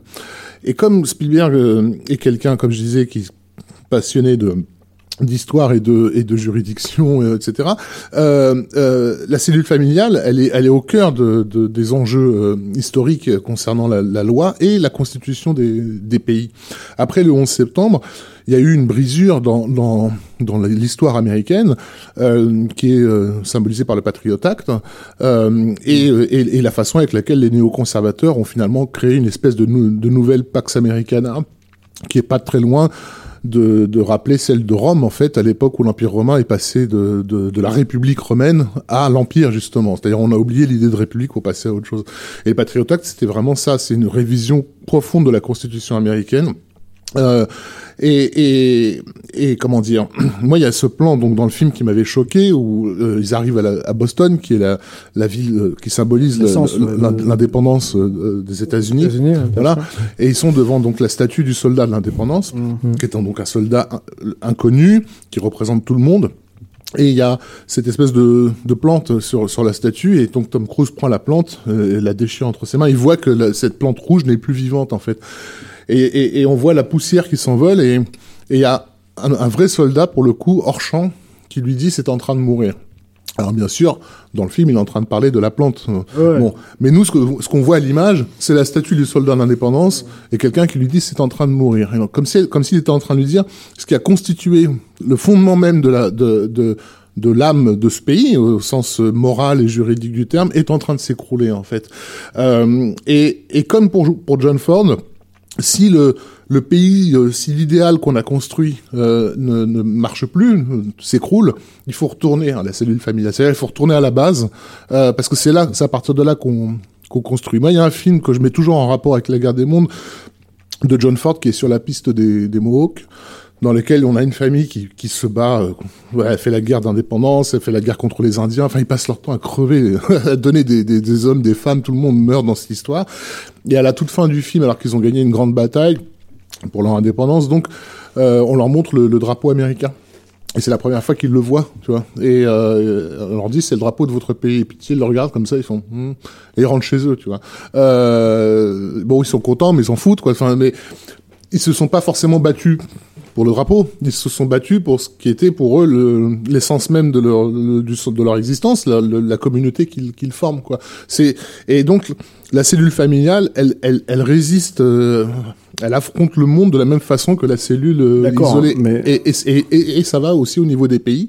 Donc le film s'appelle La guerre des mondes. On l'a dit, il, rend, il, il, invoque toute une histoire euh, de guerre qui nous est vrai, familière, donc on, on, on, retrouve des images qu'on a qu'on a qu'on a déjà vues, des images qui ont présidé à, à l'implosion de pays, à, à, leur disparition de l'échiquier géopolitique, euh, etc. Et tout ça se, se d'une certaine façon entre guillemets se, se, mélange. Et lorsque le à la fin du film, Tom Cruise a, a compris le sacrifice qu'il doit mener et qu'il il ramène les enfants à, à, leur mère dans un plan pour le coup encore une fois John Ford euh, complètement, hein, ouais. complètement et que la mère renserre les enfants, oui, évidemment, il va pas rester avec eux. Mais c'est pas une merde qui va rester de côté. C'est, il a montré sa, son rôle, il a montré qu'il est capable de, de, de mourir pour les autres. ce que je veux dire, c'est qu'il a reconstruit une cellule familiale. Il a reconstruit la cellule familiale. Au fur et à mesure du voilà. récit. Et Donc, à partir de maintenant, on va pouvoir justement commencer à reconstruire. Mais il n'en fait pas partie. Pas encore. Mais lui, il se comporte comme une cellule cancéreuse. C'est-à-dire mmh. que pendant tout le film, il se nourrit des autres en fait. Euh, et, et, et, une cellule qui fait ça, bah, c'est une cellule cancéreuse. Elle tue l'organisme de, mmh. sur lequel elle, elle vit. Il faut noter aussi que Tom Cruise est le ouais, seul donc, personnage euh, du film à, à, à, agir comme les aliens. C'est-à-dire que la façon avec laquelle il nous les a montrés dans la grue au début, mmh. c'est c'est la, la, la, même le même type de grue que les aliens utilisent pour détruire l'humanité. Il, il y a une analogie du personnage à, à, à, ses ennemis destructeurs, quoi, qui ont, il, il, se comporte comme une cellule cancéreuse. Et en fait, il est, il envoie de guérison, si tu veux, à la fin du film, quoi. Bon, voilà, ça, c'est comme ça que je l'ai vu. Mais mmh. en fait, il fait pas part... enfin, le truc, c'est qu'il y a un père dans cette cellule. euh... Oui, oui, oui, tout à enfin, en, en tout cas, quelqu'un qui mais a, il est, en tout a, cas, il, c'est vrai qu'il est, t'as cette sensation, en tout cas, que le mec, c'est, euh, mais qu'il a réalisé. Oui, enfin, qui a, qui a un parcours de personnage. Ce qui a un parcours de personnage, c'est une chose. Il, il revient, mais... il revient de très très loin et c'est vrai qu'il est, il est très bas et là, il a, il a donné encore. le film a été très critiqué à l'époque à, parce à que le fils euh, qu'on croyait mort ne, ne, ne, ne l'était pas. On le voit lui, au contraire de son père, absolument vouloir aller se battre, euh, etc. D'une façon un peu un peu insensée aussi. Hein, il faut quand même le noter. Le, il, bon, euh, mais le fait que le fils soit vivant à la fin, c'était suffisant pour que les gens euh, dégage ça d'un revers de main, alors que tu as envie de leur dire, mais c'est ce qui fait sens. Euh, tout, tout ce que vous avez vécu jusque-là n'avait qu'un but, c'était de revenir à cette structure euh, élémentaire de la société qui est la cellule familiale. Il y a pas, on ne construit pas de pays sans euh, sans cette cellule euh, primordiale en fait, où le, puisque c'est la seule euh, cellule, on va dire entre guillemets, au naturel, où les êtres humains sont réellement susceptibles de se sacrifier les uns pour les autres, sans se poser de questions. Tu vois, si on arrivait évidemment à faire dans un pays, à l'échelle d'un pays, ce qu'on arrive à faire à l'échelle d'une famille, euh, on pourrait avoir le, le, le meilleur des mondes, c'est-à-dire où des gens sont prêts à mourir pour les autres. Sans, euh, ouais, ça va euh, dire ça l'Empire romain. enfin voilà. Mais, euh, mais, mais j'avais été, moi j'avais été choqué hein, par ce plan du du soldat de l'indépendance euh, chez ouais, mais c'est vrai que maintenant que t'en parles effectivement il y avait ce, cette symbolique là et qui est bon qui est assez évidente mais le truc enfin qui est assez évidente encore une fois oui comme tu dis le problème de Spielberg c'est que c'est jamais vraiment totalement évident. Moi, je me rappelle encore une fois, euh, je raconte ma vie, quoi, hashtag je raconte ma vie, mais je me rappelle une fois, effectivement, que j'avais dû convaincre une personne du, simple fait que ça parlait du 11 septembre, si tu veux, de manière assez évidente. Et c'est terrible, en fait, de, de, de, te retrouver en face de quelqu'un qui est censé être plus ou moins intelligent et qui est censé plus ou moins, euh, comment dire, euh, comprendre un tout petit peu le sens des images, tu vois, et, et de, lui démontrer par A plus B que c'était le cas et d'avoir quelqu'un en face qui te regarde et qui fait un c'est c'est très étonnant quoi. Il y a pas euh, Non non mais c'est à dire que chez Spielberg ces éléments-là sont évidents mais ils sont pas soulignés. Non mais et, et le fait qu'il le soit pas, c'est-à-dire que le film ne s'arrête pas. Mais le le le, le, le en... je, vais, je vais faire un fast forward sur euh, sur le film suivant, tu vois, mais c'est le dernier plan pour le coup de, du film suivant, tu vois. Mm -hmm. Donc le truc c'est que c'est que t'as as un questionnement autour de ça de toute façon qui est euh, comment dire qui est euh, qui était assez évident à cette époque-là dans, dans le cinéma de Spielberg quoi. Et, euh, Comment euh, aurait-il pu en être autrement en fait hein mais euh, bien sûr, mais le truc surtout quand C'est vraiment un cinéaste américain. Oui, hein. oui, bien sûr, mais euh, mais mais le truc c'est que le truc c'est que c'est ça tord le coup à l'idée même que que hum, si tu veux, moi ma théorie sur Spielberg euh, post Schindler jusqu'à et c'est la partie dont on parle vraiment là. Euh, euh, jusqu'à à peu près euh, Tintin, dont on parlera dans le prochain podcast, euh, c'est que c'est quelqu'un qui ne pouvait plus être le cinéaste de l'entertainment pur et dur qu'il a été en fait dans les années évident, hein. 70 et 80 quoi. Et du coup, euh, oui, c'est évident, mais le truc, c'est que c'est évident à un point où il rate ces films qui sont censés être de l'entertainment pur et dur. C'est-à-dire que si t'as pas euh, cette matière, euh, comment dire, euh, thématique, si t'as pas cette matière, euh, cette richesse, euh, pas, pas, ça l'intéresse pas, t'as l'impression. C'est-à-dire que vraiment, en fait, il va, c'est du mode automatique. Je veux dire, un film comme, euh, un film comme, euh, comme on l'a dit, un film comme Lost World, on va en parler peut-être là, Indiana Jones 4, c'est des films qui sont en mode automatique parce que c'est des films où finalement ce que lui il est censé représenter, c'est-à-dire le cinéaste ultime quelque part, le, le, le, le raconteur, le, le comment dire, le faiseur d'images, le de symboles, tout ça. Euh, s'il y a y a plus ce moteur euh, pour parler effectivement de l'histoire et de tout ça, bah euh, un film comme La Guerre des Mondes qui encore une fois, je le répète, pour Paramount c'était leur Independence Day de l'année, tu vois, ok? Bah c'est pas Independence Day justement, il fait pas ça, il fait autre chose, tu vois. Et le truc c'est que c'est que c'est que c'est des films à grand spectacle, c'est des films puissants, hein, Minority Report, tout ça, etc., etc., mais c'est des films qui automatiquement parlent. Euh, et ça veut pas dire que les autres euh, étaient des films. euh, je dis pas ça, hein, je dis pas que c'était Mm. des films, mais c'était ce qui l'intéressait aussi à, l'époque- à cette époque-là. Il y avait cette logique euh, de pur cinéma, de s'intéresser à ce que lui l'intéresse vraiment, si tu veux, et d'y aller et de, et de jouer avec, euh, avec les, le, le, le positionnement du public dans, son, dans ce qu'il raconte, qui, euh, qui, est, qui, qui en a fait le cinéaste virtuose et brillant qu'il est. Euh, et puis il y a euh, le, le c'est pas, j'ai même pas envie de dire la maturité, mais tout simplement le besoin Oui, oui. euh, intrinsèque de dire des choses en fait. bah, il- veux, en euh, fait, il devient, comme le disait Julien, un cinéaste quoi. américain, c'est-à-dire au Ouais. sens traditionnel du terme. C'est-à-dire, en fait, il se découvre euh, être un jeune Ford hein, à, à cette époque-là. Et je pense qu'il a aussi le sentiment de de de, de, de raconter l'histoire de son pays à travers euh, à travers le, cinéma. Bon, C'est un peu tôt peut-être pour en parler, mais il va produire euh, le Mémoire de nos pères de, de, de Clint Eastwood, ce qui pour moi est pas devait euh, réaliser, est hein, pas euh, euh, qu'il- voilà. qu'il devait réaliser, qui est, qui est aussi quoi. un jeu, euh, qui est aussi un jeu sur le le, le, le sens de l'image, alors qui est beaucoup plus euh, beaucoup plus euh, prononcé. Enfin, c'est une photo en l'occurrence, pas pas pas des images qui bougent ou des choses comme ça, le sens mais de le sens de cette ouais. photo, le sens du sacrifice qu'elle est censée représenter, et Le comment sens tu de- le sens de l'histoire, comment La pays nécessité de l'icône aussi. et comment Et tu manipules euh, finalement le le, le comment, comment un pays, le- euh, comment un pays euh, traite L'inconscient public, les- voilà. et les cellules familiales. Euh, Enfin, le rôle des mères dans dans le film d'histoire Ah ouais, ouais, il est complètement, absolument dramatique. Quoi. Euh, Mais, mais bon, ce qu'il raconte, ça sera pour notre podcast sur Clint Eastwood, mais euh, de 20, de 25 épisodes. Mais euh, mais Ça sera sans moi. non, on le fera celui-là, contrairement à Roland Emmerich. mais Bref. donc voilà, c'est pas celui-là qui va faire cette euh, cette année-là. Donc c'est son, Et c'est aussi alors son entre guillemets petit film de, suivant de, de la Ouais, même parce année. que là, celui-là, il a coûté cher quand même. hein. Non mais alors euh, peut-être préciser Le- un truc en fait, euh, c'est the que c'est un film aussi qui a été euh, qui a été une déception au box-office alors que c'est un film qui a cartonné quand même à la base. Pour une raison très simple, il y a eu alors c'est vraiment anecdotique, mais c'est assez intéressant à souligner parce qu'ils n'auront plus jamais retravaillé ensemble après, euh, euh, à cause du Tom Cruise meltdown en fait qu'il y avait eu plus ou moins à l'époque, euh, notamment la Ah oui. la scène où il a sauté sur euh, sur euh, Oprah Winfrey. sur Oprah Winfrey sur les canapés, tout ça, etc., etc. Et, euh, et qui apparemment aurait, selon, euh, comment dire, euh, selon euh, l'idée générale, en fait, coûté pas mal de choses au, au film, quoi. Et on raconterait que Spielberg était très, très, très, euh, comment dire, euh, en colère en fait contre Tom Cruise.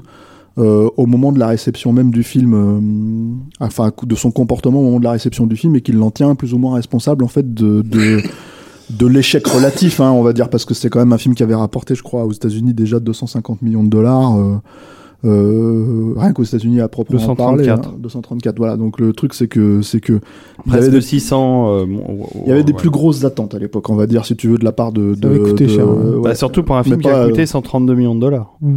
Ce qui était cher pour, euh, par rapport à ce que faisait Spielberg. Mais après, la, après la, le- le question, la question, elle se pose sous cet angle-là aussi. C'est est-ce qu'un film comme ça, qui finalement déjoue les attentes de ce genre de projet, en fait, si tu veux, euh, pouvait vraiment être un si gros Ah bah, je pense que pas, ça, non, euh, t'as raison. Non, non, ça, là-dessus, t'as raison. Voilà. Euh, mais effectivement, alors le, le, le truc, c'est que comme euh, comme l'a souligné Rafik, l'autre euh, très gros film de cette année-là pour Spielberg, c'était Munich, quoi, qu'il a lancé, euh, enfin qu'il a fait en six mois. T'as l'impression que c'est hallucinant de faire un film aussi euh, dense.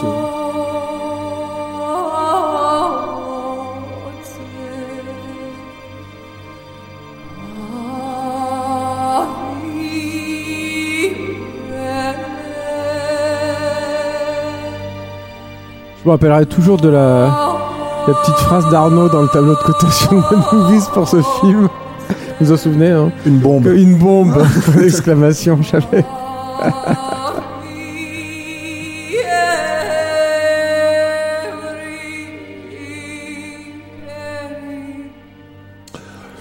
Alors Munich, donc euh, qui est tiré du, du Munich. livre euh, Qui se passe en 1972. qui est bon, plus- dans les mois suivants plutôt, qui démarre en 72, mais ça. bon, euh, qui est basé sur euh, sur le livre de Tony Kushner et Eric Roth euh, qui s'appelait Vengeance.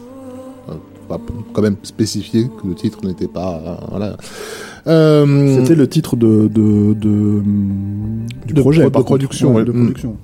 euh, qui donc, bah, tu- donc parle de la de, de l'après coup de la prise d'otage des, événements du, des Jeux Olympiques de Munich de 1972, donc la prise d'otage de l'équipe israélienne par un groupe de, de, de Palestiniens qui a été à l'époque euh, considéré comme euh, on va dire l'an zéro euh, de, du terrorisme international puisque c'est le début d'une d'une série d'événements euh, qui vont être extrêmement médiatisés et qui vont jouer en fait sur l'échiquier géostratégique et médiatique où les terroristes vont véritablement prendre con- conscience de la de l'arme en fait qui est à leur disposition et et faire euh, faire enfin construire on va dire l'histoire à partir de, de, de coups comme ça euh, médiatiques Et avant, que je- avant que tu continues, je me permets une toute petite parenthèse. Il y a un film qui sort sur un sujet similaire, Otage en fait, NTB, euh. Otage en TB, qui sort là euh, euh, euh, début mai, euh, de José Padilla, qui, Mm. sans être euh, du niveau de Munich, hein, il faut Non, pas, c'est faut pas excellent, déconner, ouais. mais c'est vraiment excellent. C'est vraiment Ouais. un film, et c'est un sujet similaire, en fait, si tu veux, qui part sur, donc sur les- les- le- la scène, euh, comment dire, euh, pareil, le- la prise d'otage, en fait, en 76 de, de d'un avion euh, Air France, je crois, Air France, euh, ouais. qui, euh, qui, euh, qui est détourné, qui est ramené en TD et qui en TB pardon et qui effectivement joue avec les, les mêmes logiques en fait géo- géopolitiques et le film traite effectivement de la même des mêmes problématiques euh, euh, Les mêmes conséquences, en les fait. mêmes conséquences les mêmes problématiques au Moyen-Orient quoi. Tout à fait. Ouais. Euh, à voir donc c'est ça que je voulais dire Et donc, euh, donc voilà, ce, groupe terroriste là de, Septembre Noir, je crois qu'il s'appelait, donc qui ont tué Mmh. euh, 11 des membres de, de, de l'équipe euh, euh, israélienne, euh, qui eux-mêmes ensuite ont été ont été massacrés.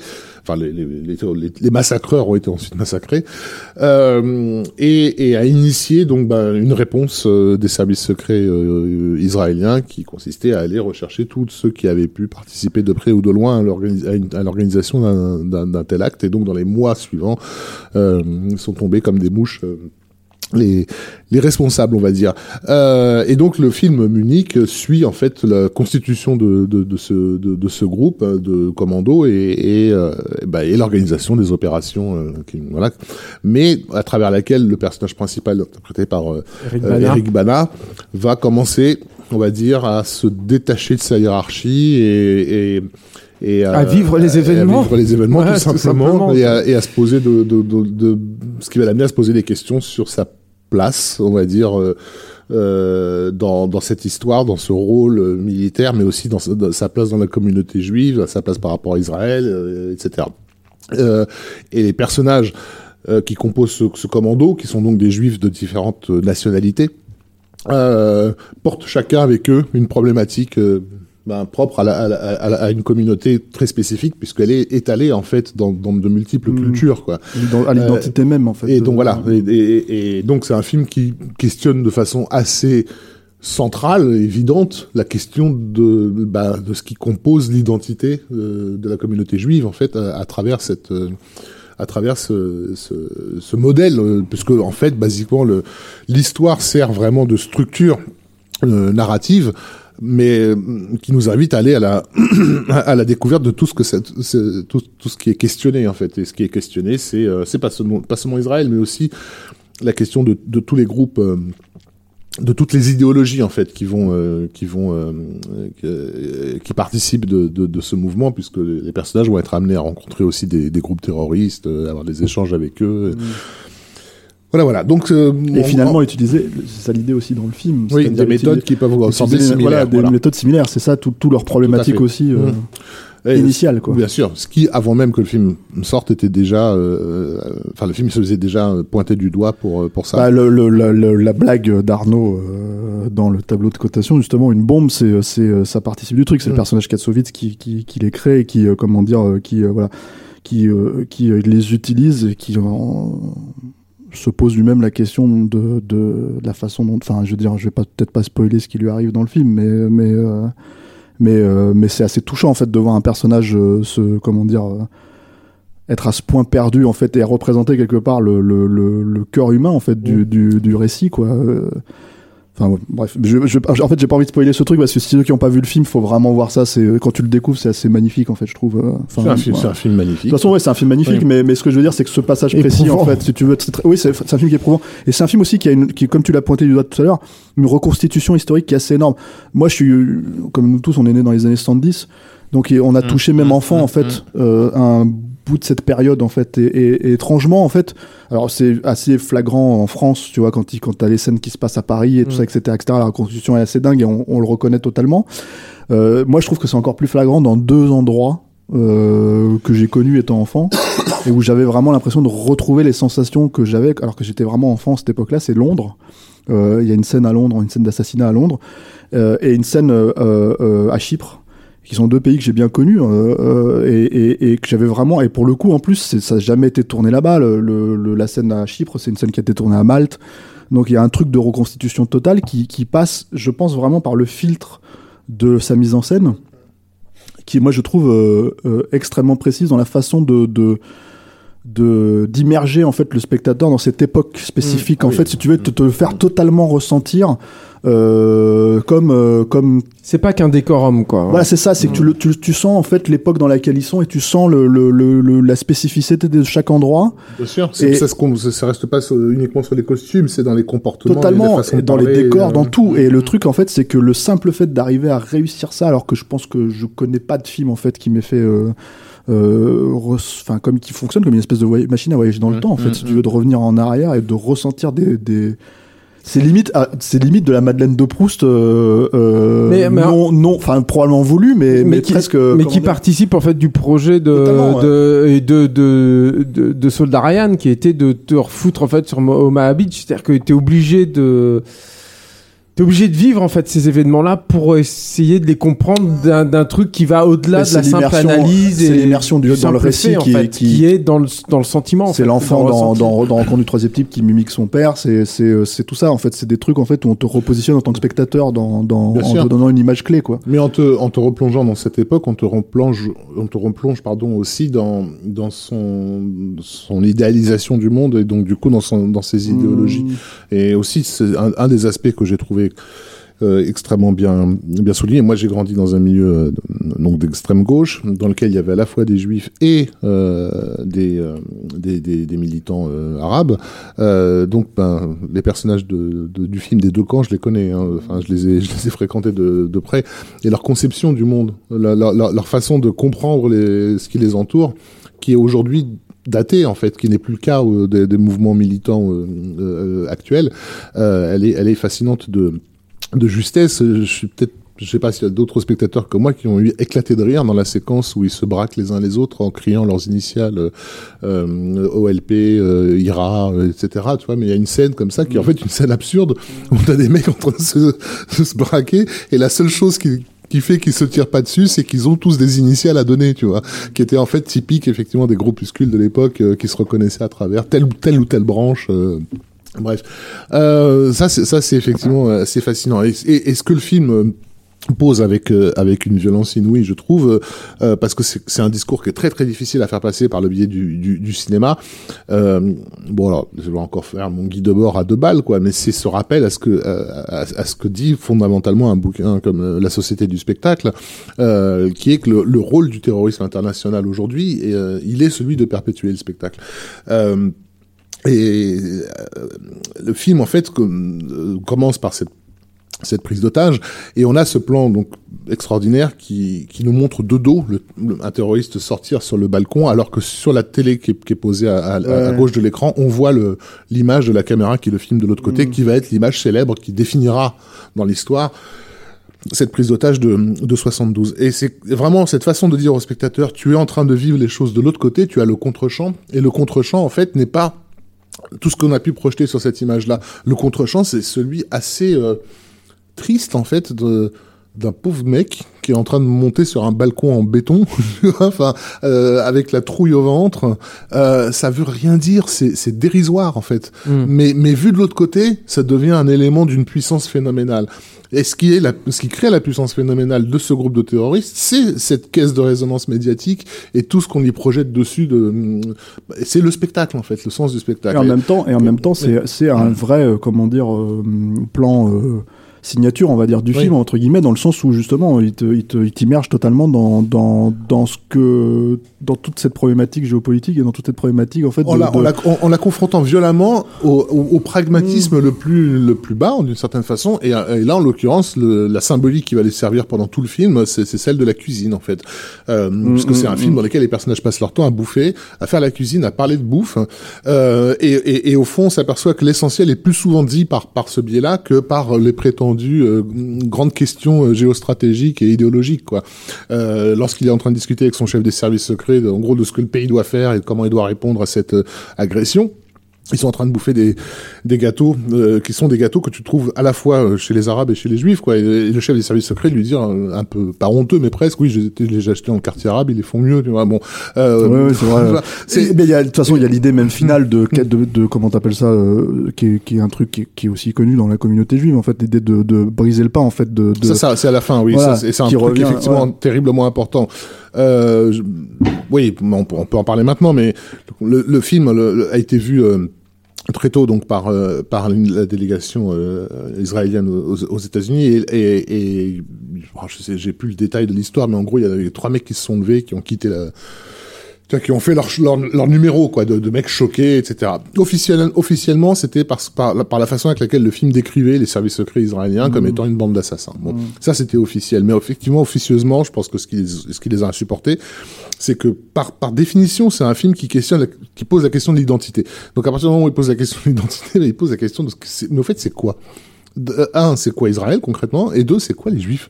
Tu vois, et, et, et, et, et en posant ça, bah, les réponses, elles sont parfois, par la force des choses, elles sont douloureuses parce qu'elles elles, elles- nécessitent une introspection à laquelle tous ne sont pas euh, ne sont pas prêts, ne sont Non, pas disposés. Ouais. Cette logique justement de briser le pas, c'est un truc qui, dont il qui fait partie. C'est la- c'est le moment clé où tu comprends que le personnage euh, principal, finalement, qui est interprété par Eric Bana, tu vois, si tu veux, à défaut de rejeter entre guillemets euh, son judaïsme, c'est Mm. pas tout à fait ça. C'est plutôt une, une, C'est une l'inverse, fa- en fait, c'est- qui voilà, c'est plutôt une C'est- façon de dire, je, ne- je, ne- Je continue à être juif. Ouais, mais je ne peux pas accepter. euh, Je le- peux pas accepter ce que tu fais, et Voilà. c'est le chef des services secrets qui refuse de, re- de rompre le pain. C'est lui? Oui. Il me semblait que c'était lui Non, qui lui non, non. proposait. Non, c'est c'est c'est. Il me il semble que c'est lui qui lui propose. Hein. En fait, ouais, euh, Ah bon ils Bon. sont à ce moment-là, on va peut-être un peu vite dans le, en besogne, mais parce qu'on a, là, on arrive à la, à la fin du film, mais, mais en fait, ils sont à ce moment-là déjà. Eric Bana, va- en fait, le personnage d'Eric Bana, lorsqu'il va douter de, de sa mission et, et quitter, euh, il se met en danger, bien sûr. Hein, ben, tu quittes pas une opération pareille ouais, comme ça. sûr, ouais. Euh, il va se, se réfugier dans un quartier euh, new- new-yorkais qui est connu pour abriter euh, ce- probablement les juifs les plus antisionistes de, de, sur Terre, quoi, mais alors d'une violence, euh, je te laisse même pas imaginer, enfin voilà, que n'importe qui euh, balancerait ce que la moitié de ce qu'il balance se retrouverait en tôle directement, quoi. C'est vraiment des gens qui sont Mhm. intégralement euh, antisionistes pour des raisons religieuses, en fait. Euh, C'est-à-dire qu'ils sont très attachés euh, attaché de façon vitale à l'idée que ce qui définit un juif, c'est sa soumission à Dieu. Euh, et que Dieu n'a pas de pays. Euh, donc créer un pays euh, juif, c'est une aberration. nomade, Pardon, quoi. Là, je l'ai fait, je l'ai fait courte. Mais c'est vraiment des antisionistes très violents. Mm.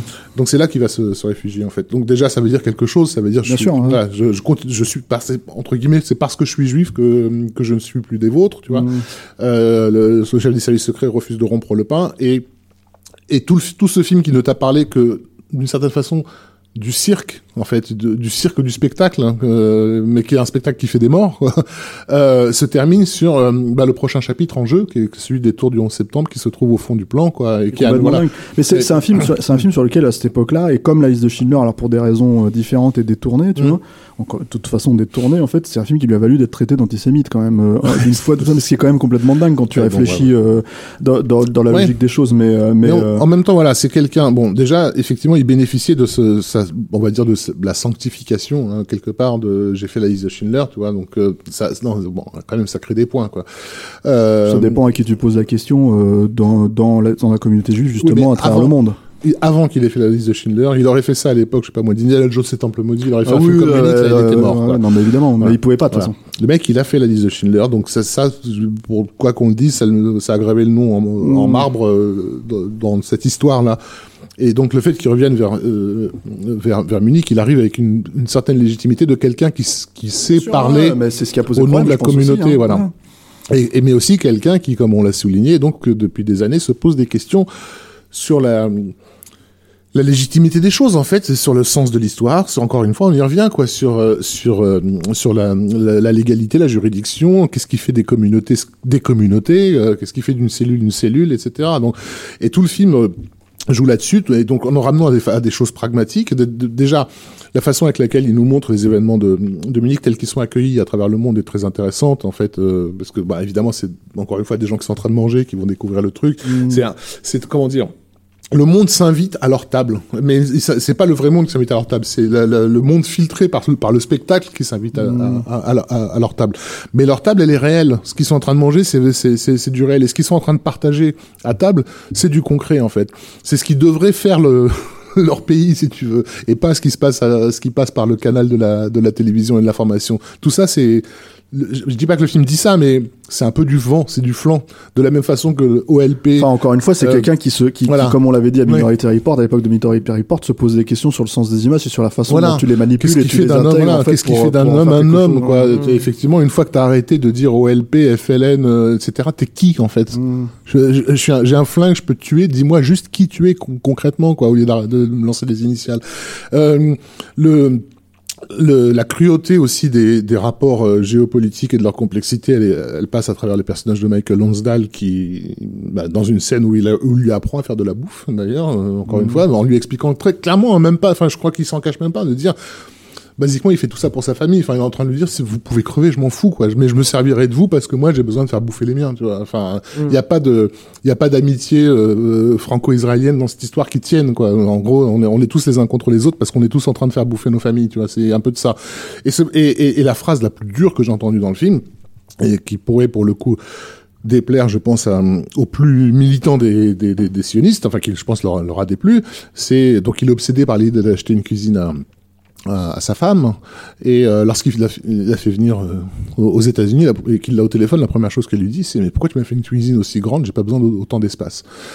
Mais la question de prendre de, enfin de, de l'espace par rapport à, au pays d'Israël, tu vois ce que je veux dire C'est une façon. Enfin bon. Est-ce que là, c'est quelque chose, mais est-ce que c'est quelque chose qui est complètement intégré Conscient euh, Ouais, non, mais pas conscient de la part de Mm. Spielberg, ça peut-être, Mm. mais est-ce que je veux dire qui est complètement intégré justement par euh, la communauté euh, juive et notamment les plus sionistes d'entre eux Est-ce que c'est quelque chose qu'ils intègrent comme quelque chose qui les a, qui les Comme une attaque. Ouais, c'est-à-dire comme une, Ouais. euh, comme quelque chose en fait qui les concerne, quoi. Je pense que ça, oui, beaucoup ont compris le message et, euh, et n'aiment pas le film et n'aiment pas Spielberg pour ça, même pas parce qu'il dit de la merde ou qu'il est méchant, mais juste parce qu'il est pas dans la ligne, euh, on va dire, du parti, quoi. Bah, parce que après, qui c'est est pas, c'est un film qui c'est vrai que c'est pas un film qui dénonce euh, Dominique, c'est un film qui juste qui pose des, des questions. La femme, elle dit pas, j'ai, ta cuisine est pourrie. Elle dit, mais j'ai vraiment besoin d'autant d'espace. Tu vois, c'est, c'est, c'est, Et d'ailleurs, il y a un autre terme qui, qui était revenu un petit peu sur le truc, c'est pas seulement antisémitisme, parce que ça, ça c'est le pendant le plus peut-être, euh, comment dire, stupide.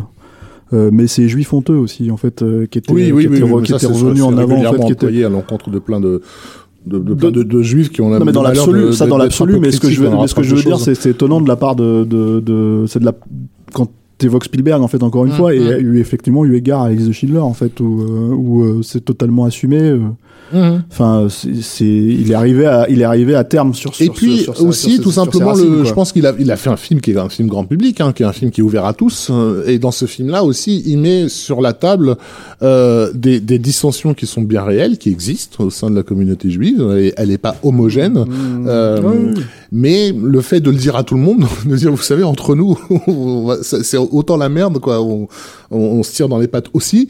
Euh, bah, peut-être qu'il y en a un qui aimerait bien donner en l'apparence d'une communauté extrêmement soudée et, et Mais moi, cohérente. je pense que c'est pour ça que l'idée de rapprocher ça euh, d'otage à NTB et dans une autre mesure à, à rien que pour vos cheveux avec Adam Sandler Ouais. euh, un, des, me- un des meilleurs films post 11 septembre aussi, le- ouais, et on peut le dire quoi.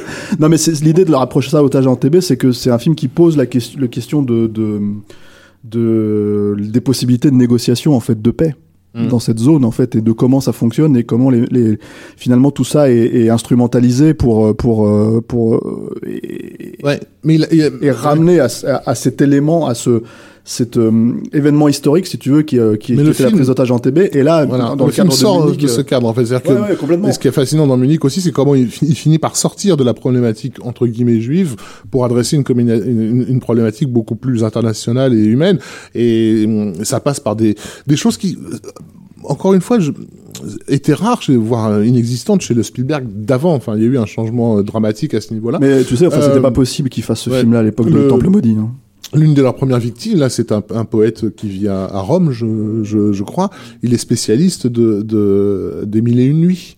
Et dans le film, il, l'explicite, il le dit à son, à son, à, son public de, de, de, que les mille et une nuits est un est, est, une collection de récits qui questionnent le sens même du récit en fait. Et, et, et le film Munich parle que de ça. Quoi. Il parle de mais ça veut dire quoi tout ça en fait? Ça veut dire quoi otage euh, israélien, équipe, euh, Jeux Olympiques. Il y a que du symbole sur du symbole sur du symbole sur du symbole, et les hommes, en fait, derrière ça, tout le monde les a oubliés, quoi. Euh, et, et le, le récit, c'est pour, enfin, moi, bon, voilà, si je en crois. D'où l'idée, d'où l'idée de l'image symbolique des deux tours à la fin. De Oui, toute non, sûr. Mais, que mais, mais, mais tout n'est que spectacle, encore une fois. Euh, on, on est que dans une mise en scène, dans la- une mise en scène qui fait des morts. Euh, et, et- mais ce qui se joue concrètement, ce sont des choses pragmatiques euh, qui sont ben, bouffer, faire bouffer les siens, euh, protéger sa famille. enfin, des- voilà, en gros, ce que le personnage de Bana traverse.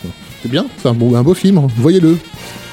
Tout à fait. Euh, voilà, voilà. Euh, on va s'arrêter là, les amis, parce que je, je vous ne m'entendez plus depuis un moment parce que je suis plus trop en état de vous parler. Euh, Je, je- je me souviens, j'ai commencé en racontant n'importe quoi en fait. Parce que j'ai attribué à Eric Roth la paternité du bouquin Vengeance, alors que c'est le C'est le scénariste du film. donc, C'est le scénariste. Autant pour moi. Scénario écrit par Tony Kushner et Eric Roth. Le scénario, ouais. Voilà. Enfin, un bouquin Inspiré de- du drame de- aussi des juifs honteux et, euh, et euh, comment dire, euh, Ah bah, et ouais. antisémites. Quand t'écris Forrest Gump, forcément. C'est bien, Forrest Gump. ok, bon. Allez, ce- ce- Oh, ça se termine. On, on avait bien commencé, On- finalement, on avait bien évité, on- et puis finalement non. Voilà. Non, mais le, bouquin Vengeance est de, est de Georges Georges Jonas, pardon. Ok. Je, je le rectifie ma, ma- mon erreur. Merci Rafik. Merci euh, David. Bonne nuit. Euh, merci Julien. Merci à Bonne toi. nuit à toi David. aussi. Merci. Euh, bonne nuit Stéphane. Euh, dors bien. Ouais, je t'en prie, tu vois, moi je te dis pas merci, je dis je m'en prie, je t'en prie à moi-même, tu vois, voilà. je te- Et on se Voilà, donne merci, David. rendez-vous euh, au mois de mai euh, pour euh, terminer cette saga. euh, Oui, parce qu'on pourra pas shooter avant, enfin on pourra pas enregistrer avant, Non. faut le préciser, parce que je sais que les gens vont nous le demander, ils vont nous dire ah, la quatrième partie elle est où, elle est où, et on va leur dire Elle bah, arrive. elle arrivera en mai, début ou fin mai, on verra. Voilà. Exactement. Allez, salut à tous.